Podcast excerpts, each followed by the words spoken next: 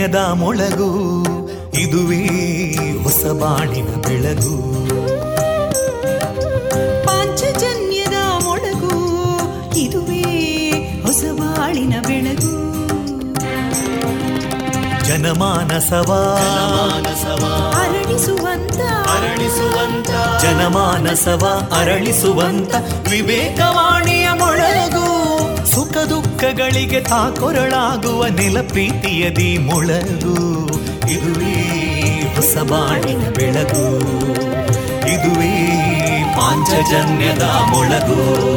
ಇದುವೇ ಪಾಂಚಜನ್ಯದ ಮೊಳಗು.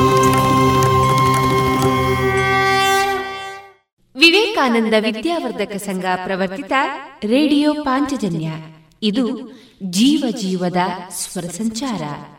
ತೊಂಬತ್ತು ಬಿಂದು ಎಂಟು ಸ್ವರ ತರಾಂಗಗಳಲ್ಲಿ ಈ ಹೊತ್ತಿನ ಪ್ರಸಾರ ಕಾರ್ಯಕ್ರಮವನ್ನ ಆರಂಭಿಸುತ್ತಿದ್ದೇವೆ ಆತ್ಮೀಯ ಶ್ರೋತೃ ಬಾಂಧವರಿಗೆ ರೇಡಿಯೋ ಪಾಂಚಜನ್ಯ ಸಮುದಾಯ ಬಾನುಲಿ ಕೇಂದ್ರ ಬಳಗದ ಪರವಾಗಿ ನಾನು ತೇಜಸ್ವಿನಿ ಮಾಡುವ ಪ್ರೀತಿಪೂರ್ವಕ ನಮಸ್ಕಾರಗಳು वन्दे मातरम् वन्दे मातरम् सुजलां सुफलां मलयज शीतलां सस्यश्यामलां मातरं वन्दे मातरम् शुभ्रजोत्स्ना पुलकितयामिनीं पुल्लकुसुमिता ध्रुमदळशोभिनीं सुहासिनीं सुमधुरभाषिणीं सुखदां वरदां मातरं वन्दे मातरम् कोटिकोटिकण्ठा कलकलनिनादकराले कोटि कोटि भुजैदृता करकलवाले अबलां केनो मायेतो बले बहुबलधारिणीं नमामि तारिणीं रिपुदलवारिणी मातरम् वन्दे मातरम् तुमि विद्या तुमि धर्मा तुमि हृदि तुमि मर्मा त्वं हि प्राणा शरीरे बाहुते तुमि मा शक्ति हृदये तुमि मा भक्ति तोमारयी प्रतिमागडी मन्दिरे मन्दिरे वन्दे मातरम् त्वं हि दुर्गा दशप्रहरणधारिणीं कमलां कमलदलविहारिणीं वाणीं विद्यादायिनीं नमामि त्वां नमामि कमलाम् अमलामतुलां सुजलां फला मातरं वन्दे मातरं श्यामलां सरला सुस्मितां भूषितां धरणी भरणी मातरं वन्दे मातरम् वन्दे मातरम् Thank you.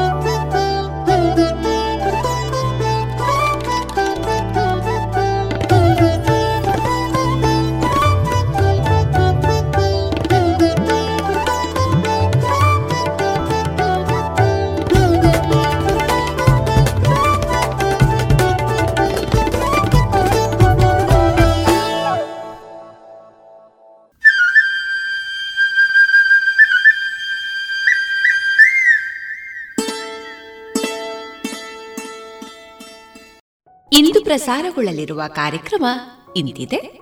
ಮೊದಲಿಗೆ ಭಕ್ತಿ ಗೀತೆಗಳು, ಮಾರುಕಟ್ಟೆ ಧಾರಣೆ, ಜಾಣ ಸುದ್ದಿ, ಪಶುಗಳಿಗೆ ಬಾಧಿಸುವ ಹೊಸ ಚರ್ಮ ಕಾಯಿಲೆಯ ನಿವಾರಣೋಪಾಯ ಹಾಗೂ ಹೈನುಗಾರರು ವಹಿಸಬೇಕಾದ ಎಚ್ಚರಗಳ ಕುರಿತು ಡಾಕ್ಟರ್ ಸತೀಶ್ ರಾವ್ ಅವರೊಂದಿಗಿನ ಸಂದರ್ಶನ. ಎಪಿ ಉಮಾಶಂಕರಿ ಅವರ ರಚಿತ ಹಾಡು, ದತ್ತಾತ್ರೇಯ ರಾಮಚಂದ್ರ ಬೇಂದ್ರೆಯವರ ರಚಿತ ಕವನಕ್ಕೆ ಗಾಯನ. ಕೊನೆಯಲ್ಲಿ ಪುತ್ತೂರು ತಾಲೂಕು ಇಪ್ಪತ್ತನೆಯ ಕನ್ನಡ ಸಾಹಿತ್ಯ ಸಮ್ಮೇಳನದ ಬಾನುಲಿ ವರದಿ ಪ್ರಸಾರವಾಗಲಿದೆ.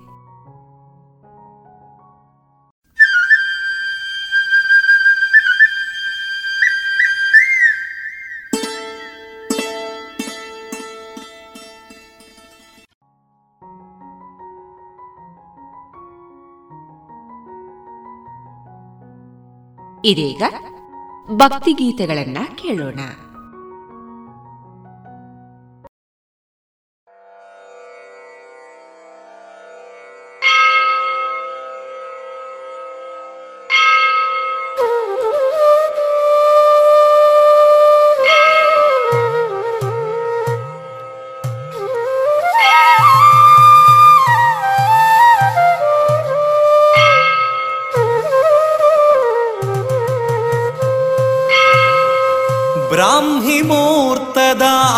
ಶುಭಗಳಿಗೆಡೆ.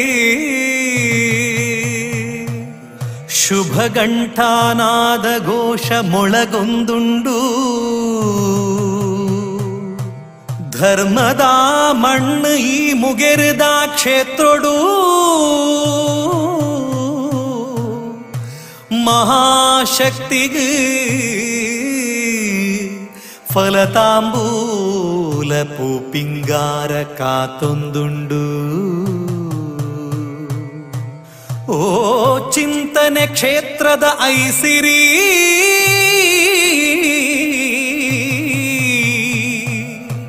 ಶ್ರೀ ನವದುರ್ಗಾ ಮಂತ್ರಮೂರ್ತಿಯಮ್ಮ ಅಮ್ಮ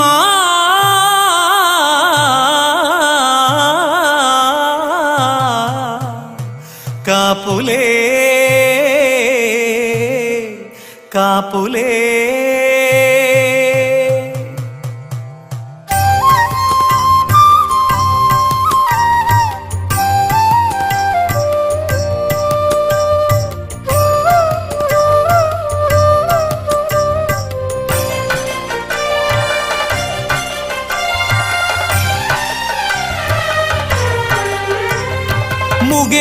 ಮಣ್ಣಿಡು ಕಾರ್ನಿಕೋ ಮೆರೆಪಿನ ನವದುರ್ಗ ಮಂತ್ರಮೂರ್ತಿಯಮ್ಮ.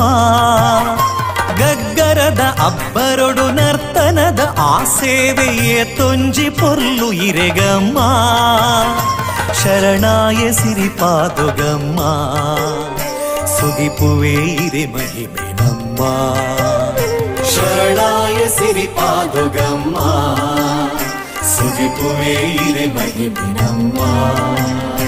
ಓ ಅಮ್ಮ ಮಂತ್ರಮೂರ್ತಿ ಚಿಂತನೆದ ಪರಾಶಕ್ತಿ ಭಕ್ತರಿನ ವರದಾತೆಯೇ ಅಮ್ಮ. ಮುಗಿರಿದ ಸಿರಿದೇವಿಯೇ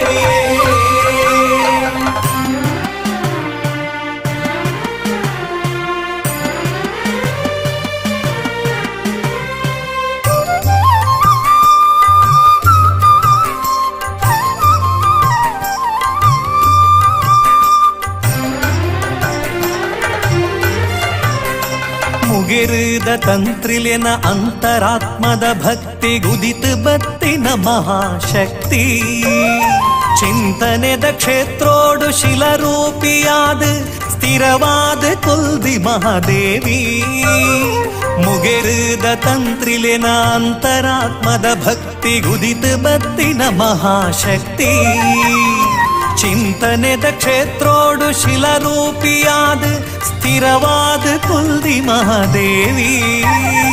ಭಕ್ತಿಗೆ ಒಲಿಯು ಓ ಮಂತ್ರಮೂರ್ತಿ, ಪಾರ್ವತಿ ದೇವಿನ ಅವತಾರ ರೂಪಿ ಕಪ್ಪು ವರ್ಣಡ ಮೆರೆಪಿ ಮಹಾಕಾಳಿಯೇ. ಹೂವಪ್ಪೆಯಿರೆಂಕ್ಲೆ ಭಾಗ್ಯದ ಜ್ಯೋತಿಯೇ. ಹೂವಪ್ಪೆಯಿರೆಂಕ್ಲೆ ಭಾಗ್ಯದ ಜ್ಯೋತಿ. ಮುಗೆರುದ ಮಣ್ಣಿಡು ಕಾರ್ನಿಕೋ ಮೆರೆಪಿನ ನವದುರ್ಗ ಮಂತ್ರಮೂರ್ತಿಯಮ್ಮ. ಗಗ್ಗರದ ಅಬ್ಬರೊಡು ನರ್ತನದ ಆ ಸೇವೆಯೇ ತೊಂಜಿ ಪೊರ್ಲು ಇರೆಗಮ್ಮ. ಶರಣಾಯ ಸಿರಿಪಾದುಗಮ್ಮ ಸುದಿಪುವೆ ಇರೆ ಮಹಿಮೆ ನಮ್ಮ ಶರಣಾಯ ಸಿರಿಪಾದುಗಮ್ಮ ಸುದಿಪುವೆ ಇರೆ ಮಹಿಮೆ ನಮ್ಮ ಓ ಅಮ್ಮ ಮಂತ್ರಮೂರ್ತಿ ಚಿಂತನೆದ ಪರಾಶಕ್ತಿ ಭಕ್ತರಿನ ವರದಾತೆಯೇ ಅಮ್ಮ ಮುಗಿರಿದ ಸಿರಿದೇವಿಯೇ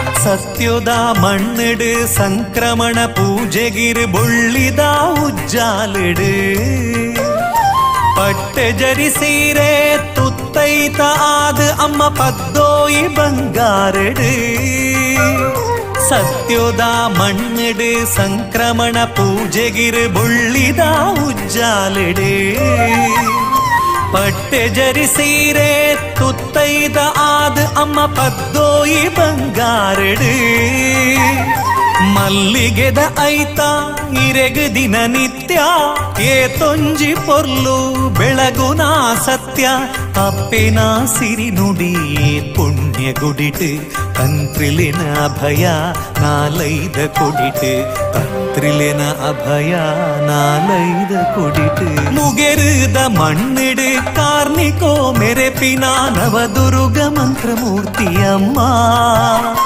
ಗಗ್ಗರದ ಅಬ್ಬರೊಡು ನರ್ತನದ ಆ ಸೇವೆಯೇ ತೊಂಜಿ ಪೊರ್ಲು ಇರೆಗಮ್ಮ. ಶರಣಾಯ ಸಿರಿಪಾದೊಗಮ್ಮ ಸುದಿಪುವೆ ಇರೆ ಮಹಿಮೆ. ನಮ್ಮ ಶರಣಾಯ ಸಿರಿಪಾದುಗಮ್ಮ ಸುದಿಪುವೆ ಇರೆ ಮಹಿಮಿನಮ್ಮ. ನಮ್ಮ ಓ ಅಮ್ಮ ಮಂತ್ರಮೂರ್ತಿ ಚಿಂತನೆದ ಪರಾಶಕ್ತಿ ಭಕ್ತರಿನ ವರದಾತೆಯೇ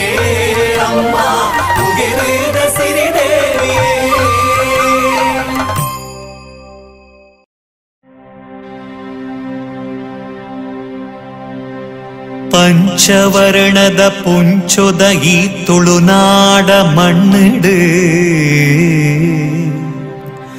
ಪರಶುರಾಮನ ಈ ಸೃಷ್ಟೀಡು ಕಾರ್ಮಿಕ ಮೆರೆಪಿನ ಓ ಎನ್ನ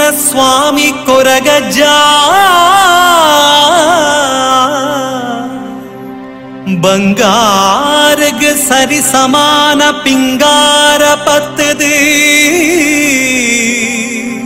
என்ன பக்திதா பிரார்த்தனே.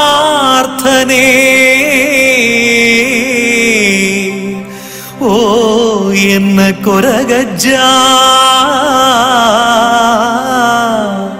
என்ன குரகஜா. ಕೊರಗಜ್ಜ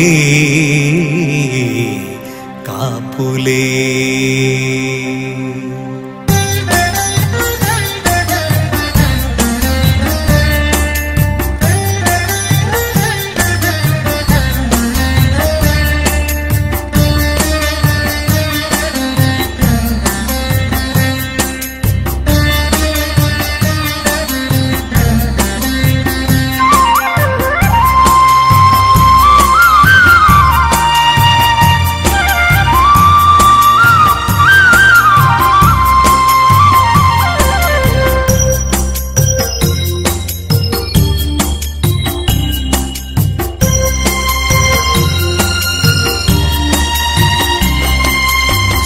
ತುಳುನಾಡುದ ಸ್ವಾಮಿ ಕೊರಗ ತನಿಯನೇ ಈ ಭಕ್ತೆರೆಡಾತೋ ಜಾಲೆ ಕರುಡಿನೇ.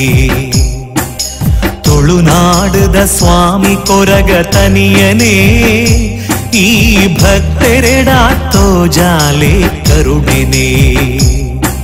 ಸತ್ಯದ ಮೂರ್ತಿಯೇ ಧರ್ಮನು ಕಾಪುಲೆ, ಈ ಕುತ್ತಾರ ಪದವುಡುಂತಿ ಮಹಾಶಕ್ತಿಯೇ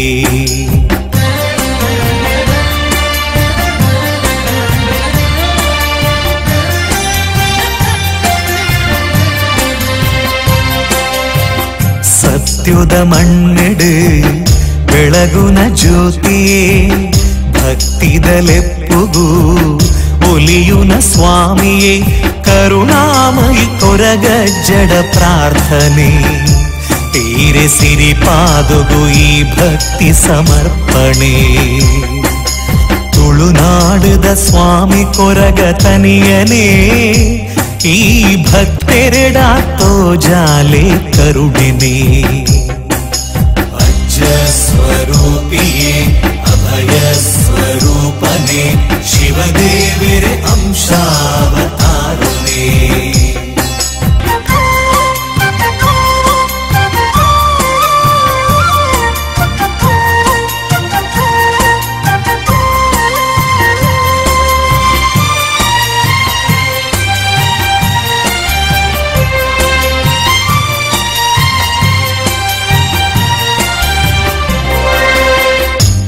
ಬಚ್ಚಿರೆ ಬಜ್ಜೆ, ಅಮೃತದ ಪರಕೆ. ಒಪ್ಪಿಸದ ನಟ್ಟುವೆ ಎನ್ನ ಕೋರಿಕೆ. ಬಚ್ಚಿರೆ ಬಜ್ಜೆ, ಅಮೃತದ ಪರಕೆ. ಒಪ್ಪಿಸದ ನಟ್ಟುವೆ ಎನ್ನ ಕೋರಿಕೆ. ಮಲ್ಲಿಗೆ ಪೂತಾಲಂಕಾರೊನೇ, ಇರೆಗೆ ಭಕ್ತಿಡೆ ಕೊರ್ಪಿ ಕೋಲ ಸೇವೆನೆ. ಮಲ್ಲಿಗೆ ಪೂತಾಲಂಕಾರೊನೇ. ಇರೆಗೆ ಭಕ್ತಿಡೆ ಕೊರ್ಪಿ ಕೋಲ ಸೇವೆನೆ. ನಮ ಮಲ್ತಿ ಪಾಪ ಕರ್ಮ ದೂರ ಮಲ್ಪುಲೆ. ಈ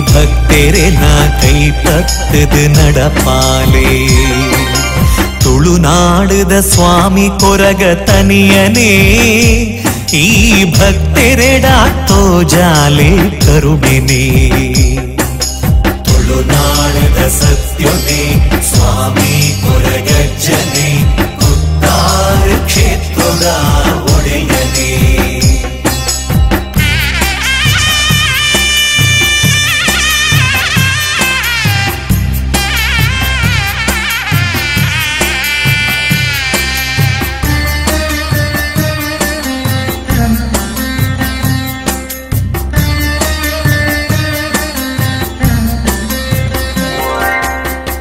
ಕೈಲಾಸದಧಿಪತಿ ಪಾರ್ವತಿ ಪರಮೇಶ್ವರೇ ಭೂಮಿಗ್ ಜತ್ತಿ ಬತ್ತಿ ಆ ಕಾಲೊಡು ಕೈಲಾಸದಧಿಪತಿ ಪಾರ್ವತಿ ಪರಮೇಶ್ವರೇ ಭೂಮಿಗ್ ಜತ್ ಬತ್ತಿ ಆ ಕಾಲೊಡು ಸತ್ಯೋದವರ ಬಾಲೆ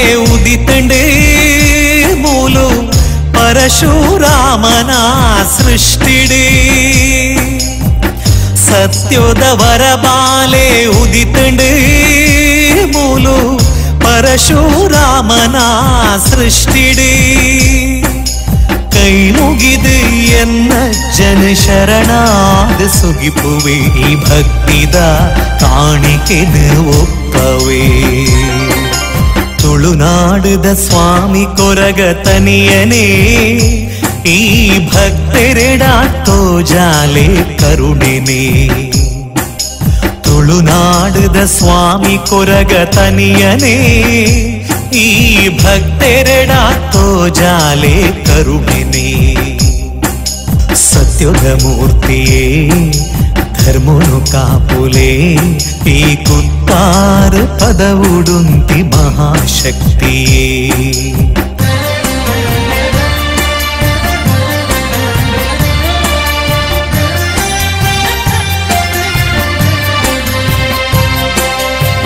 ಸತ್ಯುದ ಮಣ್ಣೆಡು ಬೆಳಗುನ ಜ್ಯೋತಿಯೇ ಭಕ್ತಿದಲೆಪ್ಪುಗೂ ಒಲಿಯುನ ಸ್ವಾಮಿಯೇ ಕರುಣಾಮಯಿ ಕೊರಗ ಜಡ ಪ್ರಾರ್ಥನೆ ತೀರೆ ಸಿರಿ ಪಾದುಗು ಈ ಭಕ್ತಿ ಸಮರ್ಪಣೆ ತುಳುನಾಡದ ಸ್ವಾಮಿ ಕೊರಗ ತನಿಯನೇ ಈ ಭಕ್ತೆರೆಡಾತೋ ಜಾಲೆ ಕರುಣಿನೇ ಅಜ್ಜ ಸ್ವರೂಪಿಯೇ ಅಭಯ ಸ್ವರೂಪನೆ ಶಿವದೇವಿರೆ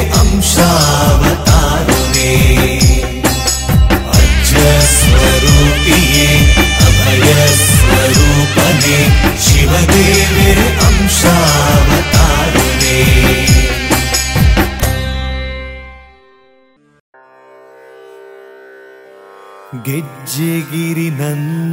बित्लिडे अमृत बल्न प्रसाद कुरु सारभकुतेन कापुना देयिबैदतिना पुण्यधर्मचा पुण्यधर्मचावडिदा। श्रीकोटिचेन्नयरे गरडिक्षेत्रोदा। गरडि ब्रह्मकलशोत्सवद वैभव।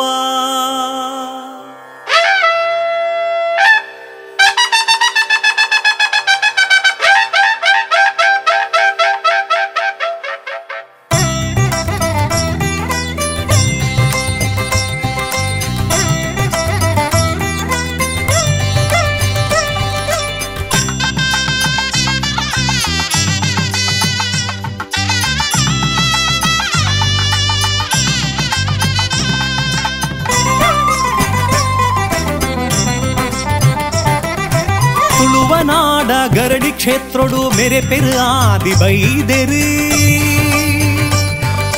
ದೇಯಿ ಬೈದೆತಿನ ಪುಣ್ಯ ಗರ್ಭೊಡು ಉದಿತಿನ ಕೋಟಿ ಚೆನ್ನಯರು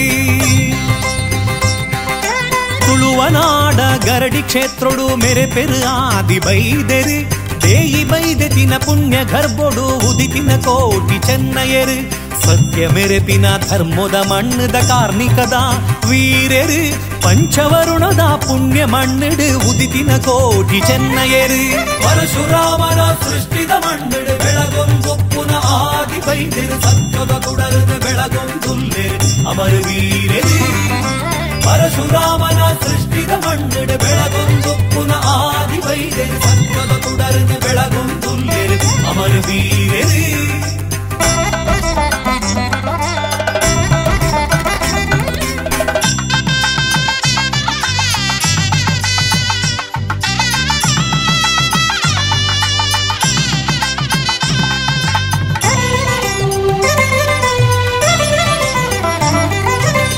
ಅಪ್ಪೆ ಪಂಡಿನ ಪರಕೆನ ಸ್ವಾಮಿಗೆ ಓಡುಂದು ಕೆಮ್ಮಲೆದ ಸನ್ನಿಧಾನೋಗು ಪಜ್ಜೆ ದೀಪೆರಿ, ಶ್ರೀಕೋಟಿ ಚೆನ್ನಯರಿ ಅಪ್ಪೆ ಪಂಡಿನ ಪರಕಿನ ಸ್ವಾಮಿಗೆ ಒಪ್ಪಿಸಾವೊಡುಂದು ಕೆಮ್ಮಲೆದ ಸನ್ನಿಧಾನೋಗು ಪಜ್ಜೆ ದೀಪೆರಿ, ಶ್ರೀಕೋಟಿ ಚೆನ್ನಯರಿ ಕುಲದೈವನೈವರ ಒಲಿದು ಬಲ. ಎಂಕ್ಲೆನಲೆಪ್ಪುಗು ಓ ಕೊನುಲ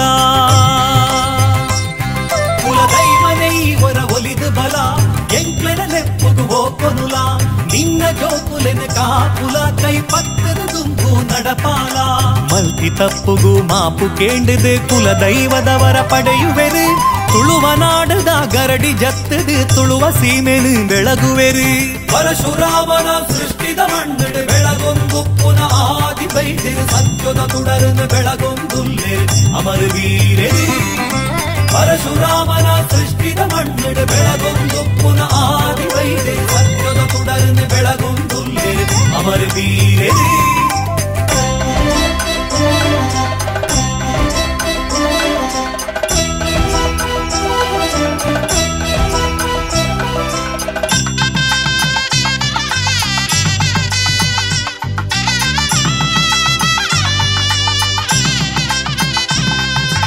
ಸತ್ಯ ಧರ್ಮದ ನ್ಯಾಯ ಮಾರ್ಗಡ್ ಭಕ್ತರೆ ಕಾತುಂದು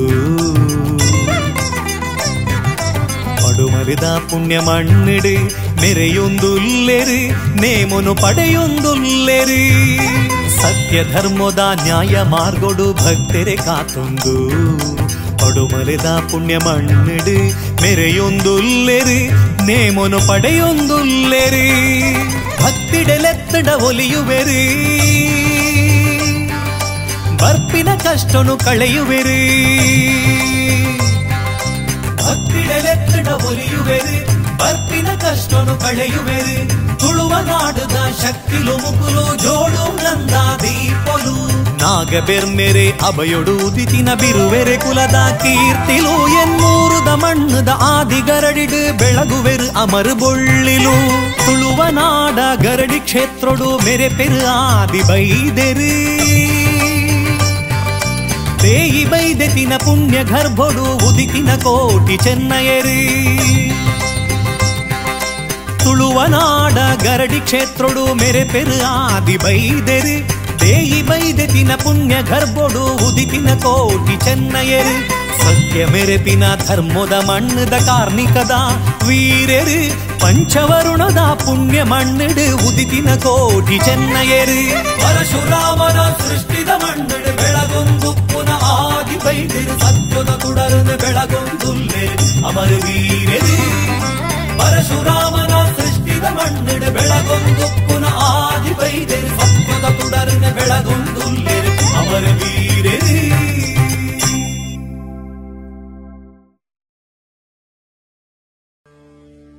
ಸ್ವಾಮಿ ದೈವನೇ, ಅಜ್ಜ ದೈವನೇ ಅಜ್ಜ ಸ್ವಾಮಿ ಸತ್ಯುನೇ. ಸ್ವಾಮಿ ಕೊರಗಜ್ಜ ಸ್ವಾಮಿ ಸತ್ಯ ಕೊರಗಜ್ಜ. ತುಳುನಾಡದ ಸತ್ಯ ದೈವ ಸ್ವಾಮಿ ಕೊರಗಜ್ಜ.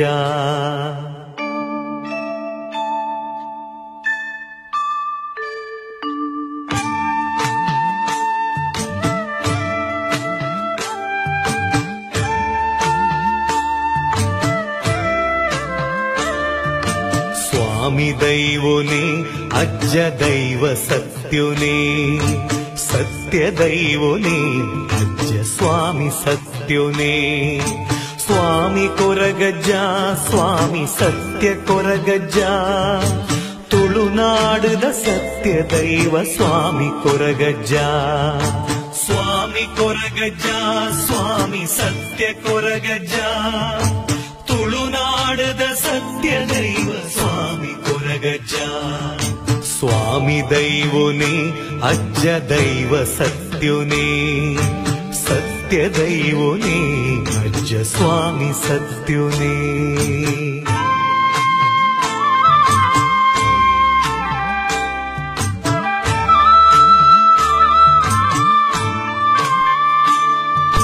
ನಂಬಿ ಭಕ್ತಿ ಭಕ್ತರಿಗೆ ಇಂಬುನು ಕೊರುದು ಸತ್ಯ ಸಾಧಿತೋ ಜಾಲ ಸ್ವಾಮಿ ಕೊರಗಜ್ಜ.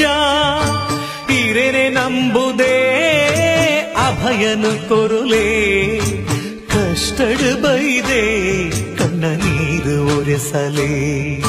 ಸ್ವಾಮಿ ಕೊರಗಜ್ಜ, ಸ್ವಾಮಿ ಸತ್ಯ ಕೊರಗಜ್ಜ. ತುಳುನಾಡದ ಸತ್ಯ ದೈವ ಸ್ವಾಮಿ ಕೊರಗಜ್ಜ. ಸ್ವಾಮಿ ದೈವನೇ ಅಜ್ಜ ದೈವ ಸತ್ಯುನೇ ಸತ್ಯ ದೈವನೇ ಅಜ್ಜ ಸ್ವಾಮಿ ಸತ್ಯುನೇ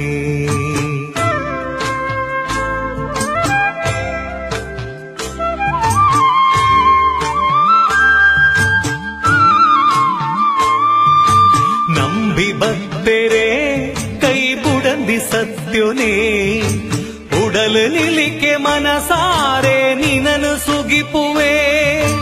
ಶರಣಾದ ಬೂರೊಂಡೆ ಈರ್ನ ಪಾದೊಗೆ. ಕೈಪತ್ತದ ನಡಪಾಲ ನ್ಯಾಯ ಮಾರ್ಗೊಡೆ. ಸ್ವಾಮಿ ಕೊರಗಜ್ಜ, ಸ್ವಾಮಿ ಸತ್ಯ ಕೊರಗಜ್ಜ. ತುಳುನಾಡದ ಸತ್ಯ ದೈವ ಸ್ವಾಮಿ ಕೊರಗಜ್ಜ. ಸ್ವಾಮಿ ದೈವನೇ ಅಜ್ಜ ದೈವ ಸತ್ಯುನೇ ಸತ್ಯ ದೈವನೇ ಅಜ್ಜ ಸ್ವಾಮಿ ಸತ್ಯುನೇ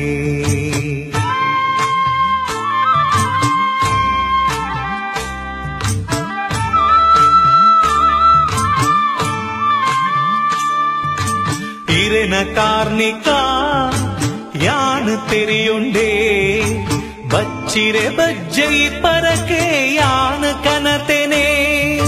ಪುತ್ತಾರು ಪದವು ಈರ್ನ ಮೂಲ ಸ್ಥಾನೊಗೆ. ತುಳುನಾಡ ಮಣ್ಣದ ದೈವ ಶಕ್ತಿಯೇ. ಸ್ವಾಮಿ ಕೊರಗಜ್ಜ, ಸ್ವಾಮಿ ಸತ್ಯ ಕೊರಗಜ್ಜ. ತುಳುನಾಡದ ಸತ್ಯ ದೈವ ಸ್ವಾಮಿ ಕೊರಗಜ್ಜ. ಸ್ವಾಮಿ ದೈವನೇ ಅಜ್ಜ ದೈವ ಸತ್ಯುನೇ ಸತ್ಯ ದೈವನೇ ಅಜ್ಜ ಸ್ವಾಮಿ ಸತ್ಯುನೇ ಸ್ವಾಮಿ ಕೊರಗಜ್ಜ, ಸ್ವಾಮಿ ಸತ್ಯ ಕೊರಗಜ್ಜ. ತುಳುನಾಡದ ಸತ್ಯ ದೈವ ಸ್ವಾಮಿ ಕೊರಗಜ್ಜ. ಸ್ವಾಮಿ ಕೊರಗಜ್ಜ, ಸ್ವಾಮಿ ಸತ್ಯ ಕೊರಗಜ್ಜ. ತುಳುನಾಡದ ಸತ್ಯ ದೈವ ಸ್ವಾಮಿ ಕೊರಗಜ್ಜ. ಸ್ವಾಮಿ ಕೊರಗಜ್ಜ ಸ್ವಾಮಿ ಸತ್ಯ ಕೊರಗಜ್ಜ. ತುಳುನಾಡದ ಸತ್ಯ ದೈವ ಸ್ವಾಮಿ ಕೊರಗಜ್ಜ.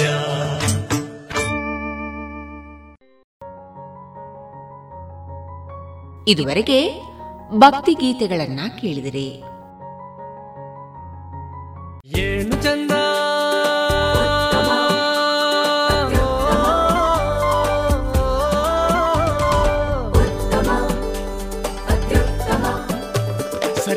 ಇಲ್ಲದ ಸ್ವಾದ ಅಹಬಲು ರುಚಿ ಸ್ವದೇಶಿ ಸಾರ ಅನನ್ಯ ಅದಮ್ಯ ಕ್ಯಾಂಕೋ ಚಾಕ್ಲೇಟ್ ಸ್ವದೇಶಿ ಸ್ವಾದ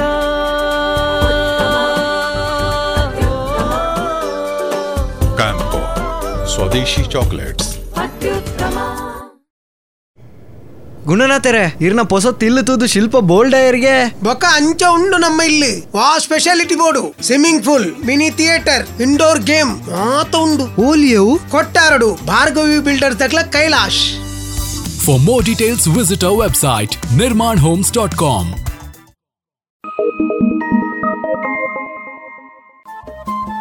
radio Panchajanya ತೊಂಬತ್ತು ಬಿಂದು ಎಂಟು ಎಫ್ಎಂ ಸಮುದಾಯ ಬಾನುಲಿ ಕೇಂದ್ರ ಪುತ್ತೂರು. ಇದು ಜೀವ ಜೀವದ ಸ್ವರ ಸಂಚಾರ.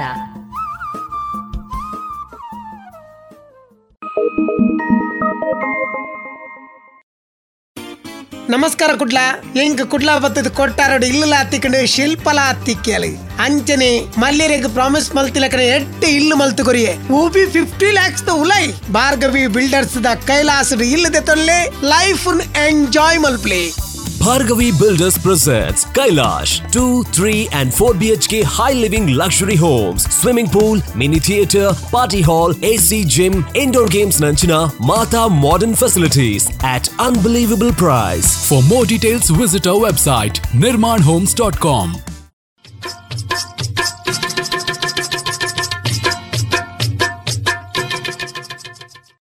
ಮಾರುಕಟ್ಟೆ ಧಾರಣೆ ಇಂತಿದೆ ಹೊಸ ಅಡಿಕೆ ಮುನ್ನೂರರಿಂದ ಮುನ್ನೂರ ಎಪ್ಪತ್ತ ಐದು ಹಳೆ ಅಡಿಕೆ ಮುನ್ನೂರ ಐದರಿಂದ ನಾಲ್ಕುನೂರ ಮೂವತ್ತು, ಡಬಲ್ ಚೋಲ್ ಮುನ್ನೂರ ಐದರಿಂದ ನಾಲ್ಕುನೂರ ಮೂವತ್ತ ಐದು ಹಳೆ ಪಟೋರ ಮುನ್ನೂರರಿಂದ ಮುನ್ನೂರ ನಲವತ್ತ ಐದು ಹೊಸ ಪಟೋರ ಇನ್ನೂರ ಎಂಬತ್ತರಿಂದ ಮುನ್ನೂರ ಇಪ್ಪತ್ತ ಐದು ಹಳೆ ಉಳ್ಳಿಗಡ್ಡೆ ನೂರ ಹತ್ತರಿಂದ ಇನ್ನೂರ ನಲವತ್ತು, ಹೊಸ ಉಳ್ಳಿಗಡ್ಡೆ ನೂರ ಹತ್ತರಿಂದ ಇನ್ನೂರ ಮೂವತ್ತ ಐದು ಹಳೆ ಕರಿಗೋಟು ನೂರ ಹತ್ತರಿಂದ ಇನ್ನೂರ ಐವತ್ತ ಐದು ಹೊಸ ಕರಿಗೋಟು ನೂರ ಹತ್ತರಿಂದ ಇನ್ನೂರ ಐವತ್ತ ಐದು ಕೊಕ್ಕೋ ಧಾರಣೆ, ಹಸಿ ಕೊಕ್ಕೋ ಐವತ್ತ ಐದರಿಂದ ಅರವತ್ತು ಒಣಕೊಕ್ಕೋ ನೂರ ನಲವತ್ತ ಐದರಿಂದ ನೂರ ಎಪ್ಪತ್ತ ಐದು ಕಾಳುಮೆಣಸು ಇನ್ನೂರ ಐವತ್ತರಿಂದ ಮುನ್ನೂರ ಮೂವತ್ತು, ರಬ್ಬರ್ ಧಾರಣೆ, ಗ್ರೇಡ್ ನೂರ ನಲವತ್ತ ಎಂಟು ರೂಪಾಯಿ ಐವತ್ತು ಪೈಸೆ, ಲಾಟ್ ನೂರ ಇಪ್ಪತ್ತು ರೂಪಾಯಿ, ಸ್ಕ್ರ್ಯಾಪ್ ಒಂದು ಎಂಬತ್ತ ಮೂರು ರೂಪಾಯಿ, ಸ್ಕ್ರ್ಯಾಪ್ ಎರಡು ಎಪ್ಪತ್ತ ಐದು ರೂಪಾಯಿ.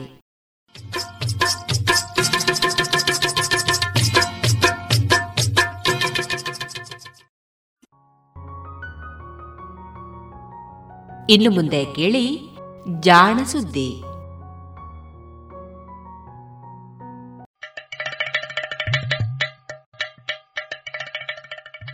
ಕೇಳು ಕೇಳು ಕೇಳು ಜಾಣ ಜಾಣ ಸುದ್ದಿಯ ಕೇಳು ಕೇಳು ಕೇಳು ಜಾಣ. ಇಂದು ಹಂದು ಮುಂದು ಹಿಂದು ಹರಿವು ತಿಳಿವು ಚುಟುಕು ಬೆರಗು ನಿತ್ಯ ನುಡಿಯುವತ್ತು ತರಲು, ನಿತ್ಯ ನುಡಿಯುವತ್ತು ತರಲು ಕೇಳಿ ಜಾಣರ. ಜಾಣ ಸುದ್ದಿಯ ಕೇಳು ಕೇಳು ಕೇಳು ಜಾಣ ಜಾಣ ಸುದ್ದಿಯ ಕೇಳು ಕೇಳು ಕೇಳು ಜಾಣ. ಜಾಣ ಪ್ರಶ್ನೆ.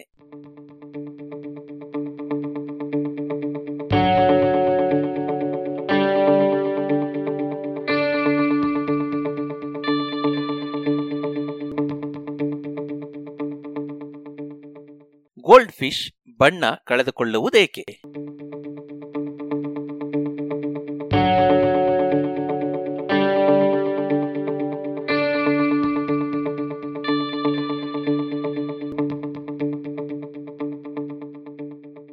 ಗೋಲ್ಡ್ ಫಿಶ್ ಒಂದು ಅಲಂಕಾರದ ಮೀನು.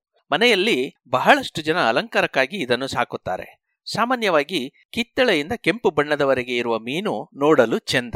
ಆದರೆ ಈ ಮೀನನ್ನು ಕತ್ತಲೆಯಲ್ಲಿ ಕೆಲವು ದಿನ ಇಟ್ಟರೆ ಅದರ ಬಣ್ಣ ಕಾಣೆಯಾಗುತ್ತದೆಯಲ್ಲ ಅದೇಕೆ?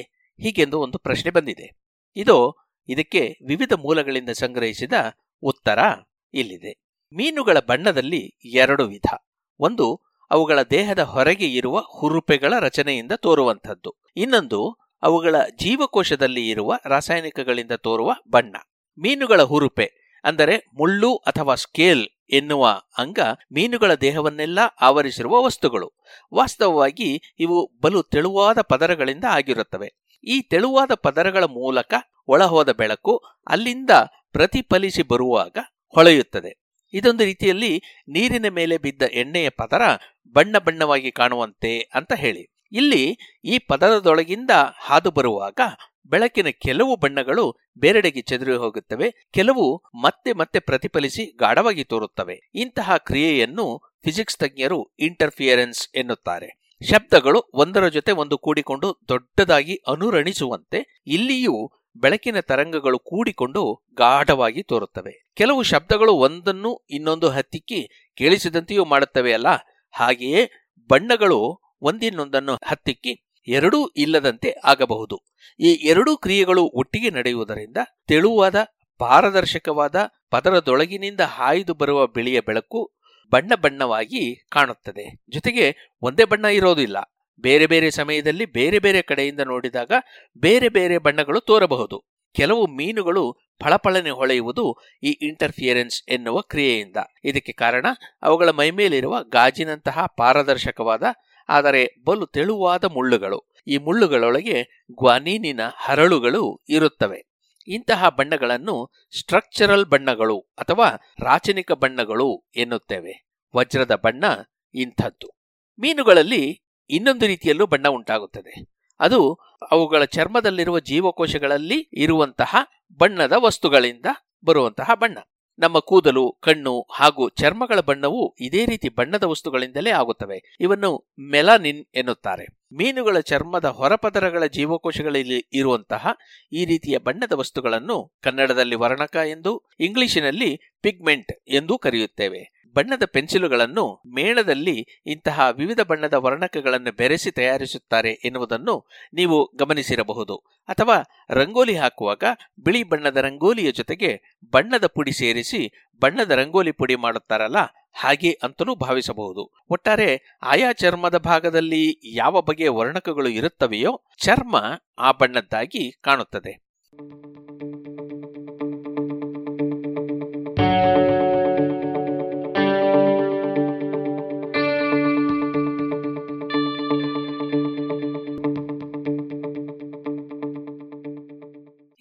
ಮೀನುಗಳಲ್ಲಿ ಬಣ್ಣ ಎರಡು ಬಗೆಯಲ್ಲಿ ಉಂಟಾಗುತ್ತದೆ. ಸರಿ. ರಾಚನಿಕ ಬಣ್ಣ ಹುರುಪೆಗಳಿಂದ ಆಗುವುದರಿಂದ ಹುರುಪೆಗಳು ಎಲ್ಲೆಲ್ಲಿ ಇವೆಯೋ ಅಲ್ಲೆಲ್ಲ ಈ ಹೊಳಪಿನ ಬಣ್ಣ ಕಾಣುತ್ತದೆ. ಎಲ್ಲೆಲ್ಲಿ ಜೀವಕೋಶಗಳಲ್ಲಿ ವರ್ಣಕಗಳು ತುಂಬಿವೆಯೋ ಅಲ್ಲೆಲ್ಲ ವರ್ಣಕಗಳ ಬಣ್ಣ ಕಾಣುತ್ತದೆ. ಇದು ವಿವಿಧ ಮೀನುಗಳ ಮೇಲಿನ ವಿನ್ಯಾಸಗಳಿಗೆ ಕಾರಣ. ಸಾಮಾನ್ಯವಾಗಿ ಮೀನುಗಳ ಬೆಳ್ಳಿಯಂತಹ ಹೊಳಪು ಹುರುಪೆಗಳ ರಾಚನಿಕ ಬಣ್ಣದಿಂದಲೂ ಕಿತ್ತಳೆ ಕಪ್ಪು ಹಾಗೂ ಹಳದಿ ಬಣ್ಣಗಳು ವರ್ಣಕಗಳಿಂದಲೂ ಉಂಟಾಗುತ್ತವೆ. ಮೀನುಗಳಲ್ಲಿ ವರ್ಣಕಗಳಿಂದ ಉಂಟಾಗುವ ಬಣ್ಣಗಳಲ್ಲಿ ಮೂರು ರಂಗುಗಳನ್ನು ಗಮನಿಸಬಹುದು. ಕೆಂಪು, ಹಳದಿ ಹಾಗೂ ಕಪ್ಪು. ಏಕೆಂದರೆ ಈ ಮೂರು ಬಗೆಯ ವರ್ಣಕಗಳಷ್ಟೇ ಮೀನುಗಳಲ್ಲಿ ಕಾಣಸಿಗುತ್ತವೆ. ಮೆಲಾನಿನ್ ಎನ್ನುವ ವರ್ಣಕ, ಕಪ್ಪು ಹಾಗೂ ಕಂದು ಬಣ್ಣವನ್ನು, ಕ್ಸಾಂಥೋಫಿಲ್ ಎನ್ನುವ ವರ್ಣಕ ಹಳದಿಯನ್ನು ಕೆರಟಿನಾಯ್ಡ್ ಎನ್ನುವ ಬಣ್ಣ ಕೆಂಪು ಬಣ್ಣದಿಂದ ನೀಲಿ ಬಣ್ಣದವರೆಗೆ ಹಲವು ಬಗೆಯ ರಂಗುಗಳನ್ನು ಉಂಟು ಮಾಡುತ್ತವೆ ಕೆರಟಿನಾಯ್ಡ್ಗಳಲ್ಲಿ ಅಸ್ಟಕ್ಸಾಂಥಿನ್ ಎನ್ನುವ ಒಂದು ವಿಶೇಷ ವರ್ಣಕವಿದೆ. ಇದು ನೀಲಿಯ ರಂಗುಗಳನ್ನು ಹೆಚ್ಚಾಗಿ ನಿರ್ಧರಿಸುತ್ತದೆ. ಯಾವ ಭಾಗಗಳಲ್ಲಿ ಈ ಮೂರೂ ವರ್ಣಕಗಳು ಎಷ್ಟೆಷ್ಟಿವೆ ಎನ್ನುವುದು ಒಟ್ಟಾರೆ ಮೀನುಗಳ ಬಣ್ಣಗಳನ್ನು ಹಾಗೂ ಅದರ ಮೇಲಿರುವ ವಿನ್ಯಾಸಗಳನ್ನು ನಿರ್ಧರಿಸುತ್ತದೆ. ಒಂದು ವೇಳೆ ಕೆಂಪು ಮತ್ತು ಹಳದಿ ಎರಡೂ ಇದ್ದರೆ ಕಿತ್ತಳೆ ಬಣ್ಣ, ಮೆಲಾನಿನ್ ಕಡಿಮೆ ಇದ್ದಾಗ ತೆಳು ಹಳದಿಯಿಂದ ಕಂದು ಬಣ್ಣದವರೆಗೆ, ಅದು ಬಲು ದಟ್ಟವಾಗಿದ್ದಾಗ ಗಾಢ ಕಪ್ಪು ಬಣ್ಣದವರೆಗೆ ವಿವಿಧ ರಂಗುಗಳು ಇರುವುದನ್ನು ನಾವು ನೋಡಬಹುದು. ಹುರುಪೆಗಳ ಬಣ್ಣಕ್ಕೂ ವರ್ಣಕಗಳಿಂದಾಗುವ ಬಣ್ಣದಲ್ಲೂ ಇನ್ನೊಂದು ವ್ಯತ್ಯಾಸವಿದೆ. ಹುರುಪೆಗಳ ಬಣ್ಣ ಮಾಸುವುದಿಲ್ಲ. ಅದು ಮಾಸಿದೆ ಎಂದರೆ ಅಲ್ಲಿ ಬೆಳಕು ಬೀಳುತ್ತಿಲ್ಲ ಎಂದಷ್ಟೇ ಅರ್ಥ. ಏಕೆಂದರೆ ಬೆಳಕು ಬಿದ್ದರಷ್ಟೇ ಹುರುಪೆಗಳಲ್ಲಿ ಬಣ್ಣ ಉಂಟಾಗುತ್ತದೆ. ಹೀಗಾಗಿ ಸಾಮಾನ್ಯವಾಗಿ ಎಲ್ಲ ಮೀನುಗಳು ಕೂಡ ಬೆಳ್ಳಿಯಂತೆ ಹೊಳೆಯುತ್ತವೆ. ಬೆಳಗುತ್ತವೆ. ಏಕೆಂದರೆ ಮೀನಿನ ಮೈಯಲ್ಲಿ ಎಲ್ಲ ಕಡೆಯಲ್ಲೂ ಹುರುಪಿಯೇ ಇರುತ್ತವೆ ಅಲ್ಲವೇ? ಬೆಳಕು ಇಲ್ಲದಾಗ, ಅಂದರೆ ಕತ್ತಲೆಯಲ್ಲಿ ಈ ರೀತಿಯ ಹೊಳಪು ಕಾಣುವುದಿಲ್ಲ. ಆದರೆ ಬೆಳಕು ಬಂದ ಕೂಡಲೇ ಮೀನು ಮತ್ತೆ ಹೊಳೆಯಲಾರಂಭಿಸುತ್ತದೆ. ಆದರೆ ವರ್ಣಕಗಳ ಬಣ್ಣ ಹೀಗಲ್ಲ. ವರ್ಣಕಗಳು ಮೀನಿನ ದೇಹದಲ್ಲಿಯೇ ತಯಾರಾಗಬೇಕು. ಇವನ್ನು ತಯಾರಿಸಲು ಬೇಕಾದ ಕಚ್ಚಾ ವಸ್ತು ಮೀನುಗಳು ತಿನ್ನುವ ಆಹಾರದಿಂದಲೇ ಬರಬೇಕು. ಮೀನುಗಳು ತಿನ್ನುವ ಹಸಿರು ಗಿಡಗಳಲ್ಲಿ ಇರುವ ವಿವಿಧ ವರ್ಣಕಗಳೇ ಈ ಕಚ್ಚಾ ವಸ್ತುಗಳಾಗಿರುತ್ತವೆ ಇವನ್ನು ತಮ್ಮ ದೇಹದಲ್ಲಿ ವಿವಿಧ ಬಣ್ಣಗಳನ್ನಾಗಿ ಮೀನುಗಳು ಪರಿವರ್ತಿಸಿಕೊಳ್ಳಬೇಕು. ಹೀಗೆ ಮೀನಿನ ದೇಹದಲ್ಲಿ, ಅದರ ಚರ್ಮದಲ್ಲಿರುವ ಜೀವಕೋಶಗಳಲ್ಲಿ ವರ್ಣಕಗಳು ತಯಾರಾಗುತ್ತವೆ. ಈ ವರ್ಣಕಗಳು ತಯಾರಾಗದಿದ್ದರೆ ಮೀನಿನಲ್ಲಿ ಬಣ್ಣಗಳು ಕಾಣಲಾರವು. ಹೀಗೆ ವರ್ಣಕಗಳು ಇಲ್ಲದೆ ಹೋಗಲು ಎರಡು ಕಾರಣಗಳಿರಬಹುದು. ಹೀಗೆ ವರ್ಣಕಗಳು ಇಲ್ಲದೆ ಹೋಗಲು ಎರಡು ಕಾರಣಗಳು ಇರಬಹುದು. ಮೊದಲನೇದಾಗಿ ಅವುಗಳ ತಯಾರಿಕೆಗೆ ಬೇಕಾದ ಕಚ್ಚಾ ವಸ್ತುಗಳು ಸಿಗದೇ ಇರುವುದು. ಎರಡನೆಯದು ಈ ವರ್ಣಕಗಳನ್ನು ತಯಾರಿಸುವ ಶಕ್ತಿ ಮೀನುಗಳಲ್ಲಿ ಇಲ್ಲದೇ ಇರುವುದು. ಮೂರನೆಯದು ಒಂದಿದೆ. ಈ ವರ್ಣಕಗಳನ್ನು ಸಾಕಷ್ಟು ಪ್ರಮಾಣದಲ್ಲಿ ಮೀನುಗಳು ತಯಾರಿಸದೆ ಹೋದರೂ ಕೂಡ ಬಣ್ಣಗಳು ಕಾಣಿಸಲಾರವು. ಸಹಜವಾದ ಪರಿಸರದಲ್ಲಿ ಬದುಕುವ ಮೀನುಗಳಿಗೆ ಈ ವರ್ಣಕಗಳಿಗೆ ಬೇಕಾದಂತಹ ಕಚ್ಚಾ ವಸ್ತುಗಳ ಕೊರತೆ ಇರುವುದಿಲ್ಲ. ಏಕೆಂದರೆ ಒಂದೆಡೆ ಕೊರತೆ ಇದೆ ಎಂದರೆ ಅವು ಇನ್ನೊಂದೆಡೆ ವಲಸೆ ಹೋಗಿ ಅದನ್ನು ತುಂಬಿಕೊಳ್ಳಬಹುದು. ಆದರೆ ನಮ್ಮ ಮನೆಗಳಲ್ಲಿ ಗಾಜಿನ ತೊಟ್ಟೆಯಲ್ಲಿ ಸಾಕುವ ಮೀನುಗಳಿಗೆ ಈ ಕಚ್ಚಾ ವಸ್ತುಗಳ ಕೊರತೆ ಉಂಟಾದರೆ ಅವು ಅದನ್ನು ತುಂಬಿಕೊಳ್ಳಲಾರವು.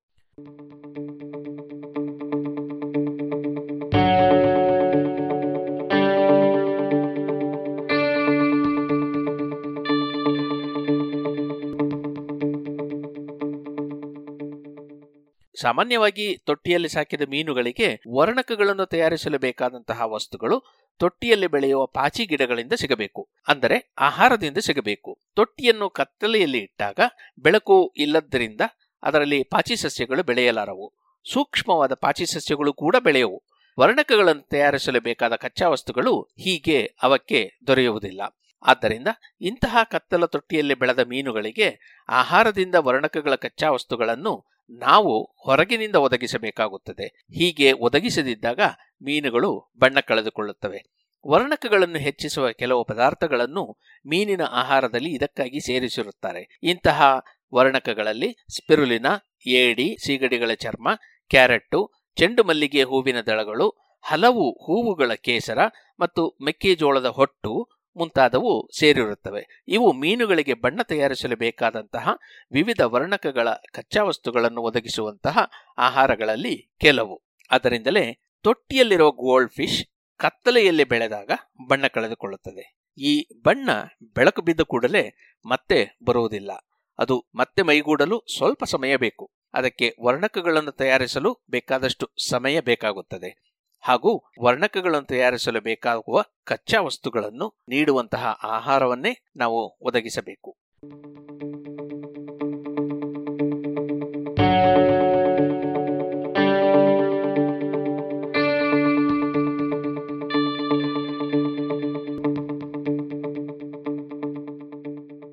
ಇದು ಇಂದಿನ ಜಾಣ ಪ್ರಶ್ನೆ ಮುಂದಿನ ವಾರ ನಿಮ್ಮ ಪ್ರಶ್ನೆಗಳು ಬಂದ ಮೇಲೆ ಅದಕ್ಕೆ ಉತ್ತರ.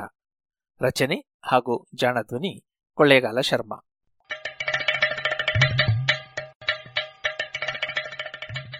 ಜಾಣ ಸುದ್ದಿಯ ಬಗ್ಗೆ ಸಲಹೆ ಸಂದೇಹಗಳು ಇದ್ದಲ್ಲಿ ನೇರವಾಗಿ ಒಂಬತ್ತು ಎಂಟು ಎಂಟು ಆರು ಆರು ನಾಲ್ಕು ಸೊನ್ನೆ ಮೂರು ಎರಡು ಎಂಟು ಈ ನಂಬರಿಗೆ ವಾಟ್ಸಪ್ ಮಾಡಿ ಇಲ್ಲವೇ ಕರೆ ಮಾಡಿ.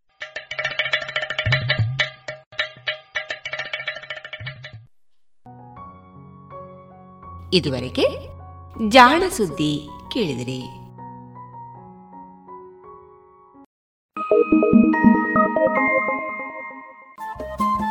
ರೇಡಿಯೋ ಪಾಂಚಜನ್ಯ ತೊಂಬತ್ತು ಬಿಂದು ಎಂಟು ಎಫ್ಎಂ ಸಮುದಾಯ ಬಾನುಲಿ ಕೇಂದ್ರ ಪುತ್ತೂರು. ಇದು ಜೀವ ಜೀವದ ಸ್ವರ ಸಂಚಾರ.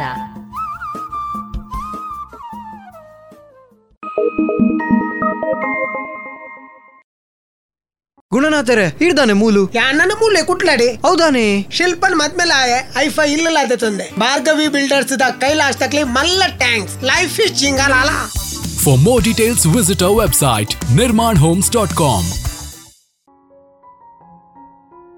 ಇನ್ನೀಗ ಹಸುಗಳಿಗೆ ಬಾಧಿಸುವ ಹೊಸ ಚರ್ಮ ಕಾಯಿಲೆಯ ನಿವಾರಣೋಪಾಯ ಹಾಗೂ ಹೈನುಗಾರರು ವಹಿಸಬೇಕಾಗಿರುವ ಎಚ್ಚರಗಳ ಕುರಿತು ಮಾಹಿತಿಯನ್ನ ನೀಡಲಿದ್ದಾರೆ.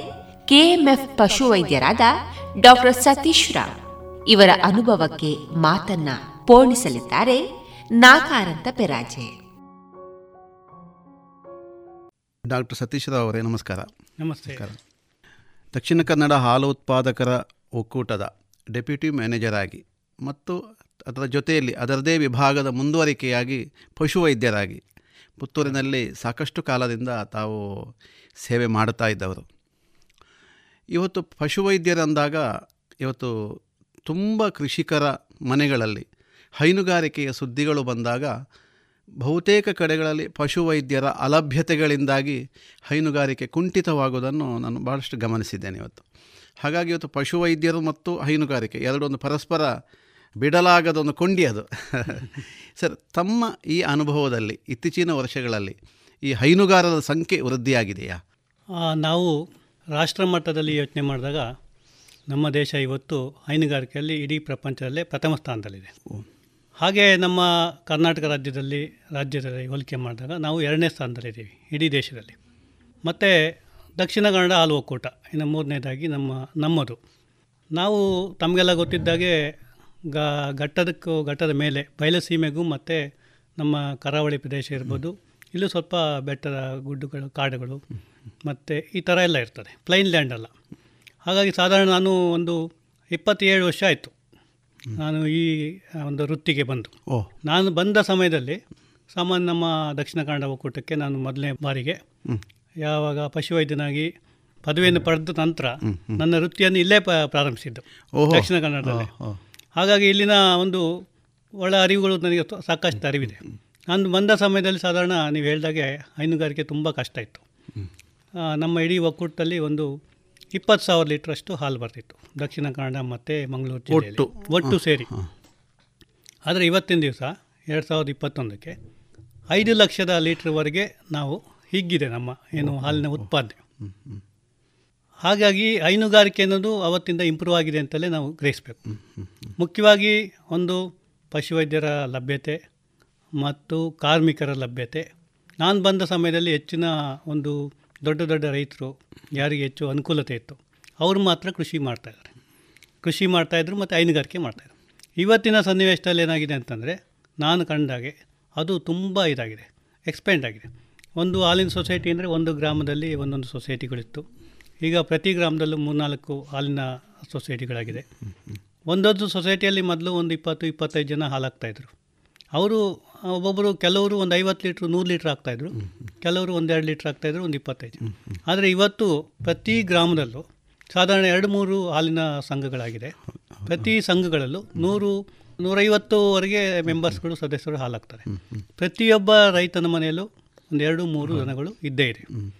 ಸರ್ ಇಷ್ಟು ವರ್ಷದ ಅವಧಿಯಲ್ಲಿ ಹೈನುಗಾರರ ಸಂಖ್ಯೆ ಹೆಚ್ಚಾಗಬೇಕಿದ್ದರೆ ಮುಖ್ಯವಾಗಿ ಈ ಕೆ ಎಂ ಎಫ್ ಪಶುವೈದ್ಯರು ಮತ್ತು ಕೃಷಿಕರು ಇದೊಂದು ಸಮತೋಲನದಲ್ಲಿದ್ದಾಗ ಮಾತ್ರ ಸಾಧ್ಯ ಅಂತ ಕಂಡುಬರ್ತದೆ.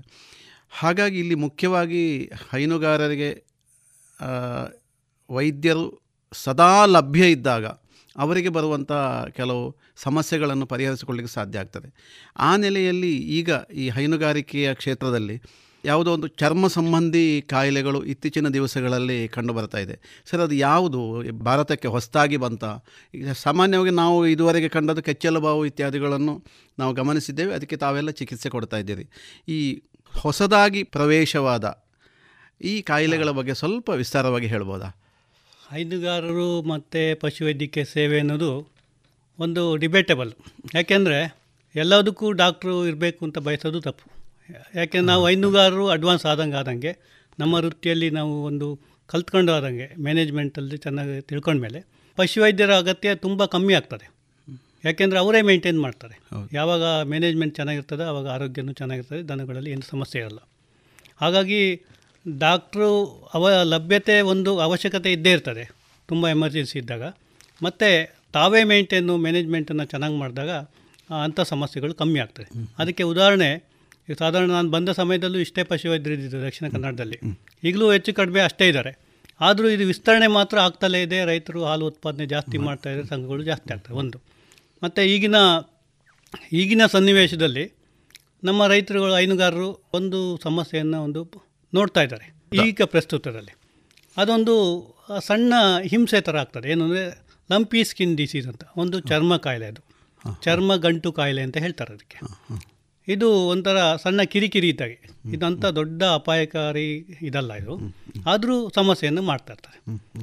ಈ ಕಾಯಿಲೆ ಯಾವುದರಿಂದ ಬರ್ತದಪ್ಪ ಅಂದರೆ ಒಂದು ವೈರಸ್ಸು. ಪಾಕ್ಸ್ ವೈರಿಡೆ ಅಂತೇಳಿ ಒಂದು ಕುಟುಂಬ, ವೈರಸ್ಸಿನ ಒಂದು ಕುಟುಂಬ. ಅದರಲ್ಲಿ ಕ್ಯಾಪ್ರಿ ಪಾಕ್ಸ್ ಅನ್ನೋದೊಂದು ಒಂದು ಗುಂಪು. ಆ ಗುಂಪಿನಲ್ಲಿ ಏನಪ್ಪ ಅಂದರೆ ಮೂರು ಥರದ ವೈರಸ್ ಬರ್ತದೆ. ಒಂದು ಲಂಪಿ ಸ್ಕಿನ್ ಡಿಸೀಸ್ ವೈರಸ್ ಇನ್ನೊಂದು ಕುರಿ ಸಿಡುಬು ವೈರಸ್ಸು ಮೇಕೆ ಸಿಡುಬು ವೈರಸ್ ಅಂತೇಳಿ. ಇದೆರಡು ಒಂದು ರೀತಿ ಹತ್ತತ್ರದವೇ. ಈ ಜೀನ ಜೆನೆಟಿಕಲಿ ಸ್ವಲ್ಪ ಈ ವೈರಸ್ಗಳು ಹತ್ತತ್ರ ಇದೆ. ಆದರೆ ಅವೆರಡಕ್ಕೂ ಕಂಪೇರ್ ಮಾಡಿದರೆ ಯಾವುದು ಕುರಿ ಸಿಡುಬು ಆಗಲಿ ಮೇಕೆ ಸಿಡುಬು ಕಂಪೇರ್ ಮಾಡಿದರೆ ಇದು ತುಂಬ ಮೈಲ್ಡ್ ಆಗಿರ್ತದೆ. ಇದರಲ್ಲಿ ಸಮಸ್ಯೆ ಏನಪ್ಪ ಅಂದರೆ ಜನಗಳಿಗೆ ಅದನ್ನು ನೋಡಿದ ತಕ್ಷಣ ಹೆದರ್ಕೊಂತಾರೆ ಇನ್ನೇನೋ ಆಗೋಯ್ತು ಅಂತೇಳಿ ಇದರಲ್ಲಿ ಮುಖ್ಯವಾಗಿ ನಾವು ಮಾರ್ಬಿಡಿಟಿ ಅಂತ ಹೇಳ್ತೀವಿ. ಮಾರ್ಬಿಡಿಟಿ ಅಂದರೆ ಏನಪ್ಪ ಅಂತಂದರೆ ಒಂದು ನೂರು ರಾಸುಗಳಿದ್ದರೆ ಅದರಲ್ಲಿ ಎಷ್ಟು ದನಗಳಿಗೆ ಕಾಯಿಲೆ ಬರ್ತದೆ ಅಂತ. ನೂರು ರಾಸುಗಳಿದ್ದರೆ ಒಂದು ಇಪ್ಪತ್ತು ದನಗಳು ಬಂದರೆ ಇಪ್ಪತ್ತು ಪರ್ಸೆಂಟ್ ಮಾರ್ಬಿಡಿಟಿ ಅಂತ ಹೇಳ್ತೀವಿ. ಈಗ ಕೆಲವು ಕಾಯಿಲೆಗಳಲ್ಲಿ ನೂರಕ್ಕೆ ನೂರು ಬಂದುಬಿಡ್ತದೆ. ನೂರಕ್ಕೆ ನೂರು ಬಂದರೆ ನೂರು ಹಂಡ್ರೆಡ್ ಪರ್ಸೆಂಟ್ ಮಾರ್ಬಿಡಿಟಿ ಅಂತ ಹೇಳ್ತೀವಿ. ಅದೇ ಥರ ಮಾರ್ಟ್ಯಾಲಿಟಿ ಇದ್ದರೆ ಎಷ್ಟು ಸಾವಿನ ಸಂಖ್ಯೆ ಆಗ್ಬೋದು ಅಂತೇಳಿ. ಅಕಸ್ಮಾತ್ ಈ ಕಾಯಿಲೆಯಿಂದ ಸತ್ತರೆ ಸಾವಿನ ಸಂಖ್ಯೆ ತುಂಬ ಕಮ್ಮಿ ಈ ಕಾಯಿಲೆಯಲ್ಲಿ ಯಾವುದು ಲಂಪಿ ಸ್ಕಿನ್ ಡಿಸೀಸಲ್ಲಿ ಒಂದು ಒಂದು ಪಾಯಿಂಟ್ ಫೈವಿಂದ ಟೂ ಪರ್ಸೆಂಟ್ವರೆಗೆ ಟೂ ಪರ್ಸೆಂಟ್ ಆಯಿತು ಅಂದರೆ ಏನೋ ಬೇರೆ ಒಂದು ಕಾಂಪ್ಲಿಕೇಶನ್ ಇದ್ದಾಗ ಮಾತ್ರ ಅದು ಇದಾಗ್ತದೆ. ಇದರಲ್ಲಿ ಆದರೆ ಮಾರ್ಬಿಡಿಟಿ ಅಂತ ನಾನೇನು ಹೇಳಿದೆ ಈ ರೋಗಕ್ಕೆ ಒಳಗಾಗುವಂಥದ್ದು ಒಂದು ಇಪ್ಪತ್ತು ಪರ್ಸೆಂಟು ಇದಾಗ್ತದೆ. ಅದೇ ರೀತಿ ನಾವು ಸಿಡುಬು ಅಂತ ಕುರಿ ಸಿಡುಬಾಗಲಿ ಅಥವಾ ಮೇಕೆ ಸಿಡುಬಾದನ್ನ ಕಂಪೇರ್ ಮಾಡಿದರೆ ಆ ಮಾರ್ಬಿಡಿಟಿನೂ ಜಾಸ್ತಿ. ಅಂದರೆ ಸಾಧಾರಣ ಯಾಕೆಂದರೆ ಮೇಕೆಗಳು ಕುರಿಗಳು ಗುಂಪಾಗಿರುವಂಥದ್ದು. ಸಾಧಾರಣ ಎಲ್ಲ ದನ ಇದಕ್ಕೂ ಬರ್ತದೆ. ಮೇಕೆಗಳಿಗಾಗಲಿ ಕುರಿಗಳ ಬರ್ತದೆ. ಸಣ್ಣ ಸಣ್ಣ ಮೇಕೆಗಳು ಮರಿಗಳಾಗಲಿ ಕುರಿ ಮರಿಗಳಾಗಲಿ ಸತ್ತೇ ಹೋಗ್ಬಿಡ್ತದೆ. ಇದರಲ್ಲಿ ಹಾಗಾಗೋದಿಲ್ಲ. ಇದರಲ್ಲಿ ಏನಾಗ್ತದೆ ಅಂತಂದರೆ ದನದ ಸಾವು ಅನ್ನೋದು ತುಂಬ ಕಮ್ಮಿ ಬರ್ತದೆ. ಆದರೆ ಹಿಂಸೆ ಜಾಸ್ತಿ ಇರ್ತದೆ. ದನಗಳಿಗೆ ದನಗಳಿಗೆ ಹಿಂಸೆ ಆಗ್ತದೆ. ನೋಡೋರ್ಗೂ ಒಂದು ರೀತಿ ಇದಾಗ್ತಾ ಇರ್ತದೆ. ಈ ವೈರಸ್ಸು ಸಾಧಾರಣ ಒಂದು ಎರಡು ಗಂಟೆವರೆಗೂ ಐವತ್ತೈದು ಡಿಗ್ರಿ ಟೆಂಪರೇಚರ್ ಇದ್ದರೂ ಸಹ ಎರಡು ಗಂಟೆವರೆಗೂ ಆದ ದೇಹದಿಂದ ಪ್ರಾಣಿಯ ದೇಹದಿಂದ ಹೊರಗಡೆ ಬದುಕುವಂಥ ಒಂದು ಶಕ್ತಿ ಇದೆ ಅದಕ್ಕೆ. ಅದೇ ರೀತಿ ಒಂದು ಅರ್ಧ ಗಂಟೆ ಅರವತ್ತೈದು ಡಿಗ್ರಿ ಅಂದರೆ ಸಾಧಾರಣ ಬಿಸಿನೀರಿಗೆ ಹಾಕಿರೂ ಸಹ ಅದು ಸಾಯೋದಿಲ್ಲ. ಓ ಇಂಥ ವೈರಸ್ಸಿಂದ ಬರುವಂಥ ಕಾಯಿಲೆ ಇದು. ಮುಖ್ಯವಾಗಿ ಹೇಗೆ ಇದು ಕಾಯಿಲೆ ಬರ್ತದೆ ಅಂತ ನಾವು ಇದು ಮಾಡಿದಾಗ ಇದರಲ್ಲಿ ಏನಪ್ಪ ಅಂತಂದರೆ ಜಾನುವಾರುಗಳಿಗೆ ಕಚ್ಚುವಂಥ ಕೀಟಗಳು. ಒಂದು ಸೊಳ್ಳೆ ಇರ್ಬೋದು. ಇನ್ನೊಂದು ಉಣುಂಗು ಅಂತ ಹೇಳ್ತಾರೆ. ಟಿಕ್ಸ್ ಅಂತೇಳಿ ಇಲ್ಲಿ ಉಣುಂಗು ಅಂತ ಹೇಳ್ತಾರೆ. ಅಂತ ಅದನ್ನು ಉಣುಗು ಅಂತ ಹೇಳ್ತಾರೆ. ಹಾಗೆ ಅದು. ಮತ್ತು ಇನ್ನೊಂದು ನೊಣ. ನೊಣದಲ್ಲಿ ಮಾರಿ ಕೆಲೆಂಜಿ ಅಂತೇಳಿ ನೀವೆಲ್ಲ ಕೇಳಿರ್ಬೋದು ಇಲ್ಲಿ ಜನಗಳು. ಅದು ದಪ್ಪ ದಪ್ಪ ನೊಣಗಳಿರ್ತದೆ. ಅದು ಒಮ್ಮೆ ಹೀರಿಬಿಟ್ರೆ ರಕ್ತ ಒಂದು ನಾಲ್ಕೈದು ಎಂ ಎಲ್ ಅಷ್ಟು ರಕ್ತ ಹೀರಿಬಿಡ್ತದೆ. ಅದೇ ಥರ ಮನುಷ್ಯರಿಗೂ ಕಚ್ಚುತ್ತದೆ. ಇಂಥ ರಕ್ತ ಹೀರುವ ಪ್ರಾಣಿಗಳು ಕೀಟಗಳು ದನವನ್ನಾಗಲಿ ಎಮ್ಮೆಗಳನ್ನಾಗಲಿ ಕಚ್ಚಿದಾಗ ಈ ಕಾಯಿಲೆ ಬರ್ತದೆ. ಬಹುಮುಖ್ಯವಾಗಿ ಯಾವ ರಾಸುಗಳಿಗೆ ಬರ್ತದೆ ಕಾಯಿಲೆ? ಯಾವ ಅಂದರೆ ದನ ಇರ್ಬೋದು ಎಮ್ಮೆ ಇರ್ಬೋದು. ಬೇರೆ ಪ್ರಾಣಿಗಳಿಗೆ ಈ ಕಾಯಿಲೆ ಬರೋದಿಲ್ಲ. ಅದನ್ನು ನಾವು ಸ್ಪಷ್ಟಪಡಿಸ್ಬೇಕು ಜನಕ್ಕೆ. ಯಾಕೆಂದರೆ ನಾವು ಹೆದರಬಾರ್ದು. ಮನುಷ್ಯನಿಗೆ ಬರ್ತದ? ಇನ್ನೊಂದು ಇನ್ನೊಬ್ರಿಗೆ ಬರ್ತದ ಅಂತ ಹಾಗೆ ಹೆದರಬಾರ್ದು. ಆದರೆ ಪಶುಗಳಿಗೆ. ಪಶುಗಳಿಗೆ ಜಾಸ್ತಿ ಬರ್ತದೆ. ಎಮ್ಮೆ ಮತ್ತು ದನಗಳಿಗೆ ಕಂಪ್ಲೀಟ್ ಅದಕ್ಕೆ ಬರೋದು. ಬೇರೆಯವರಿಗೆ ಈ ಕಾಯಿಲೆ ಬರೋದಿಲ್ಲ. ಮತ್ತು ಈ ಕಾಯಿಲೆ ಪ್ರಸಾರಣ ಮತ್ತು ಅದರ ಲಕ್ಷಣಗಳು ಹೇಗಿರ್ತದಪ್ಪ ಅಂತಂದರೆ, ಸಾಮಾನ್ಯವಾಗಿ ಈ ಕಚ್ಚಿದಂಥ ಕೀಟಗಳು, ರಕ್ತದಿಂದ ದೇಹಕ್ಕೆ ಹೋಗ್ತದೆ, ರಕ್ತಕ್ಕೆ ಹೋಗಿದ್ದು, ದೇಹ ಇಡೀ ದೇಹಕ್ಕೆ ಹೋಗ್ತದೆ, ದೇಹಕ್ಕೆ ಹೋದ ನಂತರ ತುಂಬ ನಿಧಾನವಾಗಿ ಇದು ಪ್ರಸಾರ ಆಗುವಂಥದ್ದು. ಸಡನ್ನಾಗಿ ಇವತ್ತು ಕಚ್ಚಿದ್ರೆ ನಾಳೆಗೆ ಶುರುವಾಗಲ್ಲ ನಿಧಾನವಾಗಿ ರಕ್ತಕ್ಕೆ ಹೋಗಿ ಮತ್ತು ಇಡೀ ದೇಹಕ್ಕೆ ಎಲ್ಲ ಹರಡಿಕೊಂಡು ಮತ್ತೆ ಅದರ ಪ್ರಸಾರಣ ಶುರುವಾಗ್ತದೆ. ಸಾಧಾರಣ ಇದು ಈ ಕೀಟಗಳು ಕಚ್ಚಿದ ಏಳರಿಂದ ಹದಿನಾಲ್ಕು ದಿವಸದವರೆಗೂ ಇನ್ಕ್ಯುಬೇಷನ್ ಪೀರಿಯಡ್ ಅಂತ ಹೇಳ್ತೀವಿ. ಅಂದರೆ ಏಳರಿಂದ ಹದಿನಾಲ್ಕು ದಿವಸದೊಳಗೆ ಈ ಕಾಯಿಲೆ ಲಕ್ಷಣ ಗೊತ್ತಾಗಲ್ಲ. ಗೊತ್ತಾಗೋದೇ ಗೊತ್ತಾಗೋದೇ ಇಲ್ಲ ಕಾಯಿಲೆ ಲಕ್ಷಣ. ಹಾಗಾಗಿ ಈ ಕಾಯಿಲೆ ಬಂತೋ ಬರಲಿಲ್ವೋ ಅಂತಲೂ ಗೊತ್ತಾಗ ಮೇಯ್ನಾಗಿ ಈ ಕಾಯಿಲೆ ಏನಪ್ಪ ಲಕ್ಷಣ ಅಂತಂದರೆ ಇಮಿಡಿಟಿ ತಮಗೆಲ್ಲ ಗೊತ್ತಿದ್ದಂಗೆ ಎಲ್ಲರಿಗೂ ಗೊತ್ತಿದ್ದಂಗೆ ಯಾವುದೇ ವೈರಸ್ಗಳಿಗೆ ನೇರವಾದ ಚಿಕಿತ್ಸೆ ಇಲ್ಲ. ಚಿಕಿತ್ಸೆ ಇಲ್ಲ. ಚಿಕಿತ್ಸೆ ಯಾವುದೇ ವೈರಲ್ ಕಾಯಿಲೆಗಳಿಗೆ. ನೇರವಾದ ಚಿಕಿತ್ಸೆ. ಈವನ್ ಕರೋನಾ ಅಂತೇಳಿ ನಾವು ಇಷ್ಟು ವರ್ಷ ಎಲ್ಲ ಇದು ಮಾಡಿವಲ್ಲ.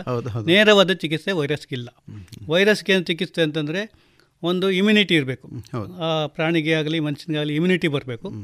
ಮತ್ತು ಬೇರೆ ಅದ್ರ ಒಟ್ಟಿಗೆ ಇನ್ನೇ ಯಾವುದು ಕಾಯಿಲೆ ಸೇರಬಾರ್ದು. Bacterial disease ಸೇರಬಾರ್ದು. ಹಾಗೆ ಒಂದು ಅವಾಯ್ಡ್ ಮಾಡೋವಂಥ ಚಿಕಿತ್ಸೆ ಮಾಡೋವಂಥದ್ದು. ಇದೇನಪ್ಪ ಅಂದರೆ ನಾನು ಈಗಾಗಲೇ ಹೇಳ್ದಂಗೆ ಏಳರಿಂದ ಹದಿನಾಲ್ಕು ದಿವಸದಲ್ಲಿ ಇದರ ಲಕ್ಷಣ ಶುರುವಾಗ್ತದೆ. ಮೊದಲು ಶುರುವಾಗಿದ್ದೇನಪ್ಪ ಅಂದರೆ ಜ್ವರ ಬರ್ತದೆ ಸ್ವಲ್ಪ. ಕೆಲವು ರಾಸುಗಳಿಗೆ ಜೋರು ಬರ್ತದೆ ಜ್ವರ. ಇನ್ನು ಕೆಲವಿಗೆ ಸಾಧಾರಣ ಒಂದು ಎರಡು ಮೂರು ದಿವಸ ಜ್ವರ ಬರ್ತದೆ. ಈ ಜ್ವರ ಬಂದಾಗ ದನಗಳು ಮಂಕಾಗ್ತದೆ ಹೆಚ್ಚು ಫೀಡ್ ತಿನ್ನಲಿಕ್ಕಾಗಲ್ಲ ಮತ್ತು ಹೇಳಲಿಕ್ಕೆ ಒಂದು ಸ್ವಲ್ಪ ಉಲ್ಲಾಸ ಇರೋದಿಲ್ಲ. ಅದು ಎರಡು ಮೂರು ದಿವಸದ ಅವಧಿ. ಮತ್ತು ಹಾಲಿನ ಇಳುವರಿನೂ ಸಹ ಕಮ್ಮಿ ಆಗ್ತದೆ. ಮತ್ತು ಇನ್ನೊಂದು ಗಮನಿಸಬೇಕು ವಿಶೇಷವಾಗಿ ಕಮ್ಮಿ ಆಗಲ್ಲ. ಯಾಕೆಂದರೆ ಬೇರೆ ಕಾಯಿಲೆಗಳಲ್ಲಿ ನಮಗೆ ಬಂದಾಗ ಜ್ವರ ಬಂದು ಬೇರೆ ಕಾಯಿಲೆ ಬಂದಾಗ ಹಾಲು ಒಂದು ಹತ್ತು ಲೀಟ್ರ್ ಕೊಟ್ಟಿದ್ರು ಸಡನ್ ಎರಡು ಲೀಟ್ರ್ ಒಂದು ಲೀಟ್ರ್ ಬಂದ್ಬಿಡ್ತದೆ ಅದೇ ಕೆಚ್ಚಲ್ ಬಾವು ಅಂತ ಕಾಯಿಲೆಗಳಲ್ಲಿ ನಿಮಗೆ ಒಂದು ಸತಿ ಕೆಚ್ಚಲ್ ಬಾವು ಬಂತು ಅಂದರೆ ಒಂದು ಇಪ್ಪತ್ತೈದು ಪರ್ಸೆಂಟ್ ಆದರೂ ಹಾಲು ಕಮ್ಮಿ ಆಗ್ತದೆ. ಇದರಲ್ಲಿ ಹಾಗೆ ಇಲ್ಲ. ಇದರಲ್ಲಿ ಹಾಲಿನ ಇಳುವರಿ ಅಷ್ಟು ದೊಡ್ಡದಾಗಿ ಕಮ್ಮಿ ಆಗೋದಿಲ್ಲ. ಆಮೇಲಿಂದ ಈ ಲಕ್ಷಣ ಏನಾಗ್ತದಪ್ಪ ಅಂದರೆ ಜ್ವರ ಬರ್ತದೆ. ಜ್ವರ ಬಂದಾದ ಒಂದು ಮೂರ್ನಾಲ್ಕು ದಿವಸದ ನಂತರ ಚರ್ಮದ ಕೆಳಭಾಗದಲ್ಲಿ ಸಣ್ಣ ಸಣ್ಣ ನಾಡ್ಯೂಲ್ಸ್ ಗೋಲಿ ಆಕಾರದಂಥ ಒಂದು ನಾ ಮೂರ್ನಾಲ್ಕು ಒಂದು ಐದು ಸೆಂಟಿಮೀಟ್ರ್ ಅಗಲದ ಸಣ್ಣ ಸಣ್ಣ ಗುಳ್ಳೆಗಳಾಗ್ತದೆ. ಅದು ಪ್ರಥಮವಾಗಿ ಜೆನೆಟಲ್ ಆರ್ಗನ್ ಯಾವುದು ಜನನಾಂಗಗಳು ಇರ್ತದಲ್ಲ ಅಂಥದ್ರಲ್ಲಿ ಸ್ಟಾರ್ಟ್ ಆಗ್ತದೆ. ಮತ್ತು ಇಡೀ ಬಾಡಿಯಲ್ಲಿ ಎಲ್ಲ ಕಡೆನೂ ಸಣ್ಣ ಸಣ್ಣ ಗೋಲಿಗೆ ಆಕಾರದ ಗಂಟು ಗಂಟುಗಳಾಗ್ತದೆ. ಇದು ಸ್ವಲ್ಪ ತುಂಬ ಹೆದರಿಕೆ ಹುಟ್ಟಿಸೋವಂಥದ್ದು. ಹಿಂದೆ ಹಿಂಗಾಗೋಯ್ತಲ್ಲಪ್ಪ ನಮ್ಮ ದನಗಳಲ್ಲಿ ಇಷ್ಟು ಗಂಟು ಗಂಟುಗಳಾಗೋಯ್ತು ಏನಾಗ್ತದೆ ಅಂತ ಹೆದರ್ಕೊಂತೀವಿ. ಆಕ್ಚುಲಿ ಅಷ್ಟು ಹೆದರೋಂಥ ಅವಶ್ಯತೆ ಇಲ್ಲ. ಆದರೆ ಏನು ಮಾಡಲಿಕ್ಕಾಗಲ್ಲ ಅದು ಅನುಭವಿಸ್ಬೇಕಾಗ್ತದೆ. ಹೌದು ಮತ್ತು ಒಂದು ಈ ಕಾಯಿಲೆ ಬರೀ ಇಷ್ಟಕ್ಕೆ ಫಿನಿಶ್ ಆಗೋದಿಲ್ಲ. ಕೆಲವು ದನಗಳಲ್ಲಿ ಕಾಲು ಬಾತು ಬಿಡ್ತದೆ ಕೈ ಕಾಲು ಬಾತು ಬಿಡ್ತದೆ ಎಲ್ಲ ದನಗಳಲ್ಲ ಕೆಲವು ದನಗಳಲ್ಲಿ ಕೈ ಕಾಲು ಬಾತ್ತದೆ ಮತ್ತು ಎದೆ ಅಡಿಯಲ್ಲಿ ನೀರು ತುಂಬ್ಕೊಂತದೆ. ಓ ಲಕ್ಷಣಗಳು ಲಕ್ಷಣಗಳು ತುಂಬ ಇದ್ದಾವೆ ಅದು ಎಲ್ಲ ಲಕ್ಷಣದಲ್ಲೂ ಎಲ್ಲ ಪ್ರಾಣಿಗಳಲ್ಲೂ ದನಗಳಲ್ಲೂ ಅದು ಬರಲ್ಲ. ಕೆಲವಕ್ಕೆ ಜ್ವರ ಬಂದು ಸ್ವಲ್ಪ ಸಣ್ಣ ಗುಳ್ಳೆ ಆಗಿ ಹೋಗ್ತದೆ. ಕೆಲವಕ್ಕೆ ಗುಳ್ಳೆಗಳು ಇಡೀ ಮೈಯಲ್ಲಿ ಗಂಟುಗಳಾಗ್ತದೆ. ಗಂಟುಗಳಾದ್ಮೇಲೆ ಇನ್ನು ಈ ಹೊಟ್ಟೆಯಲ್ಲಿ ಅಡಿಯಲ್ಲಿ ನೀರು ಕಾಲಡಿಯಲ್ಲಿ ಬರೋದು. ಕಾಲು ಕುಂಟಾಗಂಥದ್ದು. ಸ್ವಲ್ಪ ಕಾಲು ಕುಂಟಾಗ್ತದೆ. ಕೆಲವು ನಾನು ಯಾಕೆಂದರೆ ಈಗ ಸುಮಾರು ದಿವಸದಿಂದ ನಾನು ಟ್ರೀಟ್ಮೆಂಟ್ಗೆ ಹೋಗ್ತಾ ಇದ್ದೀನಿ. ಈ ಥರ ಕಾಯಿಲೆಗಳು ಸುಮಾರು ಸಿಗ್ತದೆ. ಅದರಲ್ಲಿ ಎಲ್ಲ ಯಾವುದು ಪುಸ್ತಕದಲ್ಲಿ ಏನೇನು ಇದೆ ಆ ಅಬ್ಸರ್ವೇಷನ್ಸ್ ಎಲ್ಲ ನಾವು ನೋಡಿದ್ದೀವಿ. ಹಾಗಾಗಿ ಅದೊಂದು ನಾವು ಗಮನಿಸಬೇಕು. ಆಗ ಮತ್ತೆ ಕೆಲವು ಪ್ರೆಗ್ನೆಂಟ್ ಅನಿಮಲ್ಸು ಎಲ್ಲವೂ ಅಲ್ಲ ತುಂಬ ರೇರಾಗಿ ಅಭಾಷನ್ ಅಬಾಷನ್ ಆಗೋ ಚಾನ್ಸಸ್ಸು ಉಂಟು. ಇದು ಅಟ್ಯಾಕ್ ಆದರೆ. ಅಟ್ಯಾಕ್ ಆದಮೇಲೆ ಅಭಾಷನ್ ಆದರೂ ಆಗ್ಬೋದು. ಅದನ್ನು ಏನು ಮಾಡಲಿಕ್ಕಾಗಲ್ಲ. ನಾವು ಏನು ಚಿಕಿತ್ಸೆ ಮಾಡ್ತೀವಿ ಅಂದರೆ ಜ್ವರ ಬಂದ ಟೈಮಲ್ಲಿ ನಾವು ಜ್ವರಕ್ಕೆ ಮತ್ತು ಬ್ರಾಡ್ ಸ್ಪೆಕ್ಟ್ರಮ್ ಆಂಟಿಬಯೋಟಿಕ್ಸ್ ಅಂತ ಹೇಳ್ತೀವಿ. ಸಾಮಾನ್ಯವಾಗಿರುವಂಥ ಆಂಟಿಬಯೋಟಿಕ್ಸ್ ಕೊಟ್ಟು ಬೇರೆ ಸೆಕೆಂಡ್ರಿ ಬ್ಯಾಕ್ಟೀರಿಯಲ್ಲು ಇನ್ಫೆಕ್ಷನ್ ಆಗಬಾರ್ದು ಅನ್ನೋದು ನೋಡ್ಕೊತೀವಿ. ಇಷ್ಟು ರೋಗದ ಲಕ್ಷಣ. ಈಗ ಇಂಥ ರೋಗಗಳು ಅಟ್ಯಾಕ್ ಆಗ್ತದೆ ಅಂತ ಮುನ್ಸೂಚನೆಗಳು ಏನಾದರೂ ನಮಗೆ ಕಂಡುಹಿಡ್ಲಿಕ್ಕೆ ಸಾಧ್ಯವಾ? ಪ್ರಾಣಿಗಳ ಹೈನುಗಾರನಿಗೆ ಹೌದು. ಅದು ಸಾಧ್ಯ ಇಲ್ಲ. ಯಾಕೆಂದರೆ ನಮಗೆ ಈ ಈ ಕಾಯಿಲೆ ಅನ್ನೋದು ನಮಗೆ ಹೊಸ್ದಾಗಿ ಬಂದಿರೋವಂಥದ್ದು ಸಾಧಾರಣವಾಗಿ ಇದು ಆಫ್ರಿಕಾ ಕಂಟ್ರೀಸಲ್ಲಿ ನೂರು ವರ್ಷದಲ್ಲಿ ಹಿಂದೆಲೇ ಇತ್ತಂತೆ. ಆಗ ಸಾವಿರದ ಒಂಬೈನೂರ ಇಪ್ಪತ್ತೊಂಬತ್ತರಲ್ಲೇ ಆಫ್ರಿಕಾ ಕಂಟ್ರೀಸಲ್ಲೆಲ್ಲ ಇತ್ತು. ಶತಮಾನದ. ಶತಮಾನದ ಹಿಂದೆ ಇತ್ತು. ಆದರೆ ನಮಗೆ ಪರಿಚಯನೇ ಇಲ್ಲ. ನಾವು ಪಶುವೈದ್ಯರಾಗಿ ಕ್ಲಾಸ್ ಶಾಲೆ ಕಾ ಬುಕ್ಗಳಲ್ಲಿ ಟೆಕ್ಸ್ಟ್ ಬುಕ್ಗಳಲ್ಲಿ ಅದರಲ್ಲಿ ಮಾತ್ರ ನೋಡಿದ್ವಿ. ಲಂಪಿ ಸ್ಕಿನ್ ಡಿಸೀಸ್ ಅಂತ ಒಂದು ಇದೆ ಅಂತೇಳಿ. ನಮಗೆ ಅದರ ಪರಿಚಯವೇ ಇರಲಿಲ್ಲ. ಅದು ಕ್ರಮೇಣ ಸ್ವಲ್ಪ ಸಮಯ ಇದ್ದು ಎರಡು ಸಾವಿರದ ಹದಿನೈದು ಹದಿನಾರು ಸಮಯದಲ್ಲಿ ಯುರೋಪು ರಷ್ಯಾ ಕಜಾಕಿಸ್ತಾನ ಹೀಗೆ ಕೆಲವಾರು ಕಂಟ್ರೀಸ್ಗಳಲ್ಲಿ ಅದು ಬಂತು. ಬಂದ ನಂತರ ನಮಗೆ ಭಾರತಕ್ಕೆ ಬಂದಿದ್ದು. ಎರಡು ಸಾವಿರದ ಹತ್ತೊಂಬತ್ತು ಆಗಸ್ಟಲ್ಲಿ. ಓ ಈಚೆಗೆ ಮತ್ತೆ ಈಚೆನ ಎರಡು ವರ್ಷದಲ್ಲಿ? ಈಚೆ ಒಂದು ಒಂದು ವರ್ಷದಲ್ಲಿ ಓ, ಒಂದು ಒಂದೂವರೆ ವರ್ಷದಲ್ಲಿ ಬಂತು. ಈ ಬಂದಿದ್ದು ಸಾಧಾರಣ ಈಗಾಗಲೇ ಒಂದು ಲೆಕ್ಕದ ಪ್ರಕಾರ ಒಂದು ಐದಾರು ಲಕ್ಷ ಅನಿಮಲ್ಸಿಗೆ ಬಂದಿದೆ ಅಂತ ಹೇಳ್ತಾರೆ. ಅದು ಲೆಕ್ಕ ಇನ್ನೂ ಸರಿಯಾಗಿ ಸಿಗ್ತಾ ಇಲ್ಲ. ಯಾಕೆಂದರೆ ಇತ್ತೀಚೆಗೆ ತುಂಬ ಜಾಸ್ತಿ ಆಗ್ತದೆ ನಾವು ಕಂಡಾಗ ಎಲ್ಲೋದ್ರೂ ಅದು ಪುತ್ತೂರು ಭಾಗದಲ್ಲಿ ಜಾಸ್ತಿ ಪುತ್ತೂರು ಭಾಗದಲ್ಲಿ ಜಾಸ್ತಿ ಇದೆ. ಮೊದಲನೇದಾಗಿ ನಮ್ಮ ಈ ಯಾವುದು ನಾನು ರಾಜಸ್ಥಾನದಲ್ಲಿ ಎರಡು ಸಾವಿರದ ಹತ್ತೊಂಬತ್ತರಲ್ಲಿ ಕಂಡಿತ್ತು ಅಂತ ಹೇಳಿದ್ನಲ್ಲ ಅದು ಅರುಣಾಚಲ ಮಿಜೋರಾಮು ತಮಿಳುನಾಡು ಆಂಧ್ರ ಪ್ರದೇಶ ಕೇರಳ ಹೀಗೆ ಹಲವಾರು ಒಂದು ಹತ್ತು ಹದಿನೈದು ರಾಜ್ಯಗಳಲ್ಲಿ ಎಲ್ಲ ಪರಿಸರ್ತಾ ಬಂತು. ವಿಶೇಷವಾಗಿ ಕೇರಳದಲ್ಲಿ ಜಾಸ್ತಿ.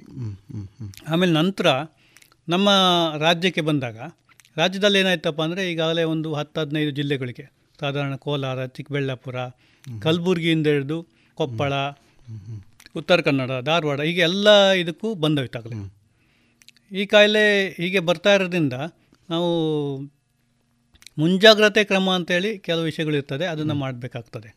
ಹೀಗೆ ನಾವು ಕಂಟ್ರೋಲ್ ಮಾಡಲಿಕ್ಕೆ ಆಗೋದಿಲ್ಲ. ಈಗ ಇಷ್ಟು ವೇಗದಲ್ಲಿ ಸ್ಪ್ರೆಡ್ ಆಗೋದು ನೀವಾಗ ಹೇಳಿದ ಬೇರೆ ಬೇರೆ ಮಿಡ್ಲ್ ಕೀಟಗಳಿಂದ ಸಂಪರ್ಕ ಆಗ್ತದೆ. ಇದನ್ನು ಕಂಟ್ರೋಲ್ ಮಾಡಿಕೊಂಡ್ರೆ ಸ್ವಲ್ಪ ರೋಗ ಬಾರದಾಗೆ ತಡಿಲಿಕ್ಕೆ ಸಾಧ್ಯ ಅಲ್ವಾ? ಅದೇ. ಇದರಲ್ಲಿ ಮುಖ್ಯವಾಗಿ ನಾವು ಕಂಟ್ರೋಲ್ ಮಾಡಬೇಕಾಗಿದ್ದು ಹೇಗೆ ನಿಯಂತ್ರಣ ಮಾಡೋದು ಅಂತಂದರೆ ಈಗಾಗಲೇ ಕಾರಣ ನಾವು ಆಗಲೇ ನೋಡಿವಿ. ರಕ್ತ ಇರುವಂಥ ಕೀಟಗಳಿಂದ ಬರ್ತದೆ. ನಾವು ಹಟ್ಟಿಯನ್ನು ಸಾಧ್ಯವಾದಷ್ಟು ಕ್ಲೀನಾಗಿ ಇಟ್ಕೋಬೇಕು. ಯಾವುದು ನೊಣದ ಸಂಖ್ಯೆ ಕಮ್ಮಿ ಇರಬೇಕು. ಬೇರೆ ಸೊಳ್ಳೆಗಳು ಇರಬಾರ್ದು. ಹಾಗೆ ಮತ್ತು ಉಣುಂಗು ಉಣುಂಗು ಬರೀ ಲಂಪಿ ಸ್ಕಿನ್ ಡಿಸೀಸ್ ಅಲ್ಲ. ಉಣುಂಗು ಅಂದರೆ ಸಿಕ್ಕಾಪಟ್ಟೆ ರಕ್ತ ಇರ್ತದೆ. ಅದರಿಂದ ಅನಿಮಿಯಾ ಆಗ್ತದೆ ದನಗಳಿಗೆ. ಅನಿಮಿಯ ಆದರೆ ಆರೋಗ್ಯನೂ ಏರುಪೇರಾಗಿ ಸರಿಯಾಗಿ ಜೋಡಿಗೆ ಬರಲ್ಲ ಇಳುವರಿ ಬರಲ್ಲ ಕಾಯಿಲೆಗಳು ಶುರುವಾಗ್ತವೆ ಹಾಗಾಗಿ ನಮ್ಮ ಹಟ್ಟಿಯನ್ನು ಸಾಧ್ಯವಾದಷ್ಟು ಕೀಟಗಳು ಇಲ್ದಲ್ಲಿರೋ ಥರ ನೋಡ್ಕೋಬೇಕು. ಈ ಸಮಯದಲ್ಲಿ ನಾವು ದಿನಕ್ಕೆ ಒಂದು ಸಾರಿ ಎರಡು ಸಾರಿ ನಾವೊಂದು ಎಂಥ ಪೆಸ್ಟಿಸೈಡ್ಸ್. ಇನ್ಸೆಕ್ಟಿಸೈಡ್ಸ್ ಪೆಸ್ಟಿಸೈಡ್ಸ್ ಅಲ್ಲ ಇನ್ಸೆಕ್ಟಿಸೈಡ್ಸು ಅದನ್ನು ಸ್ಪ್ರೇ ಮಾಡ್ತಾ ಇರಬೇಕು. ಸೂಪರ್ ಕಿಲ್ಲರ್ ಅಂತ ಏನೇನೋ ಬೇರೆ ಬೇರೆ ಟೈಪ್ ಬರ್ತದೆ. ಅದನ್ನ ಸ್ವಲ್ಪ ಡೈಲ್ಯೂಟ್ ಮಾಡಿ ಸ್ಪ್ರೇ ಮಾಡಬೇಕು ಹಟ್ಟಿಗೆ. ಹಟ್ಟಿಗೆ ಸ್ಪ್ರೇ ಮಾಡಬೇಕಾದ್ರೆ ಯಾವುದೇ ಕಾರಣಕ್ಕೂ ಬೈಪಣೆಗೆ ಸ್ಪ್ರೇ ಮಾಡಬಾರ್ದು. ಸ್ಪ್ರೇ ಮಾಡಬಾರ್ದು. ಬೈ ಬಣಂಗೆ ಮಾಡ್ಬೋದು. ಯಾಕೆಂದರೆ ಅದು ಎಷ್ಟೇ ಕಮ್ಮಿ ಕ್ವಾಂಟಿಟಿಲಿ ಕ್ವಾ ಹಾಕಿದರೂ ಸಹ ಅದು ಪಾಯ್ಸನಸ್ ಆಗ್ತದೆ. ಹಾಗಾಗಿ ಸಾಧ್ಯವಾದಷ್ಟು ಹಿಂದ್ಗಡೆಗೆ ಹಟ್ಟಿಯಲ್ಲೆಲ್ಲ ಸ್ಪ್ರೇ ಮಾಡಬೇಕು. ಹೀಗೆ ಮಾಡೋದ್ರಿಂದ ನೊಣ ಮತ್ತು ಕೀಟಗಳು ಅವಾಯ್ಡ್ ಆಗ್ತದೆ. ಎರಡನೇದು ಇದು ಬರೀ ಅಷ್ಟರಿಂದಲೇ ಆಗೋದಿಲ್ಲ. ಇವನ್ನು ಕಲುಷಿತ ನೀರಿದ್ದರೆ ಹಟ್ಟಿಯಲ್ಲಿ ಎಲ್ಲ ಕುಡಿಯುವಂಥ ನೀರು ಇರ್ಬೋದು ಹಟ್ಟಿಯಲ್ಲಿ ಸಗಣಿ ನೀರು ಮೂತ್ರ ನೀರೆಲ್ಲ ಅಲ್ಲೇ ನಿಂತ್ಕೊಳ್ಳೋದಾದರೆ ಆಗಲೂ ಈ ಕ್ರಿಮಿಕೀಟಗಳ ಸಂಖ್ಯೆ ಕಂಟ್ರೋಲ್ ಮಾಡೋದು ಜಾಸ್ತಿ ಆಗ ಕಷ್ಟ ಆಗ್ತದೆ. ಆಗಲೂ ಇದು ಕಾಯಿಲೆ ಜಾಸ್ತಿ ಬರ್ಬೋದು. ಮತ್ತು ಆಹಾರವೂ ಅಷ್ಟೇ. ಆಹಾರ ಸರಿ ಇಲ್ಲದೆ ಫಂಗಸ್ ಬಂದು ಇನ್ನೊಂದಾಗಿ. ಅಂಥ ಆಹಾರ ಇದ್ದರೂ ಸಹ ಇದು ಟ್ರಾನ್ಸ್ಫರ್ ಆಗ್ತದೆ. ಹಾಗಾಗಿ ಈ ಮೂರು ಒಂದು ಕೀಟಗಳನ್ನ ಕಂಟ್ರೋಲ್ ಮಾಡುವಂಥದ್ದು. ಮತ್ತು ಆಹಾರ ಆಗಲಿ ನೀರಿನಾಗಲಿ ನಿಲ್ದಲೇ ಇರೋ ಥರ ನೋಡುವಂಥದ್ದು. ಮೂರನೇ ಅಂಶ ಅಂದರೆ ಎಲ್ ಎಸ್ ಟಿ ವ್ಯಾಕ್ಸಿನ್ ಅಂತ ಬರ್ತದೆ. ಆ್ಯಕ್ಚುಲಿ ಎಲ್ ಎಸ್ ಟಿ ವ್ಯಾಕ್ಸಿನ್ನು ನಮ್ಮ ದೇಶದಲ್ಲಿ ಇನ್ನೂ ಬಂದಿಲ್ಲ. ಕೊಡಲಿಕ್ಕೆ ಸಾಧ್ಯ ಆಗ್ತಾ ಇಲ್ಲ. ಹಾಗೆ ಎಲ್ ಎಸ್ ಸಿ ವ್ಯಾಕ್ಸಿನ್ ಮಾಡಲಿಕ್ಕೆ ಆಗಲ್ಲ ಸದ್ಯಕ್ಕೆ. ನಾವು ಇನ್ನೂ ಕಂಟ್ರೋಲ್ ಮಾಡೋದಂದರೆ ಒಂದು ದನಕ್ಕೆ ಕಾಯಿಲೆ ಬಂತು ಅಂದರೆ ಆ ದನವನ್ನು ಹಟ್ಟಿಯಿಂದ ಸಪರೇಟ್ ಕಟ್ಟಬೇಕು ಅದಕ್ಕೆ ಬೇರೆ ದನಗಳೊಟ್ಟಿಗೆ ಕಾಂಟ್ಯಾಕ್ಟ್ ಮಾಡಬಾರ್ದು. ಯಾಕೆಂದರೆ ಸಾಮಾನ್ಯವಾಗಿ ನಾವು ಕೀಟಗಳಿಂದ ಬರ್ತವೆ ಅಂದರೂ ಸಹ ಅಕ್ಕಪಕ್ಕದಲ್ಲಿದ್ದಾಗ ಡೈರೆಕ್ಟ್ ಟ್ರಾನ್ಸ್ಫರು ಆಗ್ತದೆ ಅಂತಲೂ ಒಂದು ಸ್ವಲ್ಪ ಸ್ವಲ್ಪ ಆಗ್ತದೆ ಒಂದು ಅಪರೂಪಕ್ಕೆ ಆಗ್ತದೆ ಅಂತಲೂ ಗೊತ್ತು. ಎರಡನೇದು ಈ ರೋಗಗ್ರಸ್ತ ಪ್ರಾಣಿಗಳು ಕಡೆಯ ಲಕ್ಷಣ ನಾನು ಈಗಾಗಲೇ ಹೇಳ್ದಂಗೆ ಅಭಾಷನ್ನು ಇವೆಲ್ಲ ಆಗ್ತದೆ. ಕಡೇ ಲಕ್ಷಣ ಏನಪ್ಪ ಅಂದರೆ ಬಾಯಲ್ಲಿ ಜಲ್ ಸುರಿತಾ ಇರ್ತದೆ. ಮತ್ತು ಕಣ್ಣಲ್ಲಿ ನೀರು ಬರ್ತಾ ಇರ್ತದೆ ಮೂಗಲ್ಲಿ ನೀರು ಬರ್ತಾ ಇರ್ತದೆ. ಈ ಎಲ್ಲ ದ್ರಾವಣಗಳು ಹೊರಗಡೆ ಬರಬೇಕಾದ್ರೆ ಅದರಲ್ಲಿ ವೈರಸ್ಗಳು ಹೊರಗೆ ಹಾಕ್ತಾ ಇರ್ತದೆ. ಸೊ ಅದು ಅಲ್ಲೇ ಬೀಳ್ತದೆ. ಅಲ್ಲಿಂದ ಕ್ರಿಮಿಗಳಿದ್ದು ಅದನ್ನು ತಿಂದು ಮಾಡಿ ಇನ್ನೊಂದಕ್ಕೆ ಇನ್ನೊಂದು ಟ್ರಾನ್ಸ್ಫರ್ ಮಾಡ್ತೇವೆ. ಸೊ ಹಾಗಾಗಿ ಸಾಧ್ಯವಾದಷ್ಟು ನಮ್ಮ ದನಗಳನ್ನ ಆಚೆ ಕಟ್ಟದೊಳ್ಳೆ. ಮತ್ತು ಯಾವುದೇ ಕಾರಣಕ್ಕೂ ಇಂಥ ದನಗಳಿಗೆ ಟ್ರಾನ್ಸ್ಪೋರ್ಟೇಷನ್ ಮಾಡಬಾರ್ದು. ಒಂದು ಕಡೆಯಿಂದ ಇನ್ನೊಂದು ಕಡೆ ಟ್ರಾನ್ಸ್ಪೋರ್ಟೇಷನ್ ಮತ್ತು ಎರಡನೇದು ಈ ಜಾನುವಾರು ಪ್ರದರ್ಶನ ಅಂತ ಇರ್ತದೆ. ಅಂಥ ಕಡೆಗೆ ದನಗಳನ್ನ ತಗೊಂಡು ಮತ್ತು ಮಾರಾಟಕ್ಕೆ ದನಗಳನ್ನ ಸಂತೆಗೆ ತಗೊಂಡು ಹೋಗೋದು ಇವನ್ನೆಲ್ಲ ಅವಾಯ್ಡ್ ಮಾಡ್ತಾ ಇದ್ರೆ ಈಗ ನಾವನ್ನು ಕಂಟ್ರೋಲ್ ಮಾಡ್ಬೋದು ಡಾಕ್ಟರ್ ಇದು ಈಗ ಹೊಸ ಕಾಯಿಲೆ. ಸಾಮಾನ್ಯ ಒಬ್ಬ ಹಳ್ಳಿಯಲ್ಲಿದ್ದ ಒಬ್ಬ ಕೃಷಿಕರಿಗೆ ಈಗಿನ ಹೊಸ ನಮೂನೆಯ ಕಾಯಿಲೆಗಳು ಗೊತ್ತಿರೋದಿಲ್ಲ. ಆ ಹೊತ್ತಲ್ಲಿ ತಾವು ಹೇಳಿದ ಈ ಹೊಸ ಕಾಯಿಲೆಯೇ ಇದು ಎಂಬುದು ಅವರ ಆರಂಭದಲ್ಲಿ ಅವರು ಹೇಗೆ ಅದನ್ನು ಪರಿಚಯ ಮಾಡಿಕೊಳ್ಬೋದು. ಪಶುವೈದ್ಯರನ್ನು ಸಂಪರ್ಕಿಸಲಿಕ್ಕೆ ಈಗ ಇಂಥ ಕಾಯಿಲೆ ಅಟ್ಯಾಕ್ ಆಗಿರಬಹುದು. ಊಹೆ ಅಷ್ಟೇ. ಹೌದು ಈಗ ಸಾಮಾನ್ಯವಾಗಿ ಜ್ವರ ಬಂದಾಗ ನಮಗೆ ಹೆಚ್ಚಿನವರು ಫೋನೇ ಮಾಡ್ತಾರೆ. ಅಂದರೆ ಮಾಮೂಲಿ ಜ್ವರ ಬಂದಾಗ. ನಮ್ಮ ದನಕ್ಕೆ ಜ್ವರ ಬಂದಿದೆ ಶೀತ ಆಗಿದೆ ತಿಂತಾ ಇಲ್ಲ ವೀಕ್ ಆಗಿದೆ ಆಗಿದೆ ಅಂತೇಳಿ. ನಾವು ಆ ಸಮಯದಲ್ಲಿ ಯೂಸಲ್ ಆಗಿ ಪ್ರಿಸ್ಕ್ರೈಬ್ ಮಾಡ್ತೀವಿ. ಆಂಟಿಬಯೋಟಿಕ್ಸ್ ಆಗಲಿ ಅಥವಾ ಪೇಯ್ನ್ ಕಿಲ್ಲರ್ಸ್ ಅಂಥವೆಲ್ಲ ಜ್ವರಕ್ಕೆ ಬೇಕಾದಂಥವು. ಇಲ್ಲಿ ಅವರು ನೀವು ಹೇಳಿದಾಗೆ ಹೆಚ್ಚಿನ ರೈತರು ಕೇಳ್ತಾ ಇದ್ದಾರೆ. ನಮ್ಮ ದನದಲ್ಲಿ ಇಡೀ ಮೈಲೆಲ್ಲ ಗಂಟಾಗ್ಬಿಟ್ಟಿದೆ. ಗಂಟು ಗಂಟಾಗ್ತದೆ. ತುಂಬ ನಾವು ಅದನ್ನು ಕೇಳ್ತೀವಿ. ಗಂಟಾದಾಗ ಅದು ಗಟ್ಟಿ ಇದೆಯಾ? ಅಥವಾ ಆಪ್ಸಿಸ್ ಟೈಪು? ಕೂರ ಟೈಪು ಸಣ್ಣ ಸಣ್ಣಗಿದೆಯಾ ಅಂತ ಕೇಳ್ತೀವಿ. ಇದರಲ್ಲಿ ಗಟ್ಟಿಯಾಗಿರ್ತದೆ ಒತ್ತಿದರೆ ಅದು ಒಡೆಯೋದಿಲ್ಲ ಹಾಗೆಲ್ಲ ಇರ್ತದೆ. ಇಂಥ ಕೇಸ್ ಇದ್ದಾಗ ನಾವು ಹೇಳ್ಬಿಡ್ತೀವಿ ಇದು ಅಂಥದ್ದೇ ಕಾಯಿಲೆಯಪ್ಪ ಅದಕ್ಕೆ ಅಷ್ಟೊಂದು ಗಾಬರಿ ಪಡಬೇಡ. ಯಾಕೆಂದರೆ ನಮ್ಮಲ್ಲಿ ಇದು ತುಂಬ ಹಿಂಸೆ ಮಾಡ್ತದೆ.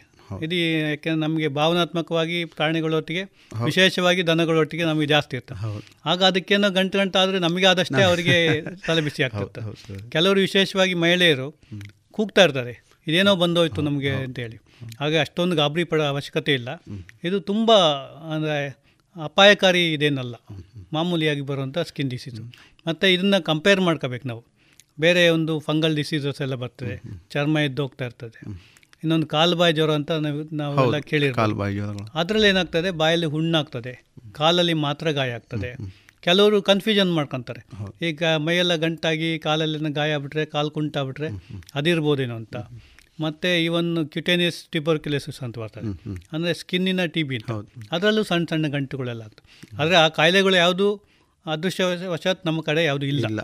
ಹಾಗಾಗಿ ಡೈರೆಕ್ಟ್ ಈಗ ಏನು ಬರ್ತಾ ಇದೆ? ಇದೆಲ್ಲ ಎಲ್ ಎಸ್ ಟಿನೇ ಬರ್ತಾ ಇದೆ ಇದು ಸಾಮಾನ್ಯ ಎಷ್ಟು ದಿವಸದ ಪ್ರೊಸೆಸ್ ಒಂದು ಹಸುವಿಗೆ ಅಟ್ಯಾಕ್ ಆಗಿ ಈ ಚಿಕಿತ್ಸೆಗಳೆಲ್ಲ ಫಲಕಾರಿಯಾಗಿ ಪುನಃ ಚೇತರಿಸಿಕೊಳ್ಳಿಕ್ಕೆ ಎಷ್ಟು ದಿವಸ ಬೇಕು ಸುಮಾರು? ಅದೊಂದು ಸಾಧಾರಣ ಒಂದು ಮೂವತ್ತರಿಂದ ಮೂವತ್ತೈದು ದಿವಸ ಬೇಕು. ಇದು ಒಂದು ಈ ಪೀರಿಯಡ್ ಇದೆಯಲ್ಲ ಮೂವತ್ತರಿಂದ ಮೂವತ್ತೈದು.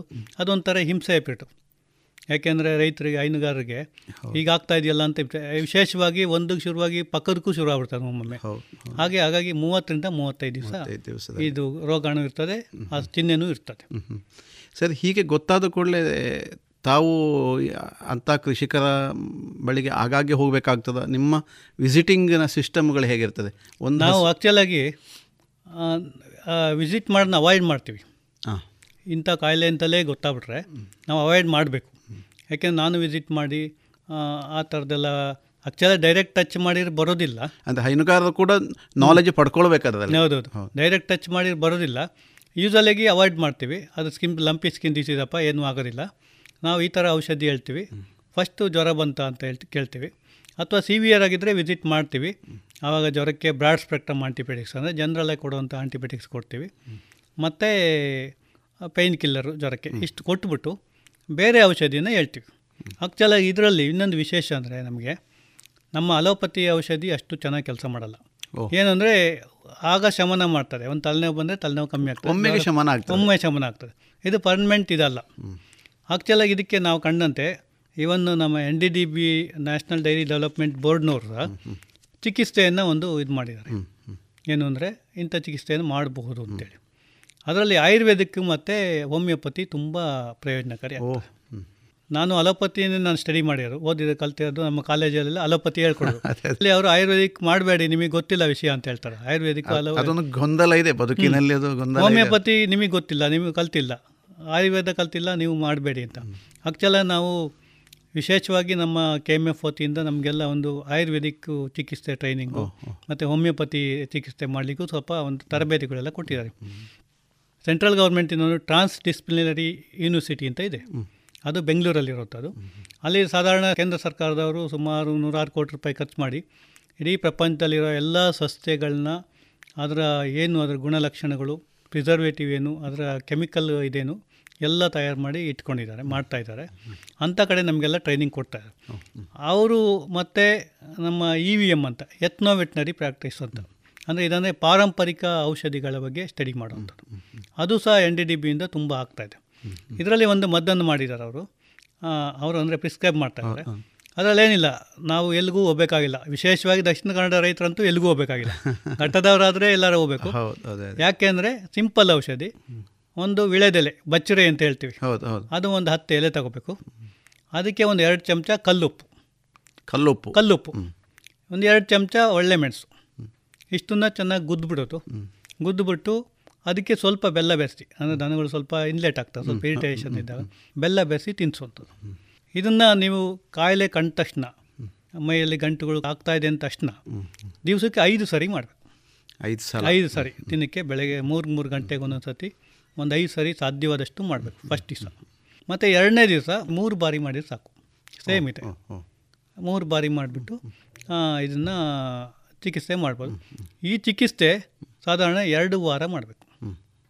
ಎರಡು ವಾರ ನಾನು ಮಾಡಿ ಸುಮಾರು ಕಡೆ ಪ್ರಿಸ್ಕ್ರೈಬ್ ಮಾಡಿ ಮಾಡಿರೋದು. ಆಲ್ಮೋಸ್ಟ್ ಎಲ್ಲ ಕಂಟ್ರೋಲಿಗೆ ಬಂದಿದೆ. ಓಹ್ ಎರಡನೇದು ಗಾಯಗಳು. ಗಾಯಕ್ಕೆ ಏನು ಮಾಡ್ಬೋದು? ಗಾಯಕ್ಕೆ ಏನಾರು ಆಯಿಂಟ್ಮೆಂಟು ಅಂಥದ್ದು ಇಂಥದ್ದು ಮಾಡ್ತಾರೆ ಮತ್ತು ಅದು ಸಾಮಾನ್ಯವಾಗಿರುತ್ತದೆ ಅದಕ್ಕೆ ಬೇಕಾಗಂಥ ಒಂದು ಔಷಧಿಯನ್ನು ಸಹ ತಯಾರು ಮಾಡಿದ್ದಾರೆ. ಅಲ್ಲೇನಪ್ಪ ಅಂತಂದರೆ ಕುಪ್ಪಿ ಗಿಡ ಅಂತೇಳಿ. ಇಲ್ಲಿ ಸೌತ್ ಕೇಂದ್ರದಲ್ಲಿ ಅಷ್ಟು ಇಲ್ಲ. ಕುಪ್ಪಿ ಗಿಡ ಅಂತೇಳಿ. ಘಟ್ಟದ ಮೇಲೆ ಆದರೆ ಸಿಗ್ತದೆ. ಅದರಲ್ಲೂ ಬೇಲಿ ಸೈಡಲ್ಲಿ ಎಲ್ಲ ಇರ್ತದೆ. ಅದು ಸಿಕ್ತಿದ್ರೂ ತೊಂದರೆ ಇಲ್ಲ. ಒಂದು ಹತ್ತು ಪೀಸ್ ಬೆಳ್ಳುಳ್ಳಿ ಒಂದು ಕಹಿಬೇವು. ಕರಿಬೇವಲ್ಲ ಒಗ್ಗರಣೆ ಸೊಪ್ಪೆಲ್ಲ. ಕಹಿಬೇವು. ಕಹಿಬೇವು. ಒಂದು ಇಡಿಯಷ್ಟು ಕಹಿಬೇವು. ಒಂದು ಇಪ್ಪತ್ತು ಗ್ರಾಮ್ನಷ್ಟು ಅರಿಶಿನ. ಒಂದು ನಾಲ್ಕು ಚಮಚದಷ್ಟು ಅರಿಶಿನ. ಒಂದು ಬಾಕ್ಸಷ್ಟು ತುಳಸಿ. ಇಷ್ಟನ್ನು ಚೆನ್ನಾಗಿ ಗುದ್ದುಬಿಟ್ಟು ಇದನ್ನ ಏನು ಮಾಡಬೇಕಪ್ಪ ಅಂದರೆ ತೆಂಗಿನೆಣ್ಣೆಯಲ್ಲಿ ತೆಂಗಿನೆಣ್ಣೆ ಮನೇಲಿ ಸಿಗ್ತದೆ ನಮಗೆ. ತೆಂಗಿನೆಣ್ಣೆ ಅಥವಾ ಎಳ್ಳೆಣ್ಣೆ. ಅದರಲ್ಲಿ ಬೇಯಿಸ್ಬೇಕು. ಚೆನ್ನಾಗಿ ಗುದ್ದುಬಿಟ್ಟು ಬೇಯಿಸಿ ಮತ್ತೆ ಅದನ್ನು ಬೆಂದಾದ್ಮೇಲೆ ಕುದಿಸ್ಬೇಕು. ಕುದಿಸಿದಾದ್ಮೇಲೆ ಅದು ತಣಿಸಿ ಅದನ್ನು ಆ ಗಂಟುಗಳಿರ್ತಲ್ಲ ಗಂಟುಗಳಿಗೆ ಡೈಲಿ ಹಚ್ಚುವಂಥ ಇಷ್ಟು ಚಿಕಿತ್ಸೆ ತುಂಬ ಪರಿಣಾಮಕಾರಿ ಆಗ್ತದೆ. ಇದು ಬಹಳ ಒಂದು ಕುತೂಹಲ. ನೀವು ಹೇಳಿದಾಗ ಒಂದು ಕಡೆಯಿಂದ ಅಲೋಪತಿ ಔಷಧ ಇನ್ನೊಂದು. ಕಡೆಯಿಂದ ಪರಿಣಾಮಗಳು ಎಷ್ಟು ವೇಗವಾಗಿ ಆಗ್ತದೆ ಅಂತ. ಹೌದು. ನಾವು ಯಾಕೆಂದ್ರೆ ಈಗ ಬರೀ ಅಲೋಪತಿಗೆ ಏನೂ ಇಲ್ಲ ಔಷಧಿ. ಏನು ಅಂದ್ರೆ ಜ್ವರ ಬಂದ್ರೆ ಜ್ವರಕ್ಕೆ ಔಷಧಿ. ಗಾಯಕ್ಕೆ ಆಯಿಂಟ್ಮೆಂಟ್ಗಳು ಇಂಥವು. ಈ ಕಾಯಿಲೆಯಲ್ಲಿ ಏನಪ್ಪ ಅಂದ್ರೆ ಇಮ್ಯುನಿಟಿ ಡೆವಲಪ್ ಮಾಡ್ತಾ ಹೋಗ್ತದೆ. ನಾವು ಯಾಕೆಂದ್ರೆ ವೈರಲ್ ಕಾಯಿಲೆಗಳಿಗೆ ವೈರಾಣು ಇರುವಂತ ಕಾಯಿಲೆಗಳಿಗೆ ಇಮ್ಯುನಿಟಿನೇ ಮುಖ್ಯ. ನಾವು ಕೊರೋನಾ ಬಂದಾಗ ತುಂಬಾ ಶಬ್ದಗಳನ್ನು. ಬಳಸ್ತಾ ಇರ್ತೀವಿ. ಈಗ ದನದಲ್ಲೂ ಅದು ನಮಗೆ ಎಕ್ಸ್ಪೀರಿಯನ್ಸ್ ಆಗ್ತಾ ಇದೆ. ಮತ್ತೆ ಇದ್ರ ಒಟ್ಟಿಗೆ ಒಂದು ಹೋಮಿಯೋಪತಿ ಕೊಡ್ತಾರೆ. ಹೋಮಿಯೋಪತಿಯಲ್ಲಿ ಅದು ಔಷಧಿಗಳು ಹೆಸರು ಹೇಳಿದ್ರೆ ರೈತರಿಗೆ ಗೊತ್ತಾಗ್ದಲೇ ಇರ್ಬೋದು. ಆಸನಿಕ್ ಅಂತೇಳಿ ಮಾರ್ಕ್ಸಲ್ ಅಂತ ಇರ್ತದೆ ಗ್ರಾಫೈಟ್ ಅಂತ. ಈ ಥರ ಎಲ್ಲ ಬೇರೆ ಬೇರೆ ಇರ್ತದೆ. ಅದಕ್ಕೆ ಮುಖ್ಯವಾಗಿ ನಾನು ಹೇಳೋದಂದ್ರೆ ಎಲ್ ಎಸ್ ಟಿ ಕೇರ್ ಅಂತ ಒಂದು ಬರ್ತದೆ. ಲಂಪಿ ಸ್ಕಿನ್ ಡಿಸೀಸ್ ಕೇರ್ ಅಂತ. ಅದು ನಮ್ಮ ಪುತ್ತೂರಿನ ಎಲ್ಲ ಮೆಡಿಕಲ್ ಶಾಪಲ್ಲಿ ಹೆಚ್ಚಿನ ಮೆಡಿಕಲ್ ಶಾಪಲ್ಲಿ ಸಿಗ್ತದೆ. ಅದೊಂದು ಬಾಟ್ಲ್ ತಗೊಂಡೋಗಿ ಒಂದು ಅರ್ಧ ಲೀಟ್ರ್ ಬಾಟ್ಲ್ ಬರ್ತದೆ. ಪ್ರತಿ ದಿವಸ ಬೆಳಿಗ್ಗೆ ಹತ್ತು ಎಂ ಎಲ್ ಸಂಜೆ ಹತ್ತು ಎಂ ಎಲ್. ದಿವಸಕ್ಕೆ ಇಪ್ಪತ್ತು ಎಂ ಎಲ್ ಅಷ್ಟು ಈ ಔಷಧಿನ ಕೊಡಬೇಕಾಗ್ತದೆ. ಕೊಟ್ಟರೆ ಸಾಧಾರಣವಾಗಿ ಎಲ್ಲ ಹೆಚ್ಚಿನ ದನಗಳು ನಾನು ಕಂಡಂಗೆ ಸುಮಾರು ಒಂದು ಸುಮಾರು ದನಗಳು ನಾನು ಎಲ್ ಎಸ್ ಟಿ ಬಂದಿದೆ ನೋಡಿ. ಒಂದೋ ಎರಡೋ ಅಭಾಷಣ ಆಗಿದೆ. ಅದು ವೀಕ್ನೆಸ್ ಇರ್ಬೋದು ಸರಿಯಾದ ನ್ಯೂಟ್ರಿಷನ್ ಲೆವೆಲ್ ಕಮ್ಮಿ ಇರುವಂಥದ್ದು ಅಂಥದ್ದು ಮಾತ್ರ ಇದೆ. ಇನ್ನು ಮಿಕ್ಕಿದ್ದೆಲ್ಲ ಅದು ಸಕ್ಸಸ್ ಆಗುತ್ತೆ ಡಾಕ್ಟರ್ ಹೀಗೆ ಹೇಳಿದಾಗ ಒಂದು ನೆನಪಾಗ್ತದೆ. ನಾವು ಕೊರೋನಾ ಸಮಯದಲ್ಲಿ ಕೊರೋನಾ ಬಾರದ ಹಾಗೆ ಅಂತೇಳಿ ಸ್ವಲ್ಪ ಅಡ್ವಾನ್ಸ್ ಆಗಿ ಹೋಮಿಯೋಪತಿಯಲ್ಲಿ ಇತ್ಯಾದಿಗಳಲ್ಲಿ ಅಲ್ಲಲ್ಲಿ ಇದು ಔಷಧಿ ತಗೊಳ್ತಾ ಇರೋದನ್ನು ಗಮನಿಸಿದ್ದೇವೆ. ಅದೇ ರೀತಿ ಈ ಡಿಸೀಸ್ ಬರದ ಹಾಗೆ ಅಲ್ಲ ಅದಕ್ಕೆ ತಡೆ ಆಗುವಾಗ ಅಡ್ವಾನ್ಸ್ ಆಗಿ ಏನಾದ್ರು ಕೊಡುವ ವ್ಯವಸ್ಥೆಗಳು. ಇಮ್ಯುನಿಟಿ ಬರೋದು ಹೌದು. ಹೌದು ಹೌದು ಅಂದರೆ ಮುಖ್ಯವಾಗಿ ದನಗಳಲ್ಲಿ ಇಮ್ಯುನಿಟಿಗೆ ನಾವು ವೈರಲ್ ಇಂಜೆಕ್ಷನ್ ಇದು ವ್ಯಾಕ್ಸಿನೇಷನ್ ಮಾಡಬೇಕು ಲೆಕ್ಕದಲ್ಲಿ. ನಮ್ಮಲ್ಲಿ ಕೆಲವರು ಈ ಕುರಿ ಸಿಡುಬು ಮತ್ತು ಮೇಕೆ ಸಿಡಿಬಿನ ವ್ಯಾಕ್ಸಿನ್ ಮಾಡಿ ಸಹ ನೋಡಿದರು. ಆದರೆ ಅದು ಅಷ್ಟು ಕಂಟ್ರೋಲಿಗೆ ಬರೋದಿಲ್ಲ. ಇದರಷ್ಟು ಎಲ್ ಎಸ್ ಟಿ ವ್ಯಾಕ್ಸಿನ್ ಅಷ್ಟು. ಇಮ್ಯುನಿಟಿಗೆ ನಾವೆಂದು ಝೂ ಫಿಟ್ ಅಂತ ಕೊಡ್ತೀವಿ. ಅದು ಒಂದು ಆಯುರ್ವೇದಿಕ್ ಪ್ರಿಪ್ರೇಷನ್ ದಿವಸ ಒಂದೊಂದು ಐವತ್ತೈವತ್ತು ಎಂ ಎಲ್ ಸಣ್ಣ ಇದಿದ್ರೆ. ದೊಡ್ಡದಾದ್ರೆ ಒಂದು ನೂರು ಎಂ ಎಲ್ ಅಷ್ಟು ಕೊಡ್ತೀವಿ. ಮತ್ತು ಹೋಮಿಯೋಪತಿ ಈಗಾಗಲೇ ಪ್ರಿಸ್ಕ್ರೈಬ್ ಮಾಡ್ದಂಗೆ ಕೊಡ್ಬೋದು. ಆದರೆ ನಮಗೆ ಈಗ ಸದ್ಯದಲ್ಲಿ ನಾವು ಇಮ್ಯುನಿಟಿ ಕೊಡಲಿಲ್ಲ ಬಂದದಕ್ಕೆ ಮಾತ್ರ ಕೊಡ್ತಾ ಇದ್ದೀವಿ ಯಾಕಂದ್ರೆ ಒಂದು ಇಂಥದ್ದು ಬಂದಿದೆ ಅಂತ ಆದಾಗ ಒಂದು ಆತಂಕ ಇರ್ತದೆ ಹೌದು, ಕೊನೆ ಪಕ್ಷ ನಮ್ಮ ಆತಂಕದ ಪರಿಹಾರಕ್ಕಾದರೂ ನಾವು ದನಕ್ಕೆ ಕೊಡ್ತಾ ಇದ್ದೇವೆ ಅಂತ ಒಂದು. ಮತ್ತೆ ಇನ್ನೊಂದು ವಿಶೇಷ ಅಂದ್ರೆ ನಾವು ಕೊಡ್ತಾ ಇದ್ದೀವಿ ಅಕಸ್ಮಾತ್ ಮೊದಲೇ ಸ್ಟಾರ್ಟ್ ಮಾಡ್ಕೊಂಡ್ವಿ ಅಂತ ಇಟ್ಕೊಳ್ಳಿ ಇದನ್ನೇ ಯಾವುದು ಉಪ್ಪು ಒಳ್ಳೆ ಮೆಣಸಿಂದು ಆಯುರ್ವೇದಿಕ್ ಔಷಧಿ. ಅದು ಕಂಟ್ರೋಲ್ ಆದರೂ ಆಗ್ಬೋದು. ನಾವೊಂದು ಟ್ರೈ ಮಾಡ್ಬೋದು. ಅದರಿಂದ ದನಕ್ಕೆ ಆಗಲಿ ಎಮ್ಮೆಗಳಿಗಾಗಲಿ ಏನು ತೊಂದರೆ ಇಲ್ಲ. ಅದನ್ನ ಮಾಡ್ಬೋದು. ಮಾಡ್ಬೋದಲ್ಲ ಮಾಡ್ಬೋದು. ಈಗ ಈ ಕಾಯಿಲೆ ಅಟ್ಯಾಕ್ ಆದ ಮೇಲೆ ಈ ಆಹಾರ ಸಿಸ್ಟಮ್ನಲ್ಲಿ ವ್ಯತ್ಯಾಸ ಮಾಡಬೇಕು ದನಗಳಲ್ಲಿ? ಏನಿಲ್ಲ ಒಳ್ಳೆ ನ್ಯೂಟ್ರಿಷಿಯಸ್ ಫುಡ್ ಕೊಡಬೇಕು. ಮೊದಲು ಎರಡು ಮೂರು ದಿವಸ ಸರಿಯಾಗಿ ತಿನ್ನೋದಿಲ್ಲ. ಆಮೇಲೆ ತಿನ್ಲಿಕ್ಕೆ ಶುರು ಆಗ್ತದೆ. ಆಕ್ಚುಲಾಗಿ ಒಳ್ಳೆ ಫುಡ್ ಕೊಡಬೇಕು. ಕೆಲವು ವೀಕ್ ಆಗಿರೋಂಥ ದನಗಳಿಗೆ ಇ ವಿ ಅನ್ ಅಂತ ವಿಟಮಿನ್ ಇ ಟ್ಯಾಬ್ಲೆಟ್ಸ್ನ ಪ್ರಿಸ್ಕ್ರೈಬ್ ಮಾಡ್ತೀವಿ. ಅಂಥ ಟ್ಯಾಬ್ಲೆಟ್ಸ್ ಕೊಡಬೇಕಾಗ್ತದೆ. ಮತ್ತೆ ಒಳ್ಳೆ ಆಹಾರ ಕೊಡಬೇಕು. ಯಾಕೆಂದ್ರೆ ಆಗ ಶಕ್ತಿ ಬೇಕು ದನಗಳಿಗೆ. ಅಷ್ಟು ಸಾಕು ಬೇರೆ ಅಲ್ವಾ ಡಾಕ್ಟರ್ ಈ ಸುದ್ದಿಗಳನ್ನೆಲ್ಲ ಮಾತಾಡ್ತಾ ಇದ್ದಾಗ ಒಂದಷ್ಟು ಹೈನುಗಾರರನ್ನು ಕೂಡ ಎಜುಕೇಟ್ ಮಾಡುವಂಥ ಕೆಲಸಗಳು ಜೊತೆ ಜೊತೆಯಲ್ಲಿ ಆಗ್ತಾ ಇದೆಯಲ್ವಾ? ಡೆಫಿನೆಟ್ ಆಗಿ ನಾವು ನನಗಾಗಲೇ ಅಂದರೆ ಎಟ್ನ ವೆಟ್ನರಿ ಪ್ರಾಕ್ಟೀಸ್ ಅಂತ ಹೇಳಿ ನಾನು ನಿಮ್ಗೆ ಹೇಳಿದೆ. ಅದರಲ್ಲೇನಪ್ಪ ಅಂದರೆ ಪಾರಂಪರಿಕ ಔಷಧಿಗಳನ್ನ ನಾವು ಜನಗಳಿಗೆ ಪರಿಚಯ ಮಾಡಿಸೋದು. ಹೆಚ್ಚಿನ ರೈತರು ಅವರೇ ನಮಗೆ ಸುಮಾರು ಔಷಧಿಗಳು ಹೇಳ್ತಾರೆ. ಹಳ್ಳಿಯ ಔಷಧಿಗಳನ್ನ- ಔಷಧಿಗಳನ್ನ ಅವರೇ ಹೇಳ್ತಾರೆ. ಅದು ನಮಗೆ ಖುಷಿ ಆಗ್ತದೆ. ನಾವು ಅಂದರೆ ನಾವು ಕಲಿತು ಏನೋ ಒಂದು ಅಲೋಪತಿಕ್ ಟೈಪ್ ಟ್ರೀಟ್ಮೆಂಟ್ ಮಾಡ್ತಾ ಇದ್ದಾರೆ. ಅವರು ಅವರು ಒಂದು ಅವರ ಅನುಭವ. ಅದೇ ಹಳ್ಳಿ ಔಷಧ ಅಂದಾಗ ಗುಟ್ಟು ಅಂತ ಹೇಳುವಂಥದ್ದು ಬಹುತೇಕ ಅದು- ಕೆಲವರು ಅದನ್ನೆಲ್ಲ ಮೀರಿ ಹೇಳ್ತಾರೆ ಕೆಲವರು. ಕೆಲವರು ಮೀರಿ ಹೇಳ್ತಾರೆ.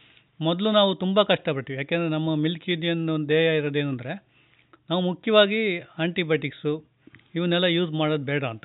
ಯಾಕೆಂದರೆ ದನಗಳಲ್ಲಿ ಯೂಸ್ ಮಾಡಿದರೆ ಮತ್ತೆ ಅದು ಮಿಲ್ಕಲ್ಲಿ ಸ್ವಲ್ಪ ದಿವಸ ಬರ್ತದೆ. ಮಿಲ್ಕಲ್ಲಿ ಬಂದರೆ ಜನಗಳಿಗೂ ಪ್ರಯೋಜನ ಇದಾಗ್ತದೆ ಸಮಸ್ಯೆ ಆಗ್ತದೆ ಅಂತ. ಮತ್ತು ಟೋಟಲಿ ಇಮ್ಯುನಿಟಿನ ನಾವು ಈ ರೀತಿಯೇ ಡೆವಲಪ್ ಮಾಡಬೇಕು ಅಂತೇಳಿ ಎತ್ನ ವೆಟ್ನರಿ ಪ್ರಾಕ್ಟೀಸ್ ಅಂತೇಳಿ. ಎನ್ ಡಿ ಡಿ ಬಿ ಅವರು ಒಂದು ಕಾರ್ಯಕ್ರಮವನ್ನೇ ಮಾಡಿದ್ದಾರೆ. ಅದರಲ್ಲಿ ನಮ್ಮ ಒಕ್ಕೂಟವು ಭಾಗವಹಿಸ್ತಾ ಇದೆ. ಇದರಲ್ಲಿ ಏನಪ್ಪ ಮಾಡ್ತೀವಿ ಅಂತಂದ್ರೆ ನಾವು ಈಗ ವಿಷಯ ಒಂದು ಸ್ವಲ್ಪ ಚೇಂಜ್ ಆಗ್ತದೆ ಒಟ್ಟಿಗೆ ಮತ್ತೆ ಮಾಡುವ. ಅದೇನಪ್ಪ ಅಂದ್ರೆ ಕೆಚ್ಚಲ ಬಾವು ನಾವು ಮಾತಾಡ್ತಾ ಕೆಚ್ಚಲು ಬಾವು ವಿಷಯಕ್ಕೆ ಬರ್ಬೇಕಾಗ್ತದೆ. ನಾವು ಮುಖ್ಯವಾಗಿ ಹೈನುಗಾರಿಕೆ ಅಂದ್ರೆ ಹಾಲೇ ಮುಖ್ಯ ಅಲ್ಲ. ಕೆಚ್ಚಲು ಹಾಲು ಇಷ್ಟೇ ನಮಗೆ ಕಾನ್ಸಂಟ್ರೇಷನ್ ಹಾಲು ಜಾಸ್ತಿ ಬರಬೇಕು ಒಳ್ಳೆ ಗುಣಮಟ್ಟ ಬರಬೇಕು ಅಂತ ನಾವು ಬಯಸುವಂಥದ್ದು. ಯಾರು ಗ್ರಾಹಕರಿಗೆ ಒಳ್ಳೆ ಗುಣಮಟ್ಟದ ಹಾಲು ಕೊಡಬೇಕು ಅಂತಲೂ ನಮ್ಮ ಸಂಸ್ಥೆ ಇರ್ಬೋದು ಯಾವುದೇ ಒಂದು ಡೈರಿ ಫಾರ್ಮ್ನವರು ಚಿಂತನೆ ಮಾಡುವಂಥದ್ದು. ನಾವು ಅದಕ್ಕೆ ಏನು ಮಾಡ್ತಾ ಇದ್ದೀವಿ ಅಂತಂದರೆ ನಮ್ಮಲ್ಲಿ ಸಾಧಾರಣ ಒಂದು ಅರವತ್ತೈದು ಸಾವಿರ ಜನ ಹಾಲಾಗ್ತಾರೆ ಹಾಕ್ತಾರೆ ಇಡೀ ದಕ್ಷಿಣ ಕನ್ನಡ ಇದರಲ್ಲ ನಾವು ಒಂದು ಪೈಲಟ್ ಪ್ರಾಜೆಕ್ಟ್ ಥರ ಪುತ್ತೂರು ಮತ್ತು ಸುಳ್ಯ ತಾಲೂಕಿನ ಒಂದು ಐವತ್ತು ಸೊಸೈಟಿಯಲ್ಲಿ ನಾವೇನು ಮಾಡ್ತೀವಿ ಅಂದರೆ ಕ್ಯಾಲಿಫೋರ್ನಿಯಾ ಮ್ಯಾಸ್ಟ್ರೇಟಿಸ್ ಟೆಸ್ಟ್ ಅಂತ ಮಾಡ್ತೀವಿ. ಪ್ರತಿ ಮೂರು ತಿಂಗಳಿಗೆ ಒಂದ್ಸತಿ ಹಾಲು ಹಾಕೋ ಎಲ್ಲ ರೈತರ ಹಾಲನ್ನು ಒಮ್ಮೆ ಚೆಕ್ ಮಾಡ್ತೀವಿ. ಓಹ್ ಓ ಓ. ಅದು ನಮ್ಮ ಇವ್ರು ಮಾಡ್ತಾರೆ. ಯಾರು ನಮ್ಮ ಸೊಸೈಟಿಯವರು ಮಾಡ್ತಾರೆ. ನಾವು ಸಹ ಹೋಗಿ ಮಾಡ್ತೀವಿ. ಅದರಲ್ಲಿ ಏನು ಮಾಡ್ತೀವಿ ಅಂದರೆ ಪ್ರತಿಯೊಬ್ಬರ ಹಾಲನ್ನು ಒಂದು ಸಣ್ಣ ಒಂದು ಕೆಮಿಕಲ್ ಟೆಸ್ಟು ಇದರಲ್ಲಿ ಕೆಚ್ಚಲು ಬಾವಿನ ಅಂಶ ಇದೆಯಾ? ಕೆಚ್ಚಲು ಬಾವು ಬಂದಿರೋ ದನದಿಂದ ಏನಾದ್ರು ತಂದಿದಾರ ತಂದಿದ್ರೆ ಅದರಲ್ಲಿ ಗೊತ್ತಾಗ್ತದೆ. ಅಥವಾ ಅಗೋಚರ ಕೆಚ್ಚಲು ಬಾವು ಅಂತೇಳಿ. ಸಬ್ ಕ್ಲಿನಿಕಲ್ ಮ್ಯಾಸ್ಟೈಟಿಸ್ ಅಂದರೆ ನಮಗೆ ಗಮನಕ್ಕೆ ಬರ್ದಲೇ ಇರುವಂಥ ಕೆಚ್ಚಲು ಬಾವು. ಈ ಕೆಚ್ಚಲು ಬಾವಿನಲ್ಲಿ ಏನಾಗ್ತದಪ್ಪ ಅಂದರೆ ರೈತರಿಗೂ ತುಂಬ ನಷ್ಟ ಆಗ್ತಾ ಇರ್ತದೆ. ಅದನ್ನ ಅವರು ಗಮನಿಸಕ್ಕೆ ಬರಲ್ಲ. ಪದೇ ಪದೇ ಹಾಲು ಕಮ್ಮಿ ಆಗ್ತಾ ಇದೆ. ನಮ್ಮದು ಹತ್ತು ಹನ್ನೆರಡು ಲೀಟ್ರ್ ಕೊಡೋದನ್ನಕ್ಕೆ ಎಂಟು ಲೀಟ್ರ್ ಬಂತು ಏಳು ಲೀಟ್ರ್ ಬಂತು ಕಮ್ಮಿ ಆಗ್ತಾ ಇದೆ ಅಂತ ಒಂದು ಕಡೆಯಿಂದ. ಇನ್ನೊಂದು ಕಡೆಯಿಂದ ಹಾಲಿನ ಗುಣಮಟ್ಟ ಬರ್ತಾ ಇರಲ್ಲ. ಇದಕ್ಕೆಲ್ಲ ಕಂಟ್ರೋಲ್ ಮಾಡಲಿಕ್ಕೆ ಒಂದು ಸಿ ಎಂ ಟಿ ಟೆಸ್ಟ್ ಅಂತ ಪ್ರತಿ ಮೂರು ತಿಂಗಳು ಒಂದು ಸತಿ ಮಾಡ್ತೀವಿ. ಮತ್ತು ಅದೇ ಟೆಸ್ಟ್ ಮಾಡಿದ ಹಾಲಿನ ಅದೇ ಒಂದು ರೈತರುಗಳು ಅಂದರೆ ನಾವು ಇಡೀ ಸೊಸೈಟಿಯಲ್ಲಿ ಬರೋ ಬಲ್ಕ್ ಸ್ಯಾಂಪಲ್ ತಗೊಂತೀವಿ ಆಗ. ಆ್ಯಕ್ಚುಲಾಗಿ ಹಾಲಿನಲ್ಲಿ ಲೈವ್ ಸೆಲ್ಸ್ ಬರ್ತದೆ. ಸೊಮ್ಯಾಟಿಕ್ ಸೆಲ್ಸ್ ಅಂತೇಳಿ ಅದೊಂದು ಇಮ್ಯೂನ್ ಇಮ್ಯೂನ್ ಸೆಲ್ಸ್ ಅದರಲ್ಲಿ ಅದು ಬರ್ತದೆ. ಅದರ ಪ್ರಮಾಣ ಎಲ್ಲದರಲ್ಲೂ ಇರ್ತದೆ ಕಮ್ಮಿ ಇರಬೇಕು ಅಂತ ಲೆಕ್ಕ. ಅದು ಎಷ್ಟಿದೆ ಅಂತೇಳಿ ನೋಡ್ಕೊತೀವಿ. ಮತ್ತು ಇನ್ನು ಮುಂದಕ್ಕೆ ಹೋಗಿ ನಾವು ಅಕಸ್ಮಾತ್ ಎಚ್ ಎಲ್ ಬಾವು ಬಂದಿದ್ದಾಗ ನಾವೊಂದು ಇಡೀ ಮೂರ್ನಾಲ್ಕು ತಿಂಗಳಿಗೆ ಒಂದು ಸತಿ ಇಡೀ ನಮ್ಮ ಪುತ್ತೂರು ತಾಲೂಕಲ್ಲಿ ಒಂದು ಇಪ್ಪತ್ತೈದು ಸ್ಯಾಂಪಲ್ನ ನಾವು ಎನ್ ಡಿ ಡಿ ಬಿ ಲ್ಯಾಬಿಗೆ ಕಳಿಸ್ತೀವಿ. ಲ್ಯಾಬಲ್ಲಿ ಯಾವ ಕ್ರಿಮಿಗಳಿಂದ ಬಂದಿದೆ ಇದು ಯಾವ ಔಷಧಿಗೆ ರೆಸ್ಪಾಂಡ್ ಮಾಡ್ತಾರೆ ಅಂತ ಒಂದು ಅವರಿಂದ ಒಂದು ಪರೀಕ್ಷೆ ಮಾಡಿ ತೊಗೊತೀವಿ. ಮೂರನೇದು ಅಂಶ ಅಂದರೆ ಬೇರೆ ಅಫ್ಲೋಟಾಕ್ಸಿನ್ಸ್ ಇರ್ಬೋದು ಇನ್ನೊಂದು ಇರ್ಬೋದು ಇದನ್ನೆಲ್ಲ ನಾವು ಹಾಲಲ್ಲಿ ಇದೆಯಾ ಅಂತೇಳಿ ನೋಡ್ಕೊತೀವಿ. ಅಂದರೆ ಇದೊಂದು ಪೈಲಟ್ ಪ್ರಾಜೆಕ್ಟ್. ಇದ್ರ ಜೊತೆಗೆ ಇದು ಯಾಕೆ ಹೇಳ್ದಪ್ಪ ಅಂದರೆ ಇದನ್ನೆಲ್ಲ ಕಂಟ್ರೋಲ್ ಮಾಡಲಿಕ್ಕೆ ನಾವು ಔಷಧಿಗಳು ಅಲೋಪತಿಕ್ ಔಷಧಿಗಳನ್ನ ಕಂಟ್ರೋಲ್ ಮಾಡಬೇಕು. ಆಂಟಿಬಯೋಟಿಕ್ಸ್ನ ಇವನ್ನೆಲ್ಲ ಕಂಟ್ರೋಲ್ ಮಾಡಬೇಕು. ಹಾಗಾಗಿ ನಾವು ಇ ವಿ ಎಂ ಅನ್ನೋದನ್ನ ಪ್ರಚಾರ ಮಾಡ್ತೇವೆ. ನಾವು ಸಾಧಾರಣ ಒಂದು ಇಪ್ಪತ್ತು ಪ್ರಮುಖ ಕಾಯಿಲೆಗಳಿಗೆ ಒಂದು ಮನೆ ಮದ್ದನ್ನು ಮಾಡೋದು ಹೇಗೆ ಅಂತೇಳಿ ಒಂದು ಬುಕ್ ಮಾಡಿದ್ದೀವಿ. ಓ ದಾಖಲಾತಿ ಆಗಿದೆ. ದಾಖಲಾತಿ ಆಗಿದೆ ಪ್ರಿಂಟೆಡ್ ಬುಕ್ ಇದೆ. ಆ- ಆ ಬುಕ್ಕನ್ನು ನಾವೀಗ ಹಾಲಿನ ಸೊಸೈಟಿಗಳಲ್ಲಿ ಹೋಗ್ತಾ ಇದ್ದಾಗ ವಿಶೇಷವಾಗಿ ನಾವು ಕ್ಯಾಂಪ್ ಅಂತ ಮಾಡ್ತೀವಿ. ಆ ದಿವಸ ಒಂದು ಇಪ್ಪತ್ತು ಇಪ್ಪತ್ತೈದು ಜನ ಆಸಕ್ತ ರೈತರನ್ನ ಹೈನುಗಾರನ ಕೂಡಿಸಿ ಆ ಪ್ರತಿ ಕಾಯಿಲೆ ಹೀಗೆ ಈ ಕಾಯಿಲೆಗೆ ಇಂಥ ಮದ್ದು. ನೀವು ಈ ಮದ್ದನ್ನು ಮನೆಯಲ್ಲೇ ಮಾಡಿ ಅಂತೇಳಿ ಅವರಿಗೆ ಆ ಪುಸ್ತಕವನ್ನು ಕೊಟ್ಟು ಮಾಡ್ತಾ ಇದ್ವಿ. ಅದು ಈಗ ಸ್ಟಾರ್ಟ್ ಮಾಡಿದ್ದಷ್ಟೇ. ಅದನ್ನು ಅವೇರ್ನೆಸ್ ಆಗ್ತದೆ. ಅವೇರ್ನೆಸ್ ಮಾಡ್ತಾ. ನಮ್ಮ ನಮ್ಮ ಒಕ್ಕೂಟ ಎಲ್ಲ ಪಶು ಇದ್ರು ಅದನ್ನ ಮಾಡ್ತಾ ಇದ್ದಾರೆ. ಮುಂದಿನ ದಿನಗಳಲ್ಲಿ ಇದು ಪೈಲಟ್ ಪ್ರಾಜೆಕ್ಟು ಮುಂದಿನ ದಿನಗಳಲ್ಲಿ ಈ ಕ್ರಮವನ್ನು ಜಾಸ್ತಿ ಮಾಡ್ತೀವಿ. ಹಾಗಾಗಿ ಇದಕ್ಕೆ ಈ ಲಂಪಿ ಸ್ಕಿನ್ ಡಿಸೀಸ್ ಅನ್ನೋದ್ರ ಒಟ್ಟಿಗೆ ಈ ವಿಷಯ ಬಂತು. ಅದೇ ಈ ಸ್ಕಿನ್ ಡಿಸೀಸ್ ಈಗ ರೈತರಿಗೆ ತುಂಬಾ ಜನಕ್ಕೆ ಗೊತ್ತಿಲ್ಲ ಡಾಕ್ಟರ್ ಇದು ತುಂಬಾ ಇಂಥದ್ದೊಂದು ಇದೆ ಅಂತ ತಿಳಿಸುವ ಕೆಲಸಗಳು ತಮ್ಮ ಆಗ್ತಾ ಇದೆ. ನಾವು ನಮ್ಮ ಹಾಲು ಒಕ್ಕೂಟದಲ್ಲಿ ಸಾಧಾರಣ ಒಂದು ಏಳ್ನೂರ ಅರವತ್ತು ಹಾಲು ಉತ್ಪಾದಕ ಸಹಕಾರಿ ಅಂಗಗಳಿದೆ ಎಲ್ಲಿ ಇಡೀ ಒಕ್ಕೂಟದಲ್ಲಿ. ನಮ್ಮ ತಾಲೂಕು ಮತ್ತು ಸುಳ್ಯ ತಾಲೂಕು ಎಲ್ಲ ಇಲ್ಲಿ ನಾವೇನು ಮಾಡ್ತಾ ಇದ್ದೀವಿ ಅಂದರೆ ಇದ್ರ ಬಗ್ಗೆ ಫುಲ್ಲು ವಿವರ ಇರುವಂಥ ಒಂದು ಪಾಂಪ್ಲೆಟ್ಸ್ನ ಒಂದು ಏನು ಸರ್ಕ್ಯುಲರ್ ಟೈಪ್ ಮಾಡಿ ಸೊಸೈಟಿಗಳಲ್ಲೆಲ್ಲ ಕೊಟ್ಟಿದ್ದೀವಿ.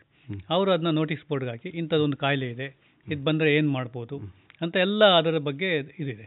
ಮತ್ತು ನಾವು ಹೋದಾಗೂ ಸಹ ರೈತರ ಹತ್ರ ಹೋದಾಗ ಮತ್ತು ನಾವು ಕ್ಯಾಂಪ್ ಅಂತ ಮಾಡ್ತೀವಿ. ಸಾಧಾರಣ ಒಂದು ಏಳೆಂಟು ಕ್ಯಾಂಪ್ ಮಾಡ್ತೀವಿ ತಿಂಗಳಿಗೆ ಒಬ್ಬೊಬ್ಬ ಡಾಕ್ಟರ್ಗಳು ಅಲ್ಲಿ ಈ ಕಾಯಿಲೆ ಬಗ್ಗೆ ವಿವರಣೆ ಕೊಡ್ತಾ ಇರ್ತೀವಿ ಈಗ ನಾವು ಈಗಾಗಲೇ ಮಾತಾಡಿದ್ದೇವೆ ಆದರೂ ಕೂಡ ಇನ್ನೊಮ್ಮೆ ಪುನರುಕ್ತಿ ದೃಷ್ಟಿಯಿಂದ ಈಗ ನಮಗೆ ಇಂಥದ್ದೊಂದು ಕಾಯಿಲೆ ಬರ್ತಾ ಇದೆ ಅಂತ ಗೊತ್ತಿದೆ. ನಾವು ಈಗಾಗಲೇ ಮಾತಾಡಿದ್ದೇವೆ. ಆದರೂ ಕೂಡ ಕೊನೆಯದಾಗಿ ಕನಿಷ್ಠ ಮುನ್ನೆಚ್ಚರಿಕೆ ಹೈನುಗಾರ ಏನು ಮಾಡಬೇಕು ಡಾಕ್ಟ್ರೆ? ನಾವು ಮುಖ್ಯವಾಗಿ ಹೈನುಗಾರಿಕೆ ಭವಿಷ್ಯದ ಬಗ್ಗೆ ರೊಟ್ಟಿಗೆಡಬೇಕಾಗಿಲ್ಲ. ಯಾಕೆಂದ್ರೆ ರೈತರು ಹೈನುಗಾರರು ಇರ್ಬೋದು. ಹೌದು. ಅಯ್ಯೋ ಇದೊಂದು ಕಾಯಿಲೆ ಬಂತಲ್ಲಪ್ಪ ಈಗ ಏನಾಗ ಹೋಗ್ತದೋ ಅಂತೇಳಿ ತುಂಬಾ ಚಿಂತೆ ಮಾಡಬೇಕಾಗಿಲ್ಲ. ಭಯ ಪಡುವ ಅಗತ್ಯವೇ. ಅಗತ್ಯ ಇಲ್ಲ. ಇದೊಂದು ಸಣ್ಣ ಕಿರಿಕಿರಿ. ಏನು ಅಂದ್ರೆ ಚರ್ಮ ರೋಗ ಬರ್ತದೆ ಚರ್ಮದ ಗಂಟಾಗ್ತದೆ ಇನ್ನೊಂದು ಆಗ್ತದೆ ಅಂತೇಳಿ. ಹಾಗಾಗಿ ಅಷ್ಟೊಂದು ಭಯ ಪಡಬೇಕಾಗಿಲ್ಲ ಆಯುರ್ವೇದಿಕ್ ಔಷಧಿಗಳಿರ್ಬೋದು ಹೋಮಿಯೋಪತಿ ಔಷಧಿಗಳಲ್ಲಿ ಗುಣಪಡಿಸ್ಬೋದು. ಒಂದು. ಎರಡನೇದು ಇದನ್ನು ಕಂಟ್ರೋಲ್ ಮಾಡಲಿಕ್ಕೆ ನಾವು ಪ್ರಯತ್ನ ಪಡಬೇಕು. ನಾನು ಈಗಾಗಲೇ ಹೇಳ್ದಾಗೆ ಇದನ್ನು ನಿಯಂತ್ರಣ ಮಾಡೋದು ಹೆಂಗಪ್ಪ ಅಂದರೆ ಕೀಟಗಳನ್ನ ಕಂಟ್ರೋಲ್ ಮಾಡೋದು. ರಕ್ತವನ್ನು ಹೀರುವಂಥ ಕೀಟಗಳು ಸೊಳ್ಳೆಗಳು ಮತ್ತು ಇದನ್ನು ಕಂಟ್ರೋಲ್ ಮಾಡೋವಂಥದ್ದು. ಮತ್ತು ನಮ್ಮ ಹಟ್ಟಿಯನ್ನು ತುಂಬ ಕ್ಲೀನಾಗಿ ಇಟ್ಕೊಂಡಿರುವಂಥದ್ದು. ಅದರಿಂದ ಬೇರೆದಕ್ಕೂ ಒಳ್ಳೇದಾಗ್ತದೆ. ಜಾನುವಾರನ ಆರೋಗ್ಯಕ್ಕೆ ಇದನ್ನು ಬಿಟ್ಟು ಬೇರೆ ವಿಷಯದಲ್ಲೂ ಒಳ್ಳೇದಾಗ್ತದೆ. ಮತ್ತು ಎರಡನೇದು ಹೇಳ್ದಂಗೆ ನಾವು ಜಾನುವಾರುಗಳನ್ನ ಒಂದ್ ಕಡೆ ಸೇರಿಸಬಾರ್ದು. ಅಂದ್ರೆ ಕ್ಯಾಟ್ಲ ಶೋ ಒಟ್ಟೊಟ್ಟಿಗೆ ಕಟ್ಟಬಾರ್ದು. ಒಟ್ಟಿಗೆ ಸೇರಿಸ್ಬಾರ್ದು. ಮತ್ತೆ ಕಾಯಿಲೆ ಬಂತಂಥ ಜಾನುವಾರನ ಐಸೋಲೇಷನ್ ಅಂತೇಳಿ. ಅದನ್ನ ಹಟ್ಟಿಯಿಂದ ಹೊರಗಡೆ ಕಟ್ಟಿ ಸ್ವಲ್ಪ ಸಮಯ ಅದೆಲ್ಲ ಗುಣ ಆಗೋವರೆಗೂ ಅಲ್ಲಿ ಕಟ್ಟಿರ್ಬೇಕು. ನಮ್ಮ ಈಗಿನ ಹೊಸ ಭಾಷೆಯಲ್ಲಿ ಕ್ವಾರಂಟೈನ್ ಕ್ವಾರಂಟೈನ್ ಕ್ವಾರಂಟೈನ್ ಮಾಡಬೇಕು. ಹಾಗೆ ಕ್ವಾರಂಟೈನ್ ಮಾಡಬೇಕಾಗ್ತದೆ. ಮತ್ತೆ ಜಾತ್ರೆಗಳಲ್ಲಿ ದನಗಳ ಸಂತೆಗಳಲ್ಲಿ ಹಾಗೆಲ್ಲ ಮಾರಾಟ ಮಾಡೋಕ್ಕೆ ಅಥವಾ ತಗೊಂಡು ಹೋಗ್ಲಿಕ್ಕೆ ಹೋಗ್ಬಾರ್ದು. ಮತ್ತೆ ಆಯುರ್ವೇದಿಕ್ಕು ಮತ್ತೆ ಹೋಮಿಯೋಪತಿ ಔಷಧಿಯಲ್ಲಿ ತುಂಬಾ ಚೆನ್ನಾಗಿ ಕ್ಯೂರ್ ಆಗ್ತದೆ. ಅದ್ರ ಬಗ್ಗೆ ಚಿಂತೆ ಪಡಬೇಕಾಗಿಲ್ಲ. ಡಾಕ್ಟರ್ ಇಷ್ಟೊತ್ತು ಈ ಹೈನುಗಾರಿಕೆಯಲ್ಲಿ ಮತ್ತು ಹೈನುಗಾರರು ಆತಂಕ ಪಡುವಂಥ ಈ ಸ್ಕಿನ್ ಡಿಸೀಸಿನ ಬಗ್ಗೆ ತುಂಬ ವಿವರವಾಗಿ ಮಾಹಿತಿಯನ್ನು ನೀಡಿದ್ದೀರಿ. ತಮಗೆ ರೇಡಿಯೋ ಪಾಂಚಜನ್ಯದ ಪರವಾಗಿ ಧನ್ಯವಾದಗಳನ್ನು ಸಮರ್ಪಿಸ್ತೇನೆ. ನಮಗೂ ಸಹ ನಮಸ್ಕಾರ. ಇದುವರೆಗೆ ಹಸುಗಳಿಗೆ ಬಾಧಿಸುವ ಹೊಸ ಚರ್ಮ ಕಾಯಿಲೆಯ ನಿವಾರಣೋಪಾಯ ಹಾಗೂ ಹೈನುಗಾರರು ವಹಿಸಬೇಕಾಗಿರುವ ಎಚ್ಚರಗಳ ಕುರಿತು ಸತೀಶ್ ರಾವ್ ಇವರ ಅನುಭವಕ್ಕೆ ಮಾತನ್ನ ಪೋಣಿಸಿದವರು ನಾಕಾರಂತ ಪೆರಾಜೆ. ಗುಣನಾಥರೆ ಇರ್ನ ಪೊಸ ತಿಲ್ಲು ತೂದು ಶಿಲ್ಪ ಬೋಲ್ಡಯರ್ಗೆ ಬೊಕ್ಕ ಅಂಚ ಉಂಡು ನಮ್ಮ ಇಲ್ಲಿ. ವಾ speciality board. Swimming pool mini theatre indoor game ಮಾತ ಉಂಡು. ಓಲಿಯವು? ಕೊಟ್ಟಾರಡು. Bhargavi builder ದಕ್ಲ Kailash. For more details visit our website Nirmana homes dot com ಇನ್ನು ಮುಂದೆ ಎಪಿ ಉಮಾಶಂಕರಿ ಅವರ ರಚಿತ ಹಾಡು ಗಾಯನ ಶ್ರೀಮತಿ ಸರಸ್ವತಿ ಮರಿಕೆ. ಎನ್ನಾಗ್ರಮ ದೈವ ಪನ್ನಗರೂಪಿ ಸುಬ್ರಹ್ಮಣ್ಯ ಬನ್ನಾವ ಕಳಿಯುತ ಚೆನ್ನವಿ ತೋರೋ ಕಾರುಣ್ಯ. ನಿನ್ನ ಸ್ಮರಿಸುತ್ತ ಪೇಳ್ವೆ ಕಾರ್ಪಾಡಿ ಸುಬ್ರಹ್ಮಣ್ಯ. ಬಲ್ಲಾವರ ನುಡಿದು ಕೇಳಿ ಬಲ್ಲೇರಿ ಮರೆಯ ಸುತ್ತ ತುದಿಯಲ್ಲಿ ಆರು ಸಾವಿರ ವರ್ಷದ ಹಿಂದೆ. ಉದ್ಭವಿಸೆ ಸ್ವಯಂಬುಲಿಂಗ ಅಲ್ಲೇ ನೆಲೆಸಿದಳು ಆದಿ ಪರಾಶಕ್ತಿ ತ್ರಿಶಕ್ತಿ ಹಲವು ಪರಿವಾರ ದೈವಗಳ ಜೊತೆ ಇದ್ದಿರಲು ನಾಗರೂಪಿ ಸುಬ್ರಹ್ಮಣ್ಯನು, ಇದ್ದಿರಲು ನಾಗರೂಪಿ ಸುಬ್ರಹ್ಮಣ್ಯನು. ಎನ್ನಾಗ್ರಮ ದೈವ ಪನ್ನಗರೂಪಿ ಸುಬ್ರಹ್ಮಣ್ಯ ಬನ್ನಾವ ಕಳೆಯುತ್ತ ಚೆನ್ನದಿ ತೋರೋ ಕಾರುಣ್ಯ. ಸಲ್ಲಿಸೇ ದೈವಗಳಿಗೆ ನಿತ್ಯ ಪೂಜೆಯು ಎಂತೂ ಪೋಗಲಿ ಕಾಡು ದಾರಿಯಲಿ ತಲ್ಲಣಗೊಂಡಿದೆ ಅರ್ಚಕನು ಸೊಲ್ಲೆತ್ತಲಾಗದು ರಾಜಾಜ್ಞೆದು ಪ್ರಾರ್ಥಿಸಿದ ದೇವರನು. ಎನ್ನಾಗ್ರಮ ದೈವ ರೂಪಿ ಸುಬ್ರಹ್ಮಣ್ಯ ಬನ್ನಾವ ಕಳೆಯುತ್ತ ಚೆನ್ನದಿ ತೋರೋ ಕಾರುಣ್ಯ. ಕನಸಲಿ ಬಂದು ಅಭಯನಿತ್ತ ದೇವನು, ನನ್ನೆಡೆಗೆ ನೀ ಬರಲ ಸಾಧ್ಯವೇ. ನಿನ್ನಲ್ಲಿಗೆ ನಾನೇ ಬಂದು ಪೂಜೆ ಗೊಂಬೆ ಎನ್ನುತ್ತ ತನ್ನ ಬಲಗಳಿಸಿದ ದೇವನು ಬಯಲಲ್ಲಿ ಪೂಜೆಗೊಳ್ಳುತ್ತ ತಾ ನಿಂತ ಕಾರು ಪಡಿದ ಜಾಗವು ಕಾರ್ಪಡಿಯಾಯಿತು ಕಾರು ಪಡಿದ ಜಾಗವು ಕಾರ್ಪಡಿಯಾಯಿತು ಗ್ರಾಮ ದೈವ ಪನ್ನಗರೂಪಿ ಸುಬ್ರಹ್ಮಣ್ಯ ಬನ್ನಾವ ಕಡಿಯುತ ಚೆನ್ನದಿ ತೋರು ಕಾರುಣ್ಯ. ನಿನ್ನ ಸ್ಮರಿಸುತ್ತ ಪೇಳ್ವೆ ಕಾರ್ಪಾಡಿ ಸುಬ್ರಹ್ಮಣ್ಯ. ತ್ರಿಷಷ್ಟಿಯಲ್ಲಿ ದೇವಗೆ ಉತ್ಸವ ಕರೆಯುವ ಭಕ್ತಗಳ ನವ ಹರಸುತ್ತ ಜಾತ್ರೆ ವೈಭವ. ಹರಸೂತ್ತ ನಮ್ಮನು ಕಾಯುವ. ಎನ್ನ ಗ್ರಾಮ ದೈವ ರೂಪಿ ಸುಬ್ರಹ್ಮಣ್ಯ ಬನ್ನಾವ ಕಳೆಯುತ್ತ ಚಿನ್ನದಿ ತೋರೋ ಕಾರುಣ್ಯ. ನಿನ್ನ ಸ್ಮರಿಸುತ್ತ ಪೇಳ್ವೆ ಕಾರ್ಪಾಡಿ ಸುಬ್ರಹ್ಮಣ್ಯ. ನಿನ್ನ ಸ್ಮರಿಸುತ್ತ ಪೇಳ್ವೆ ಸುಬ್ರಹ್ಮಣ್ಯ. ಇನ್ನು ಮುಂದೆ ಕವಿ ದತ್ತಾತ್ರೇಯ ರಾಮಚಂದ್ರ ಬೇಂದ್ರೆಯವರ ರಚಿತ ಕವನಕ್ಕೆ ಗಾಯನ ಶ್ರೀಮತಿ ಸಂಧ್ಯಾ ಗೀತಾ ಬಾಯಾರು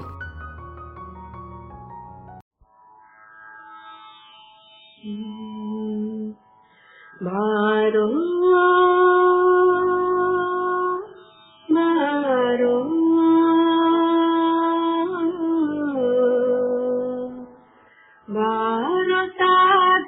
कीरिः।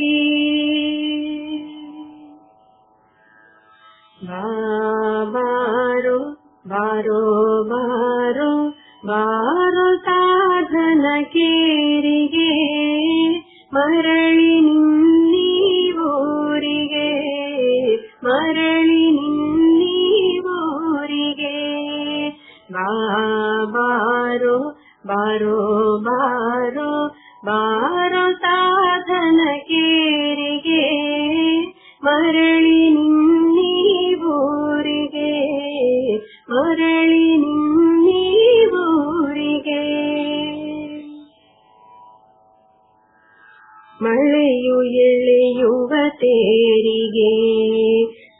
ಹಸಿರು ಏರಿದೆ ಏರಿಗೆ ಹಸಿರು ಸೇರಿದೆ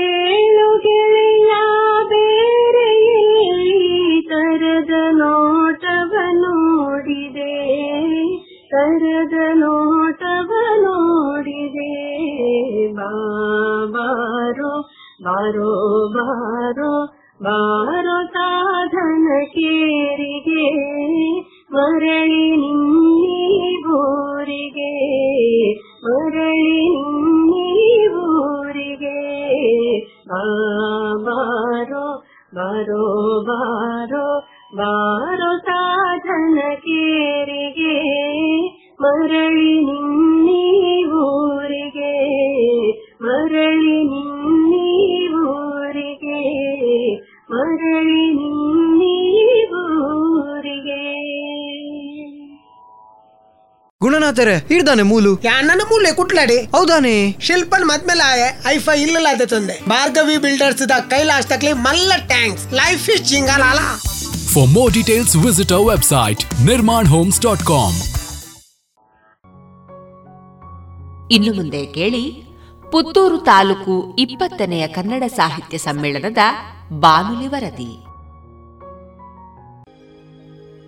ದಕ್ಷಿಣ ಕನ್ನಡ ಜಿಲ್ಲಾ ಸಾಹಿತ್ಯ ಪರಿಷತ್ ಪುತ್ತೂರು ತಾಲೂಕು ಸಾಹಿತ್ಯ ಪರಿಷತ್. ಇದರ ಆಶ್ರಯದಲ್ಲಿ ನರಿಮೊಗರು ಸಾದೀಪನಿ ಗ್ರಾಮೀಣ ವಿದ್ಯಾಸಂಸ್ಥೆಗಳ ಆವರಣವಾದ ಶ್ರೀ ಗೋಪಾಲಕೃಷ್ಣ ಮಂದಿರ ಇದರ ವೇದಿಕೆಯಲ್ಲಿ ಪುತ್ತೂರು ತಾಲೂಕು ಇಪ್ಪತ್ತನೆಯ ಕನ್ನಡ ಸಾಹಿತ್ಯ ಸಮ್ಮೇಳನ ಫೆಬ್ರವರಿ ಏಳರಂದು ನಡೆಯಿತು.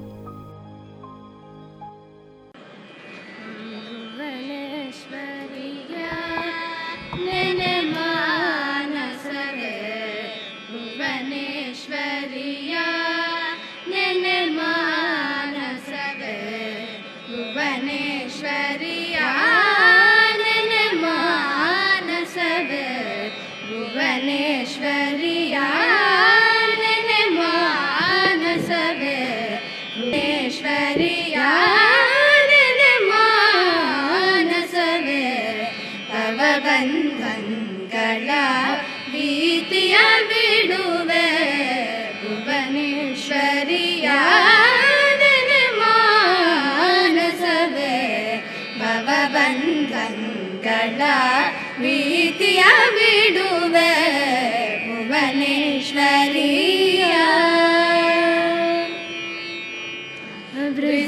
ವೃಜಿನಂಗಳನು ವಿದಳಿಪ ಮಾತೆಯ ತ್ರಿಜಗ ಜನನಿಯ ತ್ರಿಗುಣಾತೀತೆಯ ವೃಜಿನಂಗಳನು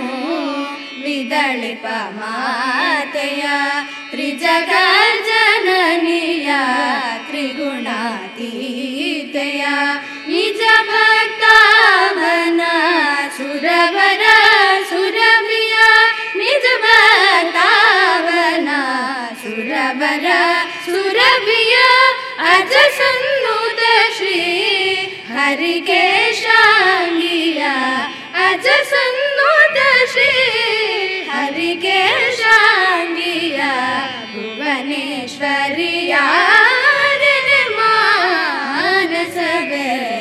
पवबन्धला गीतया विडुवे भुवनेश्वरिया।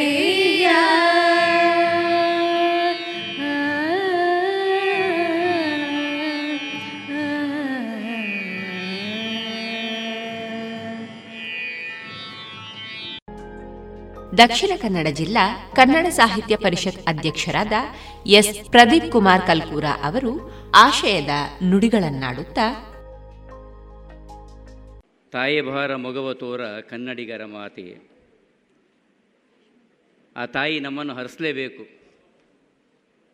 ಆಕೆಯ ಆಶೆ ಭಾರತ ಜನನೀಯ ತನುಜಾತೆ, ಜಯ ಹೇ ಕರ್ನಾಟಕ ಮಾತೆ ಅಂತ ಹೇಳಿ ನಾವೇನು ಮಕ್ಕಳು ಇವತ್ತು ನಮ್ಮನ್ನೆಲ್ಲರನ್ನು ಬಡಿದೆಬ್ಬಿಸಿದ್ರು ಅದುವೇ ಬೇರೇನಲ್ಲ.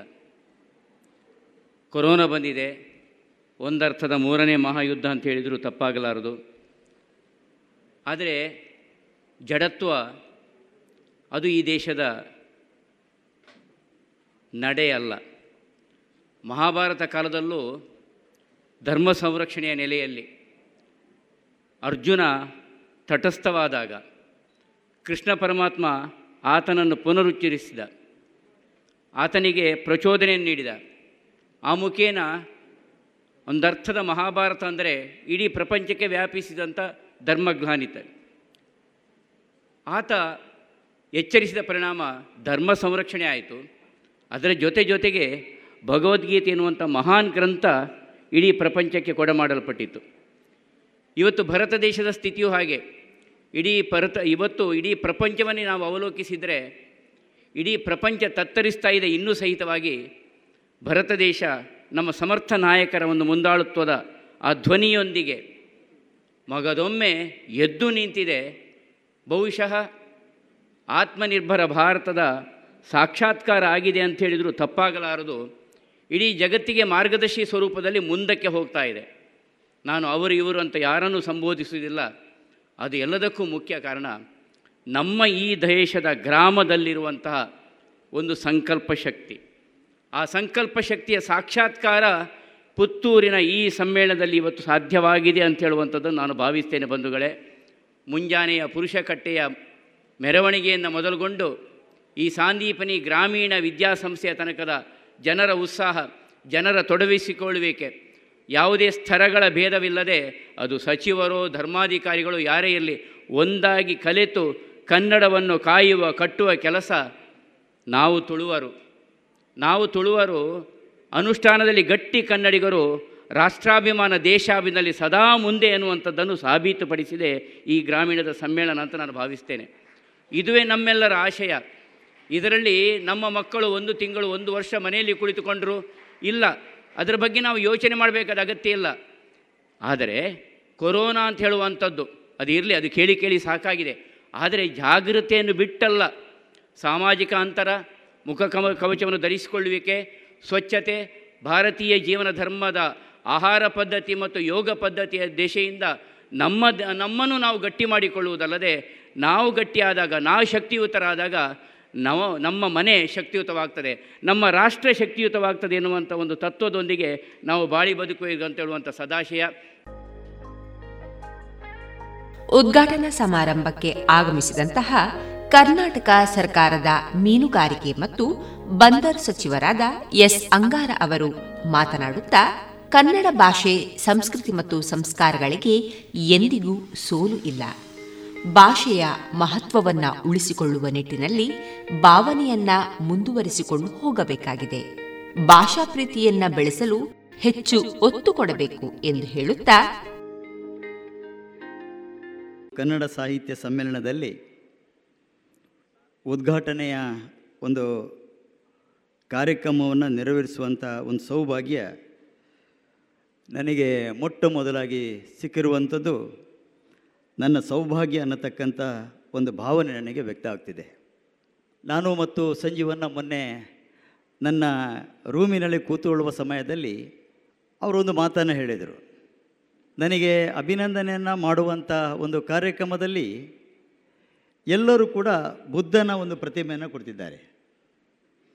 ಸಂಜೀವನ ಕೇಳಿದ್ರು, ಏನು ಮಾರೆ ನಿಮಗೆ ಬುದ್ಧನದೇ ಪ್ರತಿಮೆ ಸಿಗ್ತಾ ಉಂಟು ಹೇಳಿಕೊಂಡು ನನಗೆ ಕೂಡ ಅದು ಯಾಕೆ ಸಿಗ್ತದೆ ಅನ್ನತಕ್ಕಂಥ ಯೋಚನೆಗೆ ಹೋಗಲಿಲ್ಲ. ಆನಂತರ ಸಂಜೀವನ ಹೇಳಿರತಕ್ಕಂಥ ಮಾತು, ಅದು ನನ್ನ ಮನಸ್ಸಲ್ಲಿ ಅದು ಗಟ್ಟಿಯಾಗಿ ಉಳಿಯಿತು. ಗಟ್ಟಿಯಾಗಿ ಉಳಿದ ನಂತರ ನಾನು ಏನು ಯೋಚನೆ ಮಾಡ್ತಾ ಇದೆ ಮಾಡುವಂಥ ಸಮಯದಲ್ಲಿ ಬುದ್ಧನಿಗೆ ಒಂದು ಸಂದರ್ಭ ಬರ್ತದೆ. ಆ ಬುದ್ಧ ದೇವನಿಗೆ ಕೂಡ ಒಂದು ಪ್ರಶ್ನೆ ಕೇಳ್ತಾರೆ ಜನ. ಪಡೆದುಕೊಳ್ಳುವುದು ಮತ್ತು ಪ್ರೇಮಿಸುವುದಕ್ಕೆ ಇರುವಂಥ ವ್ಯತ್ಯಾಸ ಏನು ಅಂತ ಬುದ್ಧ ದೇವರಲ್ಲಿ ಕೇಳ್ತಾರೆ. ಆಗ ಬುದ್ಧ ದೇವರು ಆ ಪ್ರಶ್ನೆಗೆ ಉತ್ತರವನ್ನು ಕೊಡ್ತಾರೆ. ಪಡೆದುಕೊಳ್ಳುವುದಂದರೆ ಯಾವುದೇ ಒಂದು ಗಿಡ ಇರ್ಬೋದು, ಆ ಗಿಡದಲ್ಲಿ ಹೂವು ಬೆಳಿಬೇಕಾದ್ರೆ ಆ ಗಿಡದ ಒಂದು ಪರಿಶ್ರಮ ಬೆಳೀತದೆ. ಆ ಗಿಡದಿಂದ ನಾನು ಕಿತ್ತೋಗಿದ್ದು ಆ ಹೂವನ್ನು ತೆಗಿಬೋದು. ಆಗ ಅಲ್ಲಿ ಅಧಿಕಾರದ ಆಸೆ ಜಾಸ್ತಿ ಆಗ್ತದೆ. ಪ್ರೇಮಿಸುವುದು ಅಂದರೆ ಆ ಗಿಡವನ್ನು ನೀರೆರೆದು ಬೆಳೆಸುವಂಥ ಒಂದು ಭಾವನೆಗಳು ಬರ್ತದೆ. ಇದು ಇರುವಂಥ ವ್ಯತ್ಯಾಸ ಅಂತೇಳಿ ಬುದ್ಧ ದೇವರು ಹೇಳಿದರು. ನನಗೆ ಅದು ಈ ಒಂದು ವೇದಿಕೆಗೆ ಬಂದಾಗ ನನಗೆ ಹೌದು ಅಂತೇಳಿ ನನಗೆ ಅನಿಸ್ತಾ ಇದೆ. ನಾವು ಇವತ್ತು ಈ ಒಂದು ಕಾಲದಲ್ಲಿ ಪ್ರತಿಯೊಂದು ಕಾರ್ಯಕ್ಷೇತ್ರದಲ್ಲಿ ಕೂಡ ಅಧಿಕಾರಕ್ಕೆ ಹೆಚ್ಚು ಮಹತ್ವವನ್ನು ಕೊಡ್ತೇವೆ. ಅಧಿಕಾರ ಹೇಗೆ ಬರಬೇಕು ಅನ್ನತಕ್ಕಂಥ ಯೋಚನೆಯನ್ನು ಮಾಡೋದಿಲ್ಲ ಆದರೆ ಅಧಿಕಾರವನ್ನು ನಾವು ಹೇಗೆ ಪಡ್ಕೊಳ್ಬೇಕು ಅನ್ನತಕ್ಕಂಥ ಯೋಚನೆ ಮಾಡುವಂಥದ್ದು ಕೂಡ ಭಾಳ ಕಡಿಮೆ. ಈ ಒಂದು ಕಾಲದ ಒಂದು ಪರಿಸ್ಥಿತಿಯಲ್ಲಿ ನಾವು ಆ ರೀತಿಯ ಅಧಿಕಾರವನ್ನು ಹೆಚ್ಚು ಪಡ್ಕೊಳ್ಬೇಕು ಅನ್ನತಕ್ಕಂಥ ಮಹತ್ವವನ್ನು ಕೊಡುವಂಥ ಈ ಒಂದು ಸಂದರ್ಭದಲ್ಲಿ ಕೂಡ ನಾವು ಯಾವಾಗ ಸಂಘಟನೆಯನ್ನು ಬೆಳೆಸಬೇಕು ಅನ್ನತಕ್ಕಂಥ, ಪ್ರೇಮಿಸಬೇಕು ಅನ್ನತಕ್ಕಂಥ ಭಾವನೆ ನಮ್ಮಲ್ಲಿ ಬರ್ತದೆಯೋ, ಆಗ ನಮಗೆ ಆ ರೀತಿಯ ಗುಣಗಳ ಮೂಲಕ ನಮ್ಮನ್ನು ನಾವು ಬೆಳೆಸಿಕೊಳ್ಳಿಕ್ಕೆ ಸಾಧ್ಯ ಆಗ್ತದೆ. ಇವತ್ತು ಆ ರೀತಿಯಿಂದಾಗಿ ನಮಗೆ ಈ ರೀತಿಯ ಸ್ಥಾನ ಬಂದಿದೆ ಅನ್ನತಕ್ಕಂಥ ಭಾವನೆ ನನಗೆ ಇದೆ. ಒಂದು ಮಾತನ್ನು ಹೇಳಿದರು ಅವರು. ಸೋಳಿಲ್ಲದ ಸರದಾರ ಅಂತೇಳಿಕೊಂಡು ಮನುಷ್ಯನಾಗಿರ್ತಕ್ಕಂಥ ನನಗೆ ಖಂಡಿತವಾಗಿ ಸೋಲಿದೆ. ಸೋಳಿಲ್ಲ ಅಂದರೆ ಖಂಡಿತವಾಗಿ ನಾನು ಒಪ್ಪಲಿಕ್ಕೆ ಸಾಧ್ಯನೇ ಇಲ್ಲ. ಆದರೆ ನನ್ನ ಹಿಂದೆ ಒಂದು ಸಂಘಟನೆ ಇದೆ. ಆ ಸಂಘಟನೆಗೆ ಯಾವತ್ತೂ ಕೂಡ ಸೋಲಿಲ್ಲ. ಆ ಸಂಘಟನೆಗೆ ಶಾಶ್ವತವಾಗಿರತಕ್ಕಂಥ ಜಯ ಇದ್ದೇ ಇದೆ.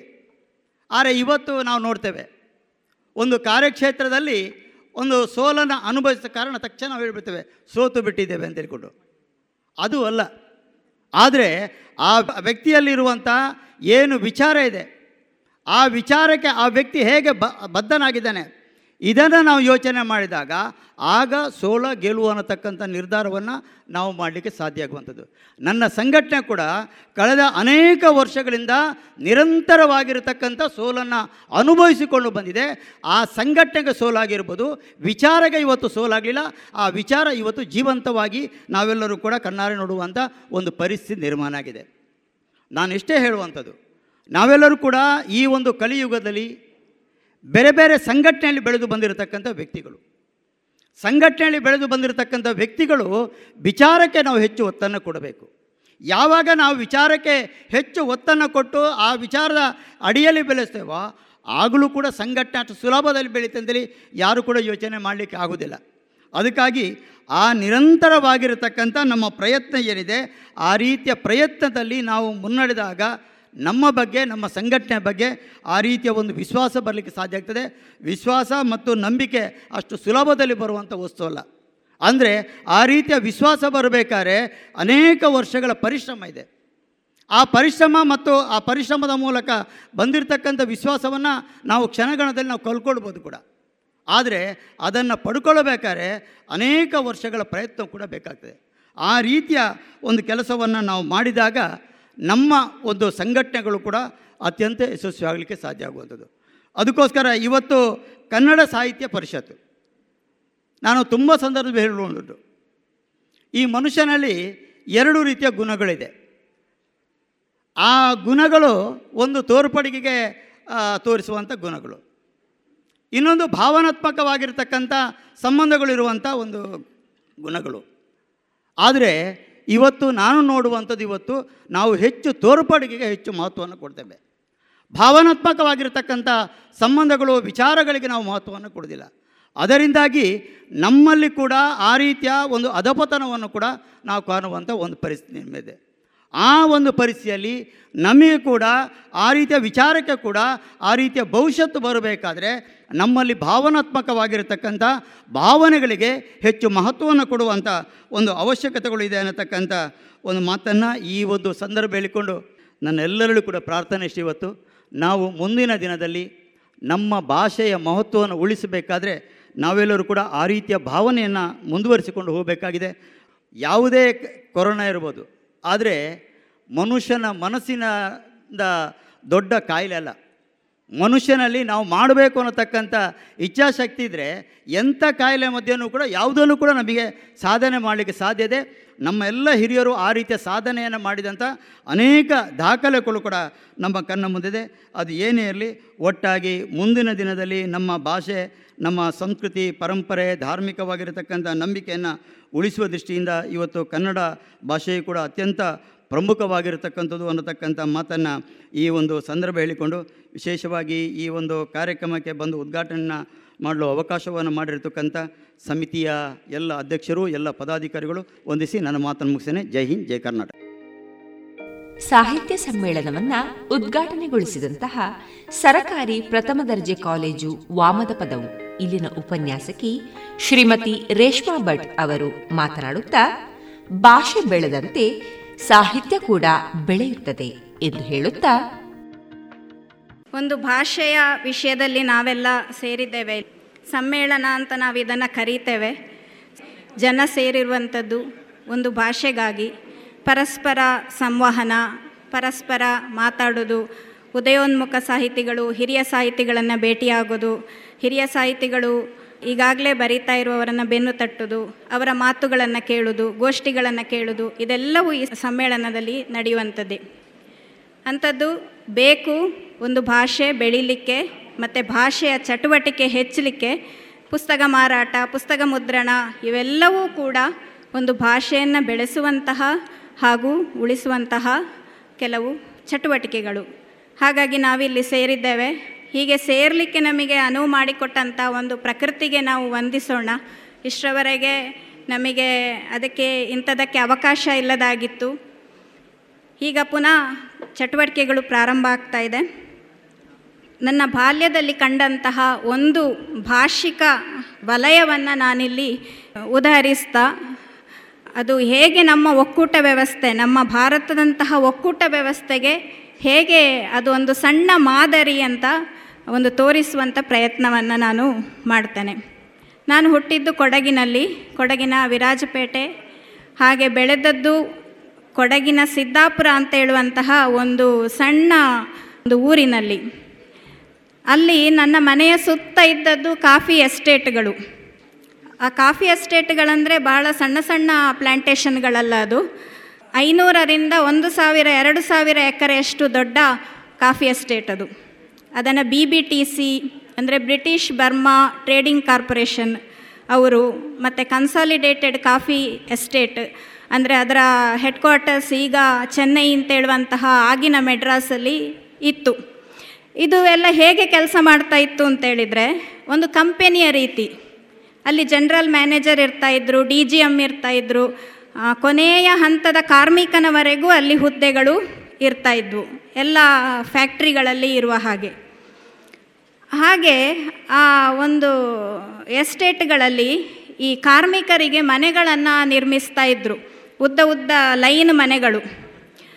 ಅಲ್ಲಿ ನಾಲ್ಕು ರೀತಿಯ ಭಾಷಿಕ ಕಾರ್ಮಿಕರಿದ್ದರು ಜಾತಿ ಮತ್ತೆ ತುಂಬ ಇರ್ತಾ ಇತ್ತಲ್ಲಿ. ಭಾಷೆಯನ್ನು ನಾನು ಮುಖ್ಯವಾಗಿ ತಗೊಂಡಿದ್ದೇನೆ ಭಾಷಿಕ ಕಾರ್ಮಿಕರು. ಒಂದನೇದಾಗಿ ಚೆನ್ನೈಯಿಂದ ಬಂದಂತಹ, ತಮಿಳುನಾಡಿನಿಂದ ಬಂದಂತಹ ತಮಿಳು ಕಾರ್ಮಿಕರು. ಎರಡನೆಯದಾಗಿ ನಮ್ಮ ಕೇರಳದ ಮಲಯಾಳಂ ಭಾಷೆಯನ್ನು ಮಾತಾಡುವಂಥ ಕಾರ್ಮಿಕರು. ಮೂರನೆಯದು ದಕ್ಷಿಣ ಕನ್ನಡದಿಂದ ಹೋದಂತಹ ತುಳುವ ಕಾರ್ಮಿಕರು. ನಾಲ್ಕನೆಯದಾಗಿ ಹಳೆ ಮೈಸೂರು ಪ್ರಾಂತ್ಯ ಅಂತ ನಾವೇನು ಕರೀತೇವೆ? ಮೈಸೂರು, ಬೆಂಗಳೂರು, ಗ್ರಾಮಾಂತರ, ಇಲ್ಲಿಯ ಜನರು, ಕನ್ನಡ ಮಾತಾಡುವಂಥ ಕನ್ನಡ ಕಾರ್ಮಿಕರು. ಈ ಇಷ್ಟು ನಾಲ್ಕು ಭಾಷಿಕ ಸಮುದಾಯ ಅಲ್ಲಿ ಇತ್ತು. ಈ ನಾಲ್ಕು ಭಾಷಿಕ ಸಮುದಾಯದಲ್ಲಿ ತಮಿಳು ಮಾತಾಡುವವರು, ಅವರು ಅವರಿಗೆ ಬೇಕಾದ ಒಂದು ಟೌನ್ಶಿಪ್ಪಿನಾಗೆ ಎಲ್ಲವನ್ನೂ ಅಲ್ಲಿ ಮಾಡಿಕೊಂಡಿದ್ದರು ಈಗ ಟೌನ್ಶಿಪ್ ಅಂತ ನಾವೇನು ಕರೀತೇವೆ? ಆ ರೀತಿಯ. ಅಂದರೆ ಅವರಿಗೆ ಬೇಕಾದ, ಅವರ ಮಕ್ಕಳು ಹೋಗಬೇಕಾದಂಥ ಶಾಲೆ ಮುಖ್ಯವಾಗಿ. ಅದನ್ನು ನಮ್ಮ ಸರ್ಕಾರವೇ ಅವರಿಗೆ ಒದಗಿಸಿಕೊಟ್ಟಿತ್ತು. ತಮಿಳು ಶಾಲೆ ಅಂತ. ಅಲ್ಲಿಯ ಮುಖ್ಯೋಪಾಧ್ಯಾಯರು ಅವರ ತಮಿಳುನಾಡಿನಿಂದ ಬಂದಂಥ ವಾದ್ಯಾರು ಅಂತ ಹೇಳುವವರು ಅಲ್ಲಿ ಇರ್ತಾ ಇರ್ತಾಯಿದ್ರು ಮುಖ್ಯೋಪಾಧ್ಯಾಯರು, ನನ್ನ ಅಮ್ಮ ಶಿಕ್ಷಕಿ ಆದ್ದರಿಂದ ನನ್ನ ಅಮ್ಮನನ್ನು ಸ್ವಲ್ಪ ಸಮಯಕ್ಕೆ ಆ ಶಾಲೆಗೆ ನಿಯುಕ್ತಿ ಮಾಡಿದರು. ಕನ್ನಡ ಕಲಿಸಲಿಕ್ಕೆ ಮಕ್ಕಳಿಗೆ ಅಂತ. ಆಗ ನಾನಿನ್ನೂ ಶಾಲೆಗೆ ಸೇರಿರಲಿಲ್ಲ, ಅಮ್ಮನ ಜೊತೆ ಹೋಗ್ತಾ ಇದ್ದೆ. ಅಲ್ಲಿಯ ಮಕ್ಕಳಿಗೆ ತಮಿಳು ಬಿಟ್ಟು ಬೇರೆ ಭಾಷೆಯೇ ಬರೋದಿಲ್ಲ. ಆದರೂ ನಾನು ಕಷ್ಟಪಟ್ಟು ನಾನಾಗ ಅಷ್ಟು ಮಾತಾಡುವಂಥ ಇದರಲ್ಲಿ ಇರಲಿದ್ದಿದ್ರು ಒಂದೆರಡು ಬಾ, ಶಬ್ದ ತಮಿಳು ನಾನು ಕಲ್ತಿದ್ದೆ. ಎಲ್ಲರೂ ಅವರ ಜೊತೆ ತಮಿಳಲ್ಲೇ ವ್ಯವಹರಿಸ್ತಾ ಇದ್ದರು ಅದು ಒಂದು ಭಾಷಿಕ ವಲಯ. ಆಮೇಲೆ ಮಲಯಾಳಂ ಮಾತಾಡುವವರು. ಅವರು ನಮ್ಮ ಕನ್ನಡ ಶಾಲೆಗೆ ಬರ್ತಾ ಇದ್ದರು ಕನ್ನಡ ಕಲಿತಾ ಇದ್ದರು ಆದರೆ ಉಳಿದ ಎಲ್ಲ ಅವರ ವ್ಯವಹಾರಗಳು ಮಲಯಾಳಂನಲ್ಲೇ ನಡೀತಾ ಇತ್ತು. ಮಲಯಾಳಂ ಕೇರಳದ ಮಾಪಿಳೆ ಸಮುದಾಯದ ಅಂಗಡಿಗಳಿತ್ತು. ಅಲ್ಲಿ ಕೂಡ ಅವರು ಎಲ್ಲರ ಜೊತೆಯೂ ಮಲಯಾಳಮಲ್ಲೇ ವ್ಯವಹರಿಸ್ತಾ ಇದ್ದರು ಮೂರನೇದಾಗಿ ತುಳು ಕಾರ್ಮಿಕರು. ತುಳು ಕಾರ್ಮಿಕರ ಒಂದು ಭಾಷೆಯ ವ್ಯವಸ್ಥೆ ಹೇಗಿತ್ತು ಅಂತೇಳಿದರೆ ಅವರು ಪರಸ್ಪರ ತುಳುವಲ್ಲಿ ಮಾತಾಡ್ತಾ ಇದ್ದರು ಈಗ ನಮ್ಮಲ್ಲೆಲ್ಲ ತುಳುವಲ್ಲೇ ಮಾತಾಡ್ತಾ ಇದ್ದರು ಆಮೇಲೆ ಮಲಯಾಳಂ ಮಾತಾಡುವವರಲ್ಲಿ ಮಲಯಾಳಮಲ್ಲಿಯೂ ತಮಿಳು ಮಾತಾಡುವಲ್ಲಿ ತಮಿಳದಲ್ಲಿ, ತಮಿಳು ಭಾಷೆಯಲ್ಲಿಯೂ ಮಾತಾಡ್ತಾ ಇದ್ರು. ಕೊನೆಯದಾಗಿ ಹಳೆ ಮೈಸೂರು ಪ್ರಾಂತ್ಯದ ಕನ್ನಡಿಗರು. ಅವರು ಕನ್ನಡ ಬಿಟ್ಟು ಬೇರೆ ಭಾಷೆ ಕಲೀಲಿಕ್ಕೆ ತುಂಬ ಸೋಮಾರಿತನ ತೋರಿಸ್ತಾ ಇದ್ದರು ಬೇರೆಯವರ ಜೊತೆ ಅಷ್ಟು ವ್ಯವಹಾರ ಇಟ್ಕೊಳ್ತಾ ಇರಲಿಲ್ಲ. ತಮ್ಮಷ್ಟಕ್ಕೆ ತಾವು ಇರ್ತಾಯಿದ್ರು ಇದು ನಾಲ್ಕು ಭಾಷಿಕ ಸಮುದಾಯವನ್ನು ನಾನು ನೋಡಿದ್ದು. ಇದೊಂದು ಮಿನಿ ಭಾರತ ಅಂತ ಹೇಳ್ಬೋದು. ಇವತ್ತು ನಮ್ಮ ಭಾರತ ದೇಶದಲ್ಲಿ ಕಾಣುವಂಥ ಅಸಂಖ್ಯಾತ ಭಾಷೆಗಳು ಅಸಂಖ್ಯಾತ ಉಪಭಾಷೆಗಳು, ಅದನ್ನಾಡುವಂತಹ ಒಂದೊಂದು ಸಮುದಾಯದ ಮನೋಭಾವಗಳು, ಇದೆಲ್ಲವನ್ನು ನಾನು ಅಲ್ಲಿ ನೋಡಿದೆ. ಇನ್ನೂ ಒಂದು ಸ್ವಾರಸ್ಯಕರ ವಿಷಯ ಏನು ಅಂತೇಳಿದರೆ ಮಲಯಾಳಂ ಮಾತಾಡುವವರು ತಮಿಳರ ಜೊತೆ ತಮಿಳಿನಲ್ಲಿಯೇ ವ್ಯವಹರಿಸ್ತಾ ಇದ್ದರು ಇದು ಒಂದು ಗುರುತಿಸಬೇಕಾದಂಥ ವಿಷಯ. ತಮಿಳರ ಜೊತೆ ಅವರು ತಮಿಳಿನಲ್ಲಿಯೇ ವ್ಯವಹರಿಸ್ತಾ ಇದ್ದರು ಬೇರೆಯವರ ಜೊತೆ ಎಲ್ಲ ಮಲಯಾಳಮಲ್ಲಿ ವ್ಯವಹರಿಸ್ತಾ ಇದ್ದರು ನಾವಿವತ್ತು ನಾವು ಇದ್ದಲ್ಲಿಯೇ ಕನ್ನಡ ಶಾಲೆಗಳನ್ನು ಮುಚ್ಚುತ್ತಾ ಇದ್ದೇವೆ. ಆದರೆ ಅವರು ಅವರಿದ್ದಲ್ಲಿ ತಮಿಳು ಶಾಲೆಗಳನ್ನು ಸ್ಥಾಪನೆ ಮಾಡಿಕೊಳ್ತಾರೆ. ಇದು ಅವರ ಅಭಿಮಾನ. ಆದರೆ ಬೇರೆ ಭಾಷೆಯನ್ನು ಕಲಿಯೋದೇ ಇಲ್ಲ ಅಂತೇಳೋದು ಅದು ಒಂದು ಮಾದರಿ ಅಲ್ಲ ನಮಗೆ. ನಾನು ಅಲ್ಲಿ ಗುರುತಿಸಿದಂತಹ ಮಾದರಿ ಅಂತೇಳಿದರೆ ತುಳುವರದ್ದು. ತುಳುವರು ತಮ್ಮ ಭಾಷೆಯನ್ನು ತಮ್ಮ ತಮ್ಮಲ್ಲಿಯೇ ಮಾತಾಡಿಕೊಂಡು ಬೇರೆಯವರ ಭಾಷೆಯನ್ನು ಗೌರವಿಸ್ತಾ ಬದುಕ್ತಾ ಇದ್ದ ಒಂದು ರೀತಿ ಇದೆ ಅಲ್ವಾ? ಅದು ಇವತ್ತು ನಮಗೆ ಬೇಕಾಗಿದ್ದು. ನಮ್ಮ ಒಕ್ಕೂಟ ರಾಷ್ಟ್ರಕ್ಕೆ ಅದು ಬೇಕಾಗಿದ್ದು. ಆ ರೀತಿಯ ಒಂದು ಭಾಷಾಭಿಮಾನ ನಮ್ಮಲ್ಲಿ ಇವತ್ತು ಬೇಕು. ನಮ್ಮದನ್ನು ಗೌರವಿಸ್ತಾ ಬೇರೆಯದನ್ನು ಕಲಿಯೋಣ. ಎಷ್ಟು ಹೆಚ್ಚು ಭಾಷೆಗಳನ್ನು ನಾವು ಕಲಿತೇವೆ, ಅಷ್ಟು ನಮ್ಮ ಮೆದುಳು ರಿಯಾಕ್ಟಿವೇಟ್ ಆಗ್ತಾ ಹೋಗ್ತದೆ. ನಾವು ಸುಡುಕು, ಅದನ್ನು ಇದನ್ನು ಮಾಡೋದೆಲ್ಲ ನೋಡಿರ್ಬೋದು ಕೆಲವರು. ಅಮೆನ್ಷಿಯಾ, ಡಿಮೆನ್ಷಿಯಾ ಇತ್ಯಾದಿ ಎಂತೆಂಥ ರೋಗಗಳು ಬರೋದು ಬೇಡ ಅಂತೇಳಿ ಸುಡುಕುಗಳನ್ನು ಮಾಡೋದು. ದಯವಿಟ್ಟು ಸುಡುಕು ಮಾಡೋದಕ್ಕಿಂತ ಹೊಸ ಹೊಸ ಭಾಷೆ ಕಲಿಯಿರಿ. ಇವತ್ತು ಭಾಷೆ ಕಲಿಯೋದೇನು ದೊಡ್ಡ ಕಷ್ಟ ಅಲ್ಲ. ನೀವು ಯೂಟ್ಯೂಬಿಗೆ ಹೋದರೆ ಕಲಿಸುವಂಥ ಟ್ಯುಟೋರಿಯಲ್ ಕ್ಲಾಸ್ಗಳೇ ನಿಮಗೆ ಸಿಗ್ತವೆ. ಅದರ ಮೂಲಕ ಕಲಿಬೋದು. ಮೊನ್ನೆ ನನ್ನ ಸಂಬಂಧಿಯೊಬ್ಬರು ಸಿಕ್ಕಿದ್ರು. ಅವರು ಹೇಳಿದರು, ನನ್ನ ಮಗ ಅಮೇರಿಕದಲ್ಲಿದ್ದ, ಈಗ ವರ್ಕ್ ಫ್ರಮ್ ಹೋಮ್ ಮನೆಯಲ್ಲಿ ಮಾಡ್ತಾ ಇದ್ದಾನೆ. ನನ್ನ ಸೊಸೆ ಮನೆಯಿಂದಲೇ ಜರ್ಮನ್ ಕಲಿಸ್ತಾ ಇದ್ದಾಳೆ ಅಂತ. ಅವರಿರೋದು ಉಡುಪಿಯ ಹತ್ತಿರ. ಜರ್ಮನ್ ಮನೆಯಿಂದಲೇ ಕಲಿಸುವಂತಹ ಒಂದು ವ್ಯವಸ್ಥೆ ನಮ್ಮ ಉಡುಪಿಯ ಒಂದು ಸಣ್ಣ ಹಳ್ಳಿಯಿಂದ ಆಗ್ತಾ ಇದೆ. ಅದು ಯಾರಿಗೆ ಅಂದರೆ ನಮ್ಮ ದೇಶದ ವಿದ್ಯಾರ್ಥಿಗಳಿಗೆ. ಜರ್ಮನ್ ಆಕೆ ಎಲ್ಲಿಯೋ ಕಲಿತು ಅದನ್ನು ನಮ್ಮ ದೇಶದ ವಿದ್ಯಾರ್ಥಿಗಳಿಗೆ. ಅಂದರೆ ಇಲ್ಲಿಂದ ಹೆಚ್ಚು ಜನ ಸಾಫ್ಟ್ವೇರ್ ತಜ್ಞರು ಜರ್ಮನಿಗೆ ಹೋಗ್ತಾರೆ. ಕೆಲಸಕ್ಕಾಗಿ. ಜರ್ಮನಿಯಲ್ಲಿ ಹೇಗೆ ಅಂದರೆ ಅಲ್ಲಿ ಎಲ್ಲವೂ ಜರ್ಮನ್ ಭಾಷೆಯಲ್ಲೇ ನಡೆಯುವಂಥದ್ದು. ಬೇರೆ ಭಾಷೆ ಅಲ್ಲಿ ಇಲ್ಲ. ಕಲಿಕೆಯ ಮಾಧ್ಯಮ ಕೂಡ ಜರ್ಮನ್ನೇ. ಹಾಗಾಗಿ ಜರ್ಮ, ಜರ್ಮನ್ ಭಾಷೆಯನ್ನು ಕಲಿಯದೆ ಅಲ್ಲಿ ಬದುಕಲಿಕ್ಕೆ ಸಾಧ್ಯ ಇಲ್ಲ. ಹಾಗಾಗಿ ಇಲ್ಲಿ ಜರ್ಮನ್ ಭಾಷೆಯನ್ನು ಕಲಿಸುವಂಥ ಟೀಚರ್ಗಳು ಹುಟ್ಟಿಕೊಂಡಿದ್ದಾರೆ ನಮ್ಮಲ್ಲಿ. ನಾವು ಎಷ್ಟು ಚುರುಕಿದ್ದೇವೆ, ಎಷ್ಟು ಮುಂದಾಲೋಚನೆಯಿಂದ ವರ್ತಿಸ್ತಾ ಇದ್ದೇವೆ ನೋಡಿ ಭಾಷೆಯ ಬಗ್ಗೆ. ಆದರೆ ಅದೇ ಸಮಯದಲ್ಲಿ ನಮ್ಮ ಭಾಷೆಯನ್ನು ನಾವು ಮರೀತಾ ಇದ್ದೇವೆ. ಜರ್ಮನ್ ಭಾಷೆಯನ್ನು ಕಲಿಸುವಷ್ಟು ನಾವು ಭಾಷೆಯ ವಿಷಯದಲ್ಲಿ ನಮ್ಮ ಮಿದುಳು ಸಾಮರ್ಥ್ಯವನ್ನು ತೋರಿಸ್ತದೆ ಅಂತ ಆದರೆ ನಮ್ಮ ಮಕ್ಕಳಿಗೆ ನಾವು ಕನ್ನಡ ಕಲಿಸಲಿಕ್ಕೆ ಯಾಕೆ ಹಿಂಜರಿತೇವೆ? ಪ್ರತಿಯೊಬ್ಬರಿಗೂ ಕೂಡ ಈ ಮಾತೃಭಾಷೆ ಅಂತ ಹೇಳುವಂಥದ್ದು ಎಲ್ಲದಕ್ಕಿಂತಲೂ ದೊಡ್ಡದು. ನಾಡಿದ್ದು ಫೆಬ್ರವರಿ ಇಪ್ಪತ್ತೊಂದಕ್ಕೆ ಮಾತೃಭಾಷಾ ದಿನ ಬರ್ತದೆ. ವರ್ಲ್ಡ್ ಮದರ್ ಲ್ಯಾಂಗ್ವೇಜ್ ಡೇ ಅಂತ. ಅದಕ್ಕೆ ಅದರ ಹಿನ್ನೆಲೆ ಒಂದು ದೊಡ್ಡ ಕತೆ ಇದೆ. ನಮ್ಮ ದೇಶ ಮತ್ತು ಪಾಕಿಸ್ತಾನ ಪಾರ್ಟಿಷನ್ ಆದದ್ದು ನಮಗೆಲ್ಲರಿಗೂ ಗೊತ್ತಿದೆ ಅಲ್ವಾ? ಆ ಪಾರ್ಟಿಷನ್ ಆದ ನಂತರ ಪೂರ್ವ ಪಾಕಿಸ್ತಾನದಲ್ಲಿ ಒಂದು ಐವತ್ತು ಶೇಕಡ ಜನ ಬೆಂಗಾಲಿ ಮಾತಾಡುವವರಿದ್ದರು ಐವತ್ತು ಶೇಕಡ. ಅವರ ಮೇಲೆಲ್ಲ ಈ ಪಾಕಿಸ್ತಾನ ಸರ್ಕಾರ ಏನು ಮಾಡಿತ್ತು ಅಂತೇಳಿದರೆ ಇದು ಉರ್ದುವನ್ನು ಅಧಿಕೃತ ಭಾಷೆ ಅಂತ ಅವರ ಮೇಲೆ ಹೇರಿತ್ತು.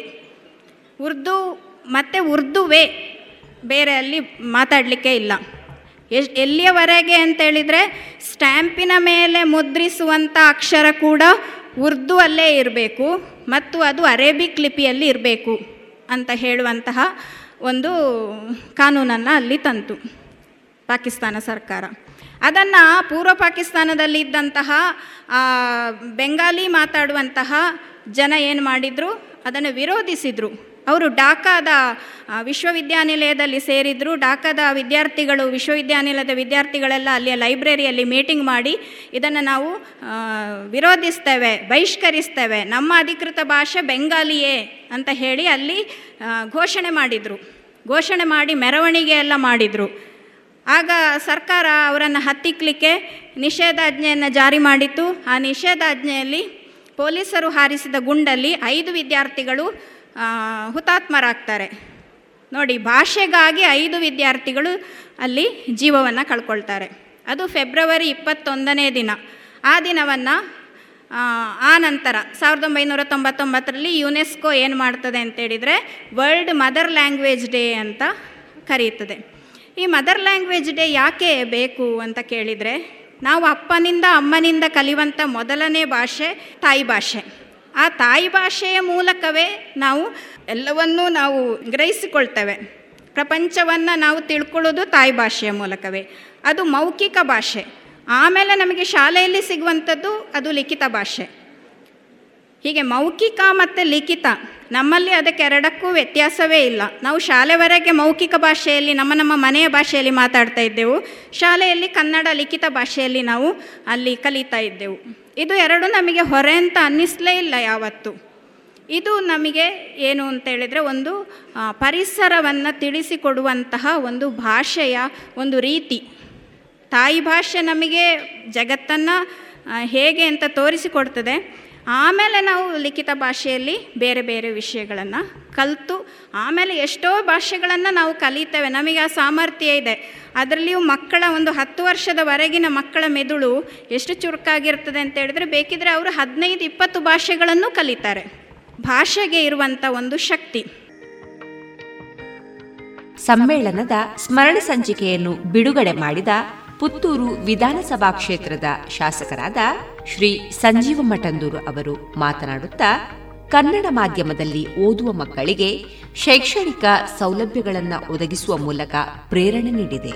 ಹಾಗಾಗಿ ಕನ್ನಡ ಶಾಲೆಗಳ ಉಳಿವಿಗಾಗಿ ಪೋಷಕರ ಪ್ರೋತ್ಸಾಹ ಅಗತ್ಯ ಎಂದು ಹೇಳುತ್ತಾ, ನಮ್ಮ ಮಕ್ಕಳು ಇವತ್ತು ನಾಡಗೀತೆಯನ್ನು ಹಾಡಬೇಕಿದ್ರೆ ಭಾರತ ಜನನೀಯ ತನು ಜಾತೆ ಜಯ ಹೇ ಕರ್ನಾಟಕ ಮಾತೆ ಎಂದು ಉಲ್ಲೇಖವನ್ನು ಮಾಡಿದರು. ಭಾರತ ಮಾತೆಯ ಸುಪುತ್ರಿ ತಾಯಿ ಭುವನೇಶ್ವರಿ. ಅಂತ ಭುವನೇಶ್ವರಿಯನ್ನು ನಾನು ಸ್ಮರಣೆ ಮಾಡುತ್ತಾ ಸಾವಿರದ ಒಂಬೈನೂರ ಹದಿನಾಲ್ಕರಲ್ಲಿ ಮೈಸೂರಿನಲ್ಲಿ ದಿ ಎಕನಾಮಿಕ್ ಕಾನ್ಫರೆನ್ಸ್ ಆಗ್ತದೆ. ರಾವ್ ಬೌದೂರ್ ಅಚ್ಯುತರಾವ್ ಕರ್ಪೂರ ಶ್ರೀನಿವಾಸರಾವ್ ಅಂತ ಒಂದಷ್ಟು ಹಿರಿಯರು ಸೇರಿಕೊಂಡು ಕರ್ನಾಟಕಕ್ಕೆ ಒಂದು ಸಾಹಿತ್ಯ ಪರಿಷತ್ ಬೇಕು ಅಂತೇಳಿ ಯೋಚನೆ ಮಾಡಿಕೊಂಡು ಸಾವಿರದ ಒಂಬೈನೂರ ಹದಿನೈದರಲ್ಲಿ ಸಾಹಿತ್ಯ ಪರಿಷತ್ತನ್ನು ಆರಂಭ ಮಾಡ್ತಾರೆ. ಯಾಕೆ ಆರಂಭ ಮಾಡ್ತಾರೆ ಅಂದ್ರೆ ಕನ್ನಡಿಗರ ಭಾಷೆ, ಕನ್ನಡ ಭಾಷೆ. ನಾನು ಬೀದರ್, ಗುಲ್ಬರ್ಗ, ಬೆಳಗಾಂ, ಇಡೀ ಬಹುಶಃ ಮೂವತ್ತೊಂದು ಜಿಲ್ಲೆಗೆ ನಾನು ಪ್ರವಾಸ ಮಾಡಿದ್ದೇನೆ. ಆದರೆ ನಮ್ಮಂತ ಗ್ರಾಮರ್ ಹೊಂದಿರುವಂತಹ ಕನ್ನಡ ಭಾಷೆ ಎಲ್ಲಿಯೂ ಇಲ್ಲ. ಆ ಗ್ರಾಮರ್ ಹೊಂದಿರುವಂತ ಒಂದು ಕನ್ನಡ ಈ ನಾಡಿನ ಒಂದು ಭಾಷೆ ಆಗಬೇಕು. ಇದು ಬಹುಶಃ ಈ ಕನ್ನಡ ಸಾಹಿತ್ಯ ಪರಿಷತ್ತಿನ ಉದ್ದೇಶ. ಆ ಉದ್ದೇಶವನ್ನು ಈಡೇರಿಸುವ ದೃಷ್ಟಿಯಿಂದ ಇವತ್ತು ನಾವೆಲ್ಲ ಕನ್ನಡ ಭಾಷೆಯ ಒಟ್ಟಿಗೆ ಸಾಹಿತ್ಯವನ್ನು, ಆ ಗ್ರಂಥವನ್ನು ಮತ್ತೊಮ್ಮೆ ಮರಣ ಮಾಡುವಂತಹ ಸಂಗತಿಯನ್ನು ಈ ಕನ್ನಡ ಸಾಹಿತ್ಯ ಪರಿಷತ್ತಿನ ಮುಖಾಂತರ ಕನ್ನಡ ಸಾರಸ್ವತ ಲೋಕಕ್ಕೆ ಮತ್ತೊಮ್ಮೆ ಸಮರ್ಪಿಸುವಂತ ಕೆಲಸವನ್ನು ಮಾಡ್ತಾ ಇದ್ದೇವೆ. ತುಳುನಾಡಿನ ಬಗ್ಗೆ ಉಲ್ಲೇಖ ಮಾಡಿದರು. ತುಳುನಾಡಿನವರು ಭಾರಿ ಹೃದಯ ಶ್ರೀಮಂತಿಕೆ ಅವರು, ಭಾಷೆಯ ಬಗ್ಗೆ. ಎಲ್ಲ ಭಾಷೆಯನ್ನು ಮಾತಾಡ್ತೇವೆ, ಆದರೆ ಕನ್ನಡ ಭಾಷೆಯನ್ನು ಮಾತ್ರ ಮಾತಾಡುವುದಿಲ್ಲ. ನಾನು ಒಂದ್ಸಲ ಕೇರಳದ ಮಲಪ್ಪುರಂ ಜಿಲ್ಲೆಗೆ ಹೋಗಿದ್ದೆ. ಮಲಪ್ಪುರಂ ಜಿಲ್ಲೆ ಗೊತ್ತು ನಿಮ್ಗೆ ಏನು ಅಂತ, ಹೇಗೆ ಅಂತೇಳಿ ಅಲ್ಲಿ ಮಾತಾಡ್ಬೇಕಾದ್ರೆ ನನಗೂ ಒಂದು ಭಾಷಣ ಮಾಡ್ಲಿಕ್ಕೆ ಒಂದು ಅವಕಾಶವನ್ನು ಕೊಟ್ಟರು ನಮ್ಮವರು ಒಬ್ಬರು ಮಲಯಾಳದಲ್ಲಿ ಮಾತಾಡಿದ್ರು ಒಬ್ಬರು ಇಂಗ್ಲಿಷ್ ಅಲ್ಲಿ ಮಾತಾಡಿದ್ರು ಹಿಂದಿಯಲ್ಲಿ ಮಾತಾಡಿದ್ರು. ಆಗ ನಮ್ಮ ಕ್ಯಾಂಪ್ಕದ ಅಧ್ಯಕ್ಷರಿದ್ರು. ಅವ್ರು ಹೇಳಿದ್ರು, ಸಂಜೆ ಇವೆ ಕನ್ನಡ ಪಾತಿರಲ್ಲ ಅಂತ ಹೇಳಿ. ನನಗೂ ಇರ್ಸು ಆಯ್ತು, ಬಹುಶಃ ಕನ್ನಡ ಅಲ್ಲಿ ಕೇಳುವವರು ಎಷ್ಟು ಜನ ಇರಬಹುದು ಅಂತ ಹೇಳಿ. ನಾನು ಹೋಗಿ ಏನು, ಆ ಮಲಪ್ಪುರಂ ಜಿಲ್ಲೆಯಲ್ಲಿ ಕನ್ನಡ ಮಾತಾಡಿದರೆ ನನ್ನನ್ನು ಎಷ್ಟು ಅವರು ತಿಳ್ಕೊಳ್ಬಹುದು ಅಂತಿಲ್ಲ ಆದ್ರೂ ಧೈರ್ಯದಿಂದ ಕನ್ನಡದಲ್ಲೇ ಮಾತಾಡಿದೆ. ನಾನು ಮಾತಾಡಿ ಕೆಳಗೆ ಸ್ಟೇಜಿಂದ ಇಳಿಬೇಕಿದ್ರೆ ಒಂದು ಹತ್ತಾರು ಜನ ಬಂದರು. ನಾನು ಉಪ್ಪಳದವ ನಾನು ಕಾಸರಗೋಡಿನವ, ನಾನು ಬಜೆಡ್ಕದವ ನಾನು ವಿಟ್ಲದವ. ಅಂತೆಲ್ಲ ಆಮೇಲೆ ಕನ್ನಡ ಮಾತಾಡ್ಲಿಕ್ಕೆ ಶುರು ಮಾಡಿದ್ರು. ಮತ್ತು ಬಾಕಿಯವರಲ್ಲಿ ಮಾತಾಡಲಿಲ್ಲ, ಯಾರಲ್ಲಿ? ಅಂದ್ರೆ ಆ ಕನ್ನಡ ಅಭಿಮಾನ ಎಲ್ಲ ಕಡೆ ಇದೆ. ಆದ್ರೆ ಅದನ್ನು ಹೇಗೆ ಬೆಳೆಸಬೇಕು? ತಮಿಳ್ನವರು ತಮಿಳು ಬಿಟ್ಟು ಬೇರೆ ಯಾರನ್ನು ಮಾತಾಡೋದಿಲ್ಲ. ನಮ್ಮಲ್ಲಿ ಕೇರಳದವರು ತುಂಬಾ ಜನ ಇದ್ದಾರೆ, ಮಲಯಾಳಿಗಳು. ಅವರು ಮಲಯಾಳಿ ಬಿಟ್ಟು ಬೇರೆ ಅನ್ನೋ ಮಾತಾಡೋದಿಲ್ಲ ಆದ್ರೆ ನಾವು ಕನ್ನಡ ಬಿಟ್ಟು ಮಲಯಾಳಿ ಮಾತಾಡ್ತೇವೆ. ಆದ್ರೆ ಭಾಷಾಭಿಮಾನ ನಮಗೆ ಇದೆಯಾ? ಆ ಸ್ವಾಭಿಮಾನ ಇದೆಯಾ? ಆತ್ಮಾಭಿಮಾನ ಇದೆಯೋ? ಈ ಆತ್ಮಾಭಿಮಾನ, ಸ್ವಾಭಿಮಾನ, ಕನ್ನಡಾಭಿಮಾನ ಬಹುಶಃ ನಿತ್ಯ ನಿರಂತರ ಆದಾಗ ಈ ಕನ್ನಡ ಭಾಷೆ ಉಳಿಬಹುದು ಏನು ಎಂಟು ಜ್ಞಾನಪೀಠ ಪುರಸ್ಕೃತ ಭಾಷೆ ಅಂತ ಹೇಳ್ತೇವ? ಅಂತ ಎಂಟು ಜ್ಞಾನಪೀಠ ಪ್ರಶಸ್ತಿಯನ್ನು ಮತ್ತೊಮ್ಮೆ ನಾವು ಪಡಿಬೇಕಿದ್ರೆ ಈ ಕನ್ನಡ ಭಾಷೆ ಶಾಶ್ವತವಾಗಿ ನೆಲೆಯಿರಬೇಕು. ಆ ಯುವ ಪೀಳಿಗೆ ಇದನ್ನು ನೆಚ್ಚಿಕೊಳ್ಬೇಕು, ಅಪ್ಪಿಕೊಳ್ಬೇಕು. ಆದರೆ ಹದಿನೆಂಟು ವಯೋಮಿತಿಯ ನಮ್ಮ ಯುವಕರು ಎಲ್ಲಿಯೋ ಕಣ್ಮರೆಯಾಗಿದ್ದಾರೆ. ಈ ಭಾರತವನ್ನು ಯುವ ಭಾರತ ಅಂತ ಹೇಳ್ತಾರೆ ಯಂಗ್ ಇಂಡಿಯಾ ಅಂತೇಳಿ ನಾವೆಲ್ಲ ಕನ್ನಡ ಮಾಧ್ಯಮದಲ್ಲಿ ಕಲ್ತವರು. ಡಾಕ್ಟರ್ ಅಮೃತ ಸೋಮೇಶ್ವರ್ ನನ್ನ ಗುರುಗಳು. ಡಾಕ್ಟರ್ ಭದ್ರಾಜ್ ಚಂದ್ರಗಿರಿ ರತ್ನಾಕರ ವರ್ಣಿ ಅಂತ ಮುದ್ದಾನಂತ ಕವಿಗಳು. ಗಾನ ಕೋಗಿಲೆ ಇದಿನಪ್ಪ ಅಮೃತ ಸೋಮೇಶ್ವರ್ ಅಂತ ಕವಿಗಳು ಮತ್ತೊಮ್ಮೆ ಇಲ್ಲಿ ಹುಟ್ಟುಬೋದ? ತುಳುನಾಡಿನಲ್ಲಿ. ನಾವು ಯೋಚನೆ ಮಾಡಬೇಕಲ್ಲ? ಯೋಚನೆ ಮಾಡಲಿಕ್ಕೆ ಬಹುಶಃ ನನ್ನಂತ ಭಾಷಣ ಮಾಡುವವರಿಂದ ಇದನ್ನು ಮಾಡಲಿಕ್ಕೆ ಸಾಧ್ಯ ಇಲ್ಲ. ಈ ಸಾಹಿತ್ಯ ಸಮ್ಮೇಳನಗಳು ಒಂದಷ್ಟು ಹಬ್ಬದ ರೀತಿಯಲ್ಲಿ ಆಗಬೇಕಿದ್ರೆ ಅದು ನಿತ್ಯೋತ್ಸವವಾಗಬೇಕು ಇವತ್ತಿನ ಹೊಸ ಶಿಕ್ಷಣ ನೀತಿ ಏನಿದೆ ಆ ಮಾತೃಭಾಷೆಯ ಹೊಸ ಶಿಕ್ಷಣ ನೀತಿಯ ಮುಖಾಂತರ ಮತ್ತೊಮ್ಮೆ ಜಗದ್ಗುರು ಭಾರತ ಆಗಲಿ, ಆ ಕರ್ನಾಟಕ ಮಾತೆ ಭುವನೇಶ್ವರಿ ನಿತ್ಯ ನಗ್ತಾ ಇರಲಿ ಅಂತೇಳಿ ಆಶಿಸ್ತಾ ಜೈ ಕರ್ನಾಟಕ. ಪುತ್ತೂರು ತಾಲೂಕು ಇಪ್ಪತ್ತನೆಯ ಕನ್ನಡ ಸಾಹಿತ್ಯ ಸಮ್ಮೇಳನದ ಅಧ್ಯಕ್ಷರಾದ ಶ್ರೀಯುತ ಎಸ್ ಜಿ ಕೃಷ್ಣಭಟ್ ಅವರು ಮಾತನಾಡುತ್ತಾ, ಈ ನಮ್ಮ ಕನ್ನಡ ನಾಡು ಅದನ್ನು ಬೇರೆ ಬೇರೆ ಹೆಸರು ಕರೀತಾರೆ. ಕರುನಾಡು, ಕನ್ನಾಡು, ಕರ್ನಾಟಕ ಹೀಗೆ ಕರೀತಾರೆ. ಈ ಕನ್ನಡ ಎಂಬುದು ಪ್ರಾಚೀನ ಭಾಷೆ ಅಂತ ನಾವು ತಿಳಿದಿದ್ದೇವೆ. ಗೋವಿಂದ ಪೈಗಳು ಒಂದು ಇಪ್ಪತ್ತೊಂದು ಗ್ರೀಕ್ ಶಬ್ದವನ್ನು ಪಟ್ಟಿ ಮಾಡಿಕೊಂಡು ಕ್ರಿಸ್ತ ಶಕದ ಆದಿಯ ತನಕ ಹಿಂದಕ್ಕೆ ಕೊಂಡು ಹೋಗ್ತಾರೆ. ಅವರು ವಿಮರಿಸ್ತಾರೆ ಆದ್ದರಿಂದ ಈ ಪ್ರಾಚೀನ ಭಾಷೆಗೆ ಒಂದು ಶಾಸ್ತ್ರೀಯ ಭಾಷೆ ಎಂಬುದು ಕೂಡ ಮನ್ನಣೆ ಸಿಕ್ಕಿದೆ. ನಮ್ಮ ನೆರೆಯ ತಮಿಳುನಾಡಿನಲ್ಲಿ ಅದಕ್ಕೆ ಇತ್ತು ಕೊಟ್ಟರು ಅನಂತ ತಮಿಳು ಕೊಡೋರು ತುಂಬ ಎಡೆತೊಡರಾಯಿತು. ಆದರೂ ಅದು ಸಿಕ್ಕಿದೆ, ಈಗ ಮುಂದೆ ಏನು ಕೆಲಸ ಮಾಡ್ತಾ ಉಂಟು ಎಂಬ ವಿಚಾರ ಗಮನಕ್ಕೆ ಇಲ್ಲ. ಅಂತ ಕನ್ನಡದ ಅಭಿಮಾನಿಗಳು ತುಂಬ ಜನ ಇದ್ದರು ಆಗ ಪಂಪ ಹೀಗೆ ಹೇಳ್ತಾನಂತೆ, ಮರಿದುಂಬಿಯಾಗಿ ಮೇನ್ ಕೋಗಿಲೆಯಾಗಿ ಪುಟ್ಟುವುದು ನಂದನದೊಳ್ ಬನವಾಸಿ ದೇಶದೊಳ್ ಅಂತ ಹೇಳ್ತಾನೆ. ಅವನು ಈ ದೇಶದಲ್ಲಿ ಬನವಾಸಿಯಲ್ಲಿ ಹುಟ್ಟುವ ಮುಂದೆ ದುಂಬಿಯಾಗಿ ಹುಟ್ಟಿರೋ ಆದೀತು ಅಂತ ಅವನ ಒಂದು ಅಭಿಲಾಷೆ ವ್ಯಕ್ತಪಡಿಸ್ತಾನೆ. ಸಾಲಿ ರಾಮಚಂದ್ರರು ಹೇಳ್ತಾರೆ, ಕನ್ನಡದ ಹುಲ್ಲನೆಗೆ ಪರಮ ಪಾವನ ತುಳಸಿ, ಕನ್ನಡದ ನೆಲದ ಕಲ್ಲುಗಳು ಸಾಲಿ ಗ್ರಾಮ ಶಿಲೆಯಿ. ಅವರು ಅಷ್ಟು ಪ್ರೀತಿಯನ್ನು ವ್ಯಕ್ತಪಡಿಸ್ತಾರೆ.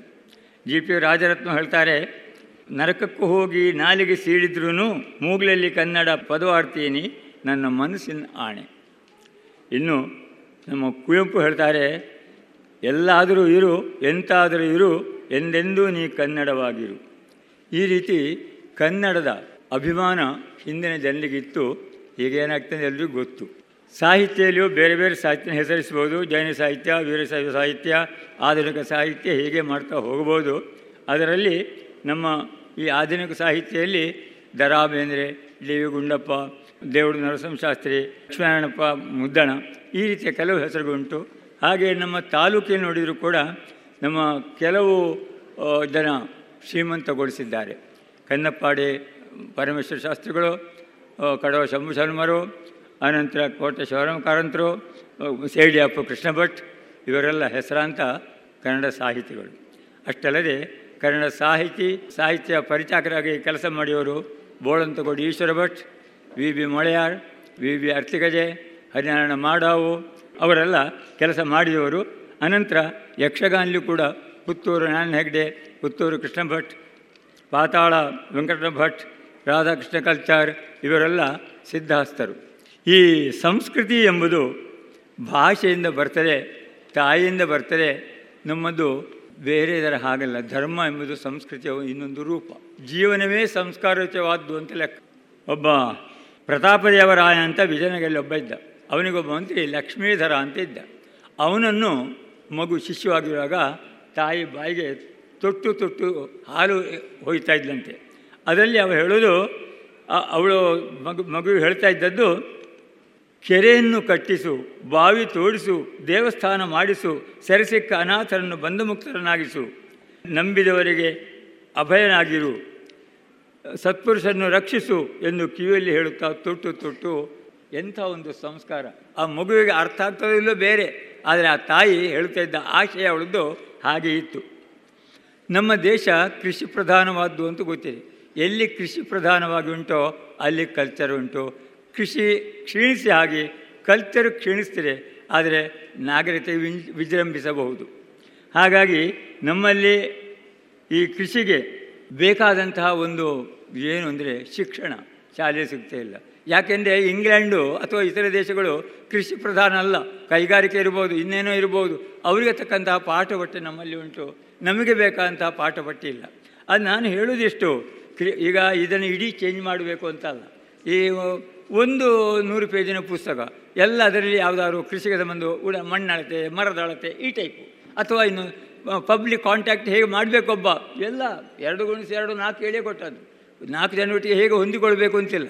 ಆದ್ದರಿಂದ ಒಂದೊಂದು ಕ್ಲಾಸಿಗೆ ಒಂದು ನೂರು ನೂರು ಪೇಜಿನ ಪುಸ್ತಕ, ಕೆಲವು ಸಬ್ಜೆಕ್ಟ್ ಚೌ ಚೌ ಒಂದು ಪುಸ್ತಕ ಇದ್ದರೆ ಪಠ್ಯ ಇದ್ದರೆ ಅದು ಬಹುಶಃ ಪ್ರಯೋಜನ ಆಗ್ಬೋದು ಅಂತ ನನ್ನ ಅನಿಸಿಕೆ. ಈ ಮಾತೃಭಾಷೆಯಲ್ಲೇ ಶಿಕ್ಷಣ ಸಿಗುವಾಗ ಯಾಕೆ ಹೇಗೆ ಸಿಗ್ತದೆ ಒಂದು ವಿಚಾರ. ನಾನು ಸಣ್ಣದಿರುವ ಒಂದು ಅದೇ ಅರುವತ್ತು ಎಪ್ಪತ್ತು ವರ್ಷ ಹಿಂದೆ, ನನಗೊಂದು ಹತ್ತು ವರ್ಷ ಪ್ರಾಯದ ಅಂದಾಜಿಗೆ ನಾನು ಕಲಿತ ಪದ್ಯ ಉಂಟು. ಯಾವುದದು ಇವತ್ತು ಯೂಟ್ಯೂಬಿನ ಸಿಗ್ತಾ ಉಂಟು. ಸತ್ಯವೇ ಪರಮಾತ್ಮನಿಂದ ಪುಣ್ಯಕೋಟಿಯ ಕಥೆ ಇದು. ಅದರ ಎರಡು ಸಾಲು ಹೀಗೆ ಇದೆ ಯಾರ ಮಲೆಯನ್ನು ಕುಡಿಯಲಮ್ಮ, ಯಾರ ಸೇರಿ ಬದುಕಲಮ್ಮ, ಯಾರ ಬಳಿಯಲ್ಲಿ ಮಲಗಲಮ್ಮ, ಯಾರು ನನಗೆ ಹಿತವರು? ಮುಂದೆ ಬಂದರೆ ಹಾಯಬೇಡಿ, ಹಿಂದೆ ಬಂದರೆ ಒದೆಯಬೇಡಿ, ನಿಮ್ಮ ತಂದ ಕಂದನೆಂದು ಕಾಣಿರಿ ತಬ್ಬಲೇನೇ ಕರುವನು ಸತ್ಯವೇ ಪರಮಾತ್ಮನೆಂದ ಪುಣ್ಯಕೋಟಿಯ ಕಥೆ ಇದು. ಇದನ್ನು ಹೇಳುವಾಗ ನಾನೂ ಆ ಕಾಲದಲ್ಲಿ ಹತ್ತಿದ್ದೆ. ನನ್ನಂತಹ ನನ್ನ ಸಹಪಾಠಿಗಳು ಹತ್ತಿದ್ದರು ಇಪ್ಪತ್ತನೇ ಸಾಹಿತ್ಯ ಸಮ್ಮೇಳನಕ್ಕೆ ನನ್ನನ್ನು ಸರ್ವಾಧ್ಯಕ್ಷ ನೇಮಕ ಮಾಡಿದ್ದಾರೆ ಆಯ್ಕೆ ಮಾಡಿದ್ದಾರೆ. ನಿಜವಾಗಿ ನನ್ನ ಈ ಸಾಹಿತ್ಯ ಬೆಳವಣಿಗೆ ಏನೋ ಅಲ್ಪ ಸ್ವಲ್ಪ ಇರುವುದು ಇದ್ದರೆ ಅದು ನನ್ನ ಸು ನನ್ನ ಸಹವರ್ತಿಗಳಿಂದ. ನಾನು ಏನು ಬರೆದ್ರು ಕೂಡ ಎರಡೋ ನಾಲ್ಕು ಜನ ಮದ್ದು ತೋರಿಸ್ತೇನೆ. ಅವರು ಅದನ್ನು ರೈಟ್ ಅಂತ ಹೇಳಿದರೆ ಮತ್ತೆ ಸ್ವಲ್ಪ ನಾನು ಮುಂದಕ್ಕೆ ಹೋಗ್ತೇನೆ.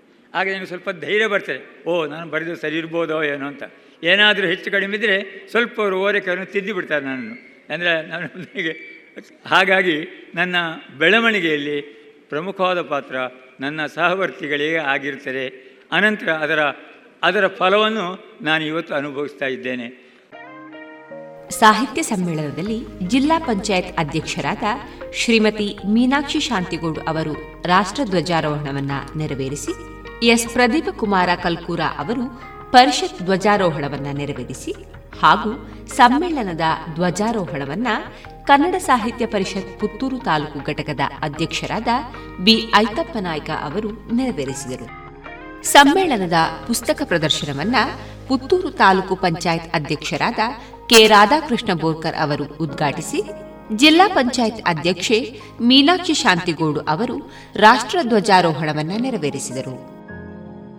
ಕಾರ್ಯಕ್ರಮದ ವೇದಿಕೆಯಲ್ಲಿ ನಿಕಟಪೂರ್ವ ಸಮ್ಮೇಳನ ಅಧ್ಯಕ್ಷರಾದ ಡಾಕ್ಟರ್ ನರೇಂದ್ರ ರೈ ದೇರ್ಲಾ, ಸಾಂದೀಪನಿ ಗ್ರಾಮೀಣ ವಿದ್ಯಾಸಂಸ್ಥೆಗಳ ಅಧ್ಯಕ್ಷರಾದ ಎಸ್. ಜಯರಾಮ ಕೆದಿಲಾಯ ಕನ್ನಡ ಸೇನೆಯ ಜಿಲ್ಲಾಧ್ಯಕ್ಷರಾದ ಚಂದ್ರಶೇಖರ ಎ, ಸಮ್ಮೇಳನ ಸ್ವಾಗತ ಸಮಿತಿ ಸಂಚಾಲಕರಾದ ಭಾಸ್ಕರ ಆಚಾರ್ ಹಿಂದಾರು, ಜಿಲ್ಲಾ ಕನ್ನಡ ಸಾಹಿತ್ಯ ಪರಿಷತ್ ಗೌರವ ಕಾರ್ಯದರ್ಶಿಗಳಾದ ಡಾಕ್ಟರ್ ಎಂಪಿ ಶ್ರೀನಾಥ್ ಉಜಿರೆ, ತಾಲೂಕು ಕನ್ನಡ ಸಾಹಿತ್ಯ ಪರಿಷತ್ ಗೌರವ ಕೋಶಾಧ್ಯಕ್ಷರಾದ ಎನ್ಕೆ ಜಗನ್ನಿವಾಸರಾವ್ ಸೇರಿದಂತೆ ಮತ್ತಿತರರು ಉಪಸ್ಥಿತರಿದ್ದರು. ಇದುವರೆಗೆ ಪುತ್ತೂರು ತಾಲೂಕು ಇಪ್ಪತ್ತನೆಯ ಕನ್ನಡ ಸಾಹಿತ್ಯ ಸಮ್ಮೇಳನದ ಬಾನುಲಿ ವರದಿಯನ್ನ ಕೇಳಿದಿರಿ.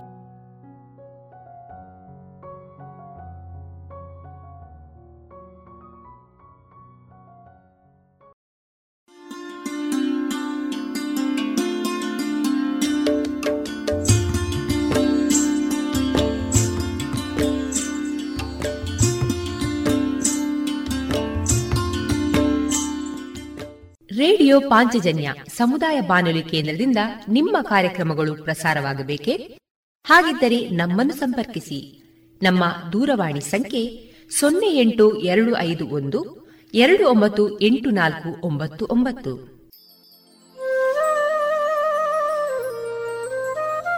ಗಮನಿಸಿ ಕೇಳುವರೆ ನಮ್ಮ ಕಾರ್ಯಕ್ರಮಗಳನ್ನು ವೆಬ್ಸೈಟ್ ಮೂಲಕ ಕೂಡ ಆಲಿಸಬಹುದು. ನಮ್ಮ ವೆಬ್ಸೈಟ್ ವಿಳಾಸ W W W radio Panchajanya dot com. ಇಲ್ಲಿ ಆರ್ಕೈವ್ಸ್ನ ಭಾಗಕ್ಕೆ ಹೋಗಿ ಕ್ಲಿಕ್ ಮಾಡಿದರೆ ಹಳೆ ಕಾರ್ಯಕ್ರಮಗಳನ್ನು ಕೂಡ ಆಲಿಸಬಹುದು. ಜೊತೆಗೆ ನಮ್ಮ ಪ್ರಸಾರವನ್ನು ಆಪ್ ಮೂಲಕವೂ ಕೇಳಬಹುದು. ಪ್ಲೇಸ್ಟೋರ್ನಲ್ಲಿ ಪಾಂಚಜನ್ಯ ಸರ್ಚ್ ಮಾಡಿ ಡೌನ್ಲೋಡ್ ಮಾಡಿಕೊಂಡು ತಮ್ಮ ಮೊಬೈಲ್ಗಳಿಗೆ ಇನ್ಸ್ಟಾಲ್ ಮಾಡಿದರೆ ರೇಡಿಯೋ ಪ್ರಸಾರದ ಕಾರ್ಯಕ್ರಮವನ್ನು ನೀವು ಆಲಿಸಬಹುದು. ನಮ್ಮ ಪ್ರಸಾರದ ಬಗೆಗೆ ನಿಮ್ಮ ಅಭಿಪ್ರಾಯಗಳನ್ನು ಹಂಚಿಕೊಳ್ಳಲು ನಮ್ಮ ವಿಳಾಸ ರೇಡಿಯೋ ಪಾಂಚಜನ್ಯ ತೊಂಬತ್ತು ಬಿಂದು ಎಂಟು ಎಫ್ಎಂ ಸಮುದಾಯ ಬಾನುಲಿ ಕೇಂದ್ರ, ನೆಹರು ನಗರ, ಪುತ್ತೂರು.